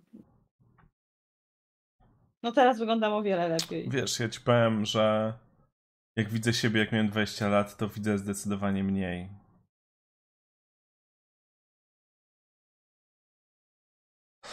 Jakieś, Halo? jakieś 30 kilo czy coś. Mhm. czy tutaj, czekaj, czy teraz zamierzasz zostać, czekaj, czy chcesz tutaj rzucić jakiś fatfobiczny komentarz, żeby zostać skancelowany autofatfobicznie? Nie no, jakby, przepraszam, fatfobiczny komentarz, like... I'm a fatphobic comment for fuck's sake! Znaczy ja, ja też przyznam szczerze, że jeżeli chodzi o, o wagę, to ja miałam dużo z tym, z tym jakichś takich pro, problemów związanych z obrazem ciała, związanych z wagą i wiem, że moje przekonanie, że w swoich oczach lepiej wyglądam, wynika z tego, że no 8 kilo schudłam. I to jest trochę pojebane, że musiałam zejść poniżej granicy niedowagi, którą, no tam kilo albo pół kilo poniżej, żeby, żeby, żeby wreszcie zacząć jakoś lubić swoje ciało. A i, i sobie y, cycki uciąć. No słuchaj, jakby, wiesz, ja po, ja po ostatniej rundzie e, grypy i lub covid nie wiem, nie mogę tego stwierdzić jednoznacznie, którą miałem na początku stycznia, mam chyba jakieś uszkodzenia mózgu, bo autentycznie mam dużo mniejszy e, du, dużo mniejszy apetyt, nie? I dużo mniej znaczy w sensie nie jest tak, że się głodzę, ale dużo mniej chce mi się jeść, więc brain damage for the win! Nie no, ja zupełnie nie lubię dawać porad, porad, porad chudnościowych, natomiast e, i raczej tego nie robię, natomiast no, no jakieś tam, nie wiem, głodzenie się to jest... Nie, nie no to daj spokój. Bez sensu i generalnie to, co, no nie wiem, no jak jakoś, jakoś na tym zależy, no to fajną opcją są te aplikacje, które po prostu sobie wpisujesz Wiesz co, dla mnie dużo większy, po prostu dużo, dużo więcej daje myślenie o tym. W sensie dużo bardziej myślę o tym, czy ten na, na przykład, czy ten posiłek jest mi aby na pewno potrzebny. I przydatny, a też jakby myślę, to, to mi dużo daje. Jak masz jakiś tam bilans kaloryczny, nie wiem, no mm, którego powiedzmy się, się jakoś tam trzymasz z grubsza na hmm? początku licząc, a potem intuicyjnie, no to też jest w miarę przydatne. Hmm. Chociaż to można przez to jakoś wpaść w jakąś obsesję, więc ja też nie lubię za bardzo tego, e, tego jakoś specjalnie propagować, ale, ale jeżeli ktoś, ktoś ma, ma taką chęć, żeby sobie schudnąć, to myślę, że że Yazio, jest taka apka Yazio i ona bardzo, bardzo wielu osobom, które, które znam, jakoś tam pomogła. No, ja mówię, jakby ten rok zaczął się dla mnie jakąś taką bardzo pozytywną rzeczą, gdzie udaje mi się bardziej o to zadbać, jestem trochę happy z tego powodu. I wiesz, i jakby właśnie też to jest chyba to samo, co z kwestią um, um, tej neurotypowości, że mnie na przykład dużo rozumowo zmienia świadomość pewnych rzeczy, nie? Jakby to, że zdaję sobie sprawę z istnienia pewnego procesu czy mechanizmu i jakoś tak w tym momencie wchodzę w rozumienie tych mechanizmów, także związanych z żarciem i to jest super. Także dla mnie diagnoza była dużą rzeczą. Naprawdę taki jestem ach, happy. Dobra. No, to, to, no. A, tak, kończyć. Nie, bo chciałeś coś dopowiedzieć, nie będę ci ucinał, wiesz. Nie, nie, nie. Muszę, jak już zacznę, to nie skończę nigdy, więc. Okej, okay, dobrze. Stresowania się, stresowania się tym cholernym sklepem. Wszystko będzie dobrze, zobaczysz. Yo. Wszystko będzie secher good. Mam nadzieję, że nikt. Myślałam, że jak po prostu kupuję Fairfona, to wszyscy muszą być do mnie fair. O. Nie można zrobić mnie w chuja na Fairfonie. O nie, Sad Herzyk, najgorzej. Ogóle, no nie wiem, na wypadek jakby było coś nie tak, to po, poskarżę się Rzecznikowi Praw Konsumenta. Dobrze, donieś na nich najlepiej. Jedyna prawdziwie lewicowa rzecz to donos. No, tak trzeba. A, dobrze, dobrze, słuchaj, e, jakby nie oszukujmy się, wszystkie, wszystkie atomy zdrowego rozsądku mówią, że należy kończyć, jakkolwiek dobrze by się z tobą nie rozmawiało. Tak, kończyć. Jak przeczytasz mój komiks, to, to robimy tak, kolejny. Tak, tak, jak najbardziej, jak najbardziej, totalnie. A, a tymczasem, e, jeszcze raz, czy możesz powiedzieć, gdzie, gdzie, gdzie cię można obserwować? Szczególnie osobom, które siedzą od początku tej. Na Facebooku Herzyk, na Instagramie Aleksandra Herzyk, a na Twitterze Herzyk1. Rozumiem, że Herzyk było za zajęte, tak. tak? No, niestety. Okrutny los. No. No dobrze. No dobra. Także mordy, obserwujcie Herzyk albo Herzyk 1, a ja razem z Herzyk 1 się zawijam i kończymy na dzisiaj. Mam nadzieję, że rozmowa była fajna, bo dla mnie zawsze się super rozmawia z, z, z tą. Z tą. Chaotyczna. No, była, była, tak. No. no dobrze osoby, wymeldowuję się, dobrej nocy i, i, i do zobaczonka, do zobaczonka jutro. Siemeczka.